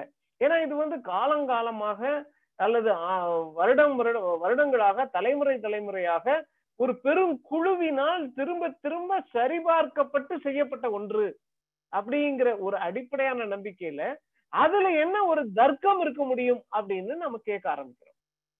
சோ இந்த விவாதங்கள் தொடர்ச்சியாக அதாவது போக் அப்படிங்கிறது ஒரு ஒரு ஒரு ஒரு வேறு ஒரு மாதிரியான சிந்தனை முறை. நாட்டுப்புறவியல் ஆய்வுங்கிறது வேறு மாதிரியான சிந்தனை முறை. அப்போ ஒரு போக்குங்கிற ஒரு மனிதனும் நாட்டுப்புறவியலாளனுங்கிற மனிதனும் ஒருத்தரை ஒருத்தர் எதிர்கொள்ளும் போது என்ன நடக்குங்கிற விவாதங்கள் வந்து எக்கச்சக்கமான விவாதங்கள் நடந்திருக்கு. தொடர்ச்சியாக ஏராளமான பேர் அதை பேசிட்டே இருந்திருக்காங்க. இந்த விவாதம் வந்து பழைய விவாதம். ஏறக்குறைய உங்களுக்கு லெவிஸ்ட்ராஸ் மாதிரியானவங்க எல்லாம் சாவேஜ் மைண்ட்னு எழுதுற அளவுக்கு போறாங்க. பிரிகோலர் அப்படிங்கிற ஒரு விஷயத்த கண்டுபிடிச்சு அதை வந்து உதாரணமா சொல்ற அளவுக்கு போறாங்க. அதாவது பழங்குடியின மக்களும் ஒரு பெரிய தர்க்க ஒழுங்கோடு யோசிக்கிறவர்களாக இருக்கிறார்கள் அப்படின்னு அவர்களால் நிரூபிக்க முடிகிறது. லெவிஸ்டானால நிச்சயமா நிரூபிக்க முடிகிறது. அப்போ அதுல ஒரு யோசனை முறை இருக்கிறது ஒரு சிந்தனை முறை இருக்கிறது அப்படிங்கிறதுல நமக்கு எந்த சந்தேகமும் இல்லை. அப்போ இங்க என்ன மாதிரியான குழப்பம் ஏற்பட ஆரம்பிக்குது அப்படின்னா அதுவும் மூன்றாம் உலக நாடு மாதிரியான தமிழ்நாடு மாதிரியான சூழல்ல இது வந்து எங்க இந்த குழப்பம் ஏற்பட ஆரம்பிக்குது அப்படின்னா நம்மகிட்ட இருக்கக்கூடிய அடிப்படையான கேள்விகள் என்ன அப்படின்னு கேட்கும் போதுதான் இந்த குழப்பங்கள் நம்மகிட்ட அதிகமாக உருவாக ஆரம்பிக்குது. நம்ம இந்த இந்த கேள்விகளை நாம எங்க இருந்து உருவாக்கி கொள்கிறோம்? ஏன் இந்த மாதிரியான ஒரு புதிய அறிவு அல்லது புதிய அறிவியல் நமக்கு தேவைப்படுகிறது? அல்லது இந்த மாதிரியான பண்பாடுகளில் இருந்து மரபில் இருந்து அந்த மக்களுடைய தலைமுறை தலைமுறையாக கடத்தி வருகிற விஷயங்களிலிருந்து நாம் எதற்காக இந்த அறிவை தேடி சேகரம் செய்து கொள்ள நினைக்கிறோம்? ஏன் இந்த இது அவசரம்? என்ன தேவை? இது இதை இதை எதற்காக பாதுகாக்க வேண்டும் என்று நினைக்கிறோம் அப்படிங்கிற இந்த கேள்விகளுக்கு நம்மிடம் ஏதாவது பதில் இருக்குமா அப்படின்னு கேட்டாதான் அங்க ஒரு பெரிய வெற்றிடத்தை நாம பார்க்க வேண்டியதா இருக்கு. இதுக்கு என்ன பதில் இருக்க முடியும் அப்படின்னு கேட்டா நமக்கு வந்து ரொம்ப அடிப்படையில நவீனத்துவத்தின் சாயல் சார்ந்து நமக்கு பதில்கள் எங்கேயாவது கிடைக்குதா அப்படின்னா எங்கேயுமே இல்லை. நமக்கு இப்படி ஒரு இப்படி இது மாதிரியான ஒரு ஒரு ஒரு பழக்க வழக்கம் நவீன அறிவியல் துறைகளில் நடந்து கொண்டு இருக்கிறது அப்படிங்கிறத நாம வந்து ரொம்ப இயல்பாக அதை போலி செய்கிறவர்களாக மாறி இருக்கிறோம் அப்படிங்கிறது தான் நம்மளுடைய ரொம்ப கசப்பான உண்மை. வெளிநாட்டு பல்கலைக்கழகங்கள்ல அல்லது வந்து இந்திய பல்கலைக்கழகங்கள்ல பிற பகுதிகளில் இதன் மீதான அக்கறை அதிகமாக நடந்து கொண்டிருக்கிறது அப்படிங்கிற இந்த யோசனையை அடிப்படையை கொண்டு அதை வந்து போலி செய்ய ஆரம்பிச்சதுதான் நம்மளுடைய அடிப்படையான தார்மீகமாக இருக்கிறது அப்படின்னு கேட்கும்போது ரொம்ப கசப்பா இருக்கு.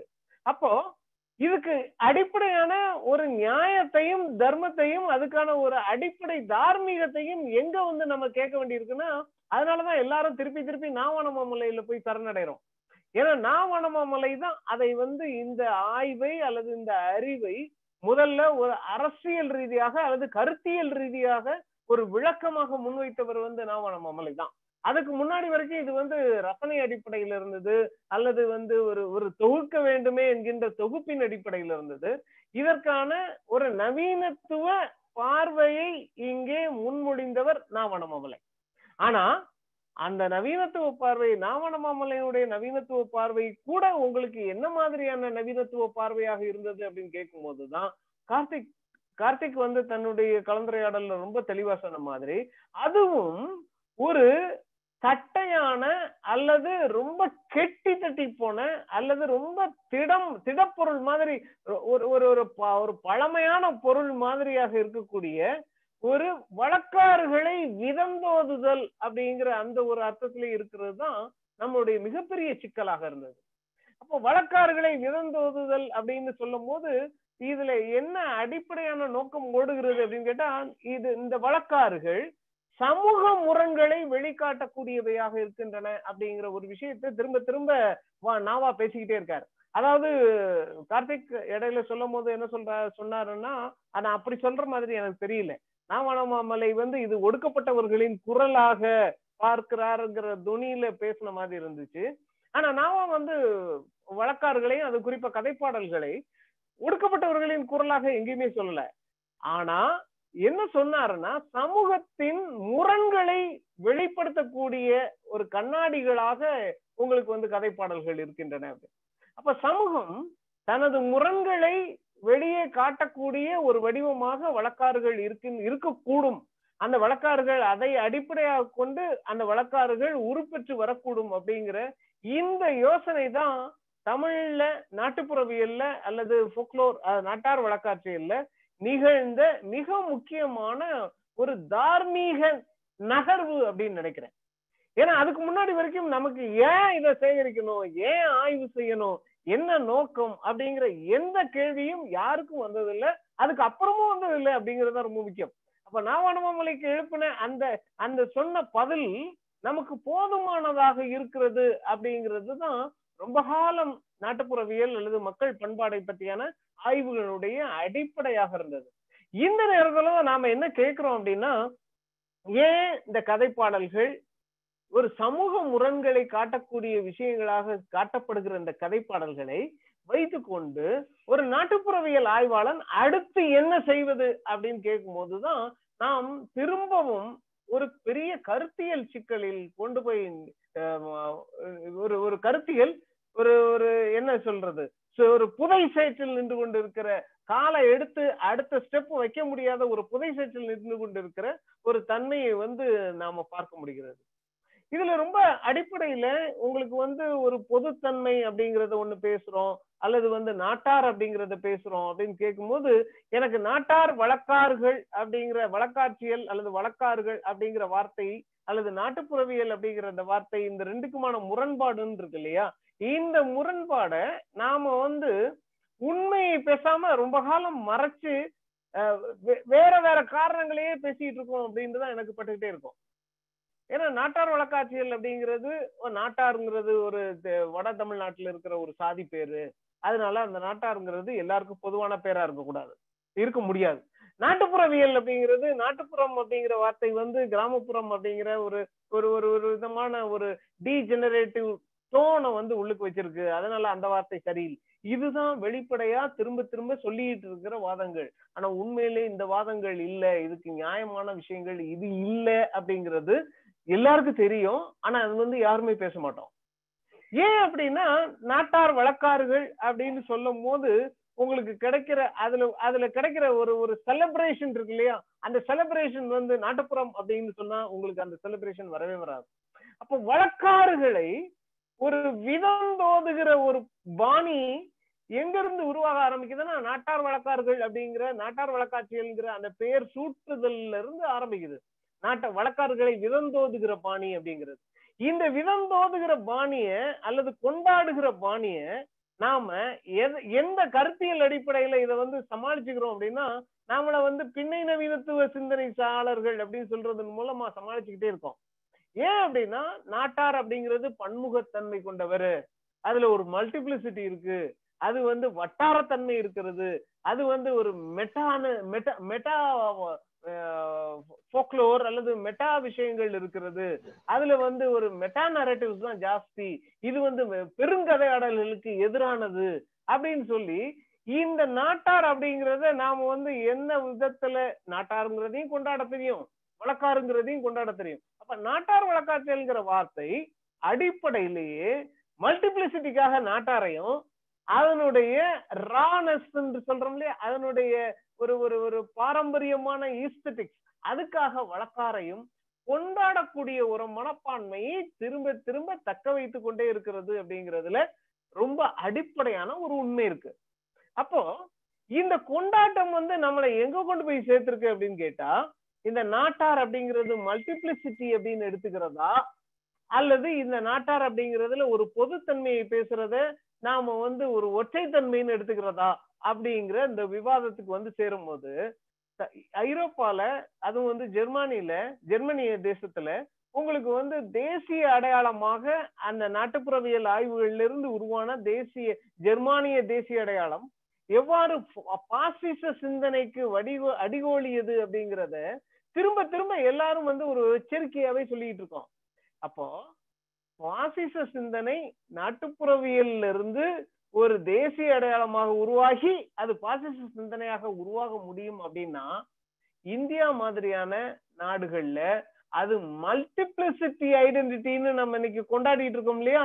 அதுலயே ஒரு பாசிச சிந்தனை உருவாக முடியும். நீங்க வந்து இங்க வட்டாரத்தன்மையுடைய நாட்டார் அப்படின்னு சொல்றதும் பாசிசமும் இங்க வேற வித்தியாசமே இல்லை.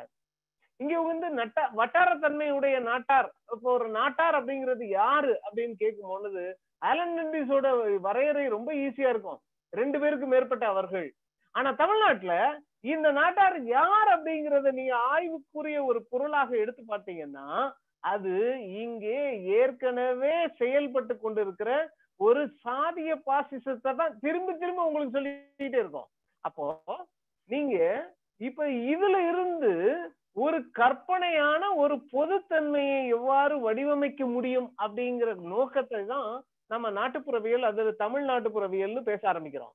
உங்களுக்கு வந்து தொல்காப்பியம் பொருளதிகார பாணியில ஐந்திணைகளை கண்டுபிடித்தது அல்லது வந்து அகத்திணை பாடல்கள் புறத்திணை பாடல்கள் சொன்னது அல்லது திணை துறைங்கெல்லாம் கண்டுபிடித்தது எல்லாமே உங்களுக்கு தமிழ் பாசத்தை தான் உருவாக்குச்சுன்னு நீங்க நம்புனீங்கன்னா இப்ப நம்ம சொல்றதும் தமிழ் பாசிசத்தை தான் உருவாக்கும். ஆனா எப்படி வந்து திணை கோட்பாடு வந்து உங்களுக்கு தமிழ் பாசிசமாக உருவாகவில்லையோ அதே மாதிரிதான் இங்க வந்து தமிழ் நாட்டாருங்கிறத நாம வந்து உருவமுடைய நாட்டாரை உருவாக்க சொல்றது இல்ல இது வந்து முழுக்க முழுக்க அறிவியல் பூர்வமான நடவடிக்கைன்னு சொல்றோம். ஏன் அப்படின்னு கேட்கும்போது ரொம்ப தெளிவா உங்களுக்கு வந்து ரொம்ப தெளிவா என்ன வித்தியாசம் உருவாக ஆரம்பிக்குது அப்படின்னா நாட்டார் அப்படிங்கிறது ஒரு நிலையான வடிவம்லாம் இல்லை. அது என்னைக்குமே நிலையான வடிவமா இல்ல. அது வந்து நிலையான அடையாளமாக இல்ல. ஆனா அது நிலையான அடையாளமாக தமிழ்நாட்டுல அல்லது இந்தியால எப்படி செயல்படுதுன்னா அது வந்து அந்த சாதி அடையாளமா நிற்கும் போது அல்லது கிளை அடையாளமா நிற்கும் போது அது வந்து நிலையான அடையாளமா இருக்கு. மத்த எந்த அளவுலயும் நாட்டாருங்கிறது நிலையான அடையாளம் இல்ல. அப்ப இந்த நாட்டார் அப்படிங்கிற நிலையான அடையாளம் இல்லாத ஒரு கருத்தாக்கம் மறைமுகமாக உங்களுக்கு இங்கே பண்பாட்டில் இருக்கக்கூடிய சாதியையும் கிளையையும் அந்த வட்டாரத்தையும் அந்த அந்த உள்ளூர் அப்படிங்கிற அடையாளத்தையும் திரும்ப திரும்ப சொல்லிட்டு இருக்கு அப்படின்னா இத ஒரு அறிவியல் செய்யக்கூடிய ஒரு ஒரு ஒரு மோசமான சூழல் இங்கே இருந்து கொண்டிருக்கிறது அப்படின்னா அறிவியல் நிச்சயமாக இந்த சூழலில் இருந்து தன்னை எவ்வளவு தூரம் பார தூரம் விலக்கி வைக்க முடியுமோ அவ்வளவு தூரம் விலக்கி வைக்க வேண்டிய ஒரு பெரிய தேவை வந்து நாட்டுப்புறவியல் அப்படிங்கிற இந்த அறிவியலுக்கு இருக்கிறது அப்படின்னு நினைக்கிறோம். இதுல ரொம்ப தெளிவா நாட்டார் வேற நாட்டுப்புற ஆய்வாளன் வேற அப்படிங்கிறது ரொம்ப தெளிவா இருக்கும். இப்ப அந்த அந்த அந்த அறிக்கை வந்து நிறைய விஷயங்களை மறுபரிசீலனை செய்வதற்காக உங்களை வந்து திருப்பி திருப்பி கேட்குது உங்களை வந்து நாட்டாருங்கிறத எப்படி திரும்ப வரையறை செய்வது அப்படிங்கறது கேள்வியை கேட்கிற அதே நேரத்துல நாட்டுப்புறவியல் ஆய்வாளன்னா யாரு அப்படிங்கறத வரையறை செய்ய அதுல அந்த கடைசி பகுதியில பார்த்தா தெரியும். நாட்டுப்புறவியல் ஆய்வாளன் தன்னை அறிவியல் சார்ந்தவனாக மறு நிர்மாணம் செய்து கொள்ள வேண்டிய தேவையும் இருக்கிறது அப்படின்னு சொல்றோம். ஆனா இங்க நாட்டுப்புறவியல் ஆய்வாளன் தன்னை அறிவியலானவனாக என்றைக்காவது கருதி இருக்கிறானா அல்லது செயல்பட்டு கொண்டிருக்கிறானா அல்லது அதற்கான அறிகுறிகளை காட்டி இருக்கிறானா அப்படின்னு கேட்டா இங்க இல்லவே இல்லை அப்படிங்கறத நமக்கு தெரியுது. தொடர்ச்சியாக நாட்டுப்புறவியல் ஆய்வாளன் எந்த விதமான அறிவியல் முடிவுகளையும் எந்த விதமான அறிவியல் நகர்வுகளையும் செய்தவனாகவே இங்கே தெரியல. அப்படி அறிவியல் நகர்வுகளை செய்கிறது நாட்டுப்புறவியலுக்குள்ள அறிவியலுக்குள்ள வந்து சேராது அப்படிங்கிற ஒரு பெரிய மயக்கத்தையும் நம்ம வச்சிருக்கோம். அப்ப இந்த அறிவியல்ல உங்களுக்கு என்ன செய்ய முடியும் அப்படின்னு கேட்டா இத வந்து ஒரு நாட்டுப்புறவியல் ஆய்வாளருடைய வேலை அப்ப ரொம்ப சுருங்கி சுருங்கி சுருங்கி ஒரு கட்டத்துல நாட்டார் வழக்காட்சியல் அப்படிங்கிற அந்த வார்த்தை சொன்ன மயக்கம் இருக்கு இல்லையா? நாட்டார் மீதான மயக்கம் வழக்காறு மீதான மயக்கம். அப்ப நாட்டாரை என்ன செய்வது அப்படின்னு கேட்கும்போது நாட்டாருடைய வாழ்வாதாரங்களை பாதுகாப்பது நாட்டாருங்கிற வாழ்வா நாட்டாருங்கிற வாழ்வாதாரங்கள்னா நா- நம்ம நாட்டுப்புற கலைஞர்கள் அப்படின்னு சொல்லிக்குவோம். நாட்டுப்புற நலிந்த நாட்டுப்புற கலைஞர்களுடைய வாழ்வாதாரங்களை பாதுகாப்பது வழக்காறுகளை பாதுகாப்பது அப்படின்னு கேட்டா பண்பாட்டை பாதுகாப்பது அப்படின்னு நம்ம வந்து ரொம்ப சுருங்கிக்குவோம்.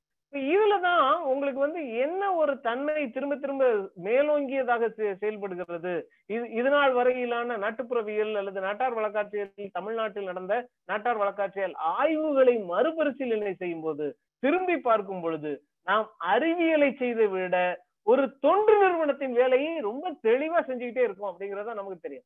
நமக்கு கலைஞர்களை பாதுகாப்பது மிக முக்கியமான வேலையா இருக்கும் அல்லது வழக்காரர்களை பாதுகாப்பது மிக முக்கியமான வேலையா இருக்கும். ஒரு தொண்டு நிறுவனம் என்ன வேலையை செய்யுமோ அந்த வேலையை ஒரு பெரிய அறிவியல் செய்து கொண்டிருக்கிறது அப்படின்னு கேட்கும்போது நமக்கு வந்து தொண்டு நிறுவனத்தின் வேலையை அறிவியல் செய்யலாம்.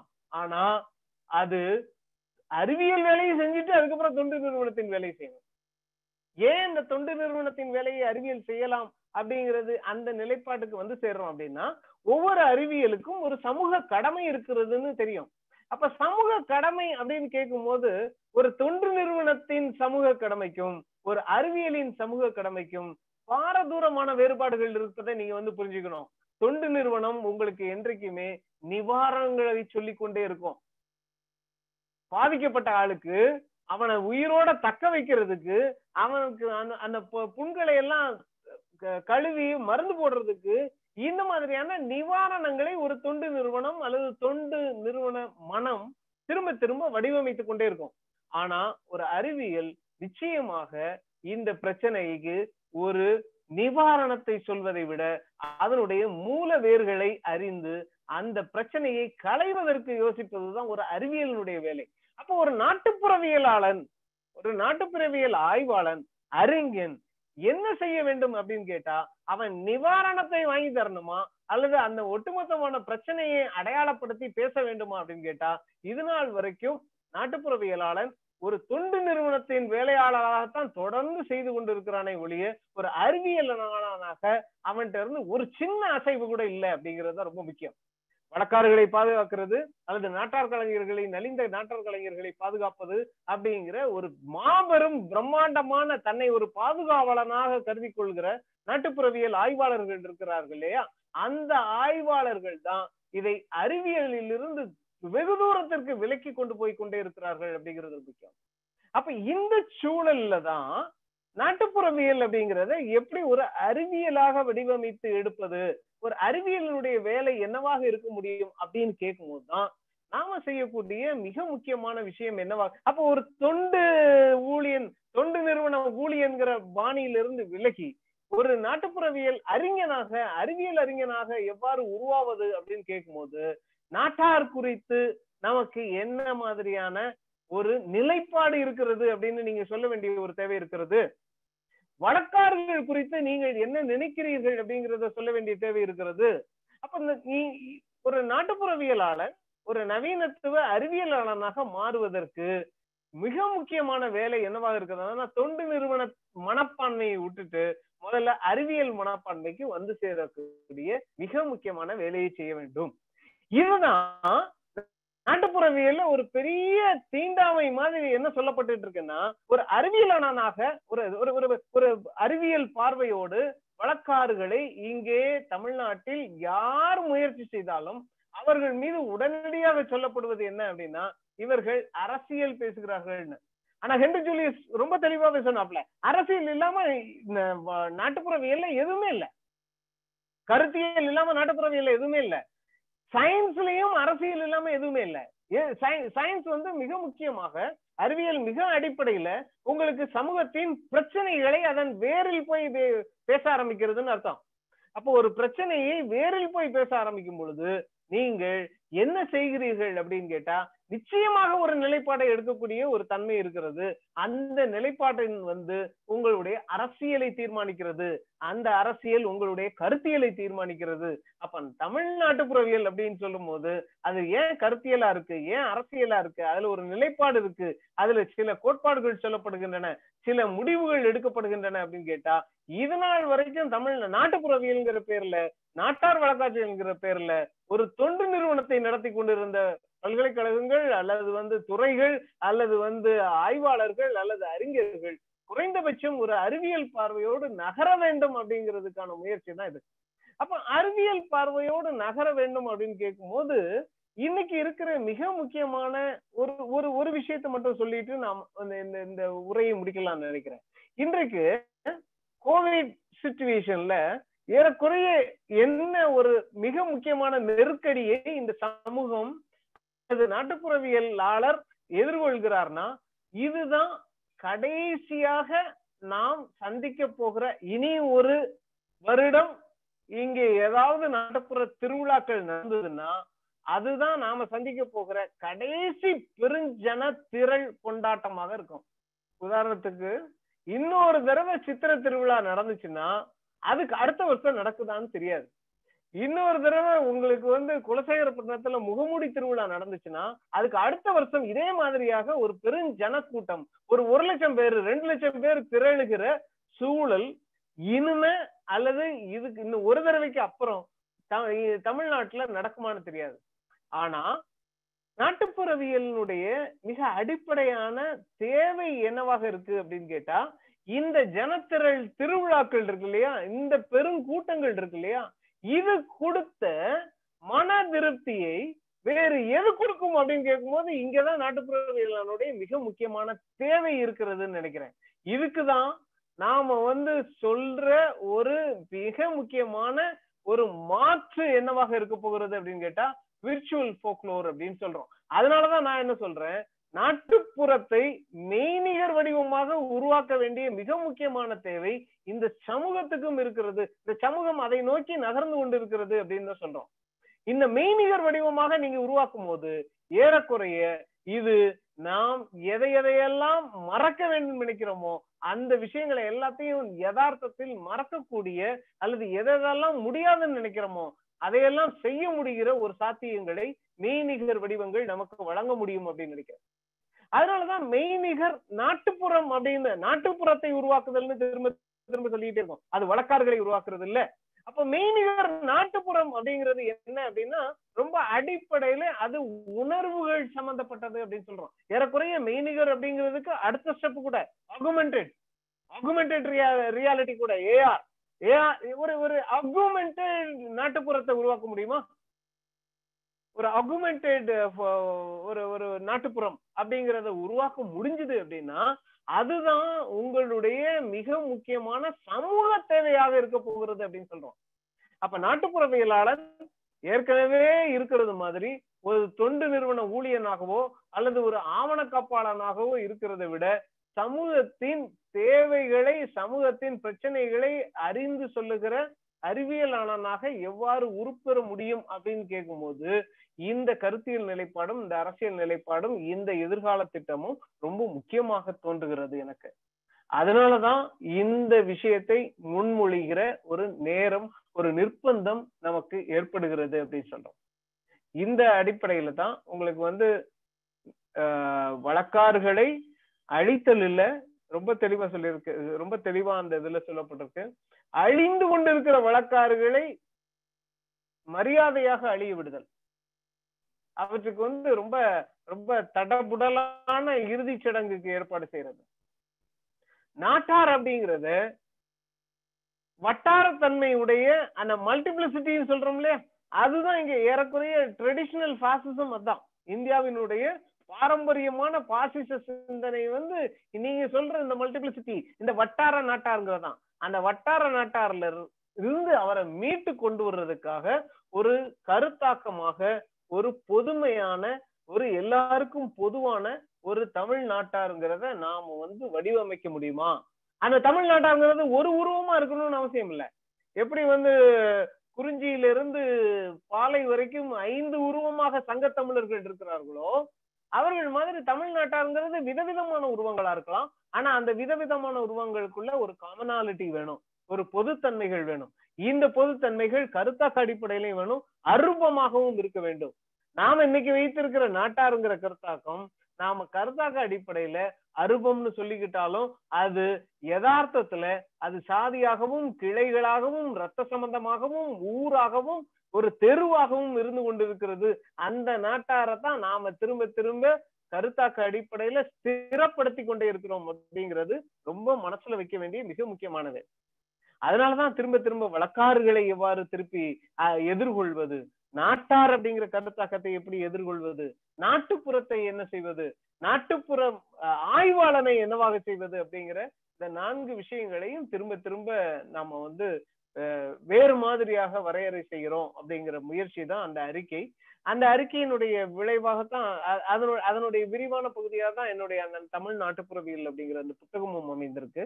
அதனுடைய விரிவான பகுதியாக தான் இன்னும் அதை அதை இன்னொரு பக்கம் பேசுவதாகத்தான் அந்த அயோத்திதாசர் புத்தகம். அதனாலதான் அயோத்திதாசரை ஏன் வந்து இந்த விஷயத்துக்கு முன்னோடியாக கருதுகிறோம் அப்படிங்கிறதுக்கான ஒரு பெரிய வலுவான அறிக்கையாகத்தான் இருந்துச்சு. அப்ப அந்த அளவுல தான் இது வந்து இந்த என்னுடைய எழுத்துக்கள் அத்தனையும் இணைக்கக்கூடியதாகவும் அதனுடைய சாராம்சமாகவும் தான் அந்த அறிக்கை வந்து எழுதப்பட்டது.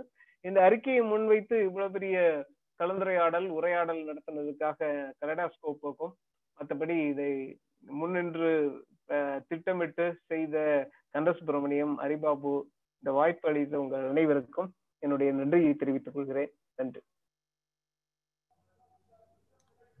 சார்.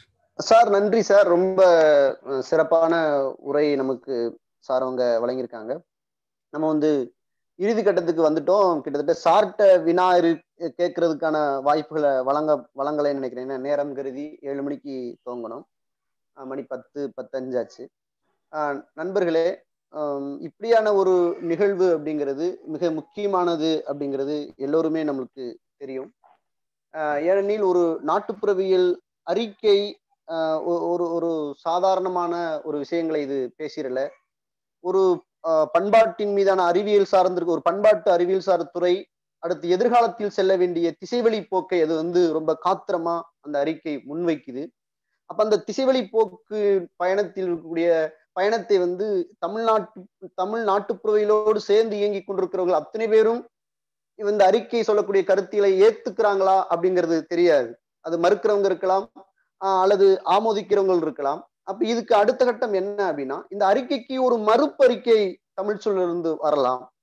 அல்லது வெவ்வேறு குழுவாதங்களாக முன்னெடுக்கப்படலாம். இதுதான் இந்த அறிக்கை செய்யக்கூடிய வேலையாக இருக்கும். இந்த வேலைதான் தமிழ் சூழலில் ஒரு உரையாடலை சமகாலத்தில் நிகழ்த்தக்கூடியதாக இருக்கும். அதுதான் இந்த அறிக்கைக்கும் இந்த அறிக்கையை வெளியிட்ட பேராசிரியர் தர்மராஜ் அவர்களுக்கும் நாம் செய்யக்கூடிய ஒரு பதிலாகவும் இருக்கும் என்கிற அளவில் மிக முக்கியமான நிகழ்வில் நாம் இணைந்திருக்கிறோம். நாம் விடைபெறுகிறோம். இந்த நிகழ்வுக்குள்ளாக இருந்த கருத்துரைத்த ஐவருக்கும் கடைசியாக பேசிய பேராசிரியர் தர்மராஜ் அவர்களுக்கும் நன்றி சொல்கிறோம். இந்த நிகழ்வில் இணைந்திருந்த உங்களுக்கும் நன்றி. மீண்டும் நாம் நல்லதொரு நிகழ்வில் சந்திப்போம். நன்றி வணக்கம். நன்றி. நன்றி. நன்றி. நன்றி சார். நன்றி நன்றி. இளையராஜா சார் ரொம்ப நன்றி. யூடியூப்ல லைவ் வந்து கொடுத்து இது பண்ணிருக்கீங்க லைவ்ல எல்லாரும் பாக்குறதுக்கு ரொம்ப நன்றி. நன்றி நன்றி. நன்றி. Thank you father thank you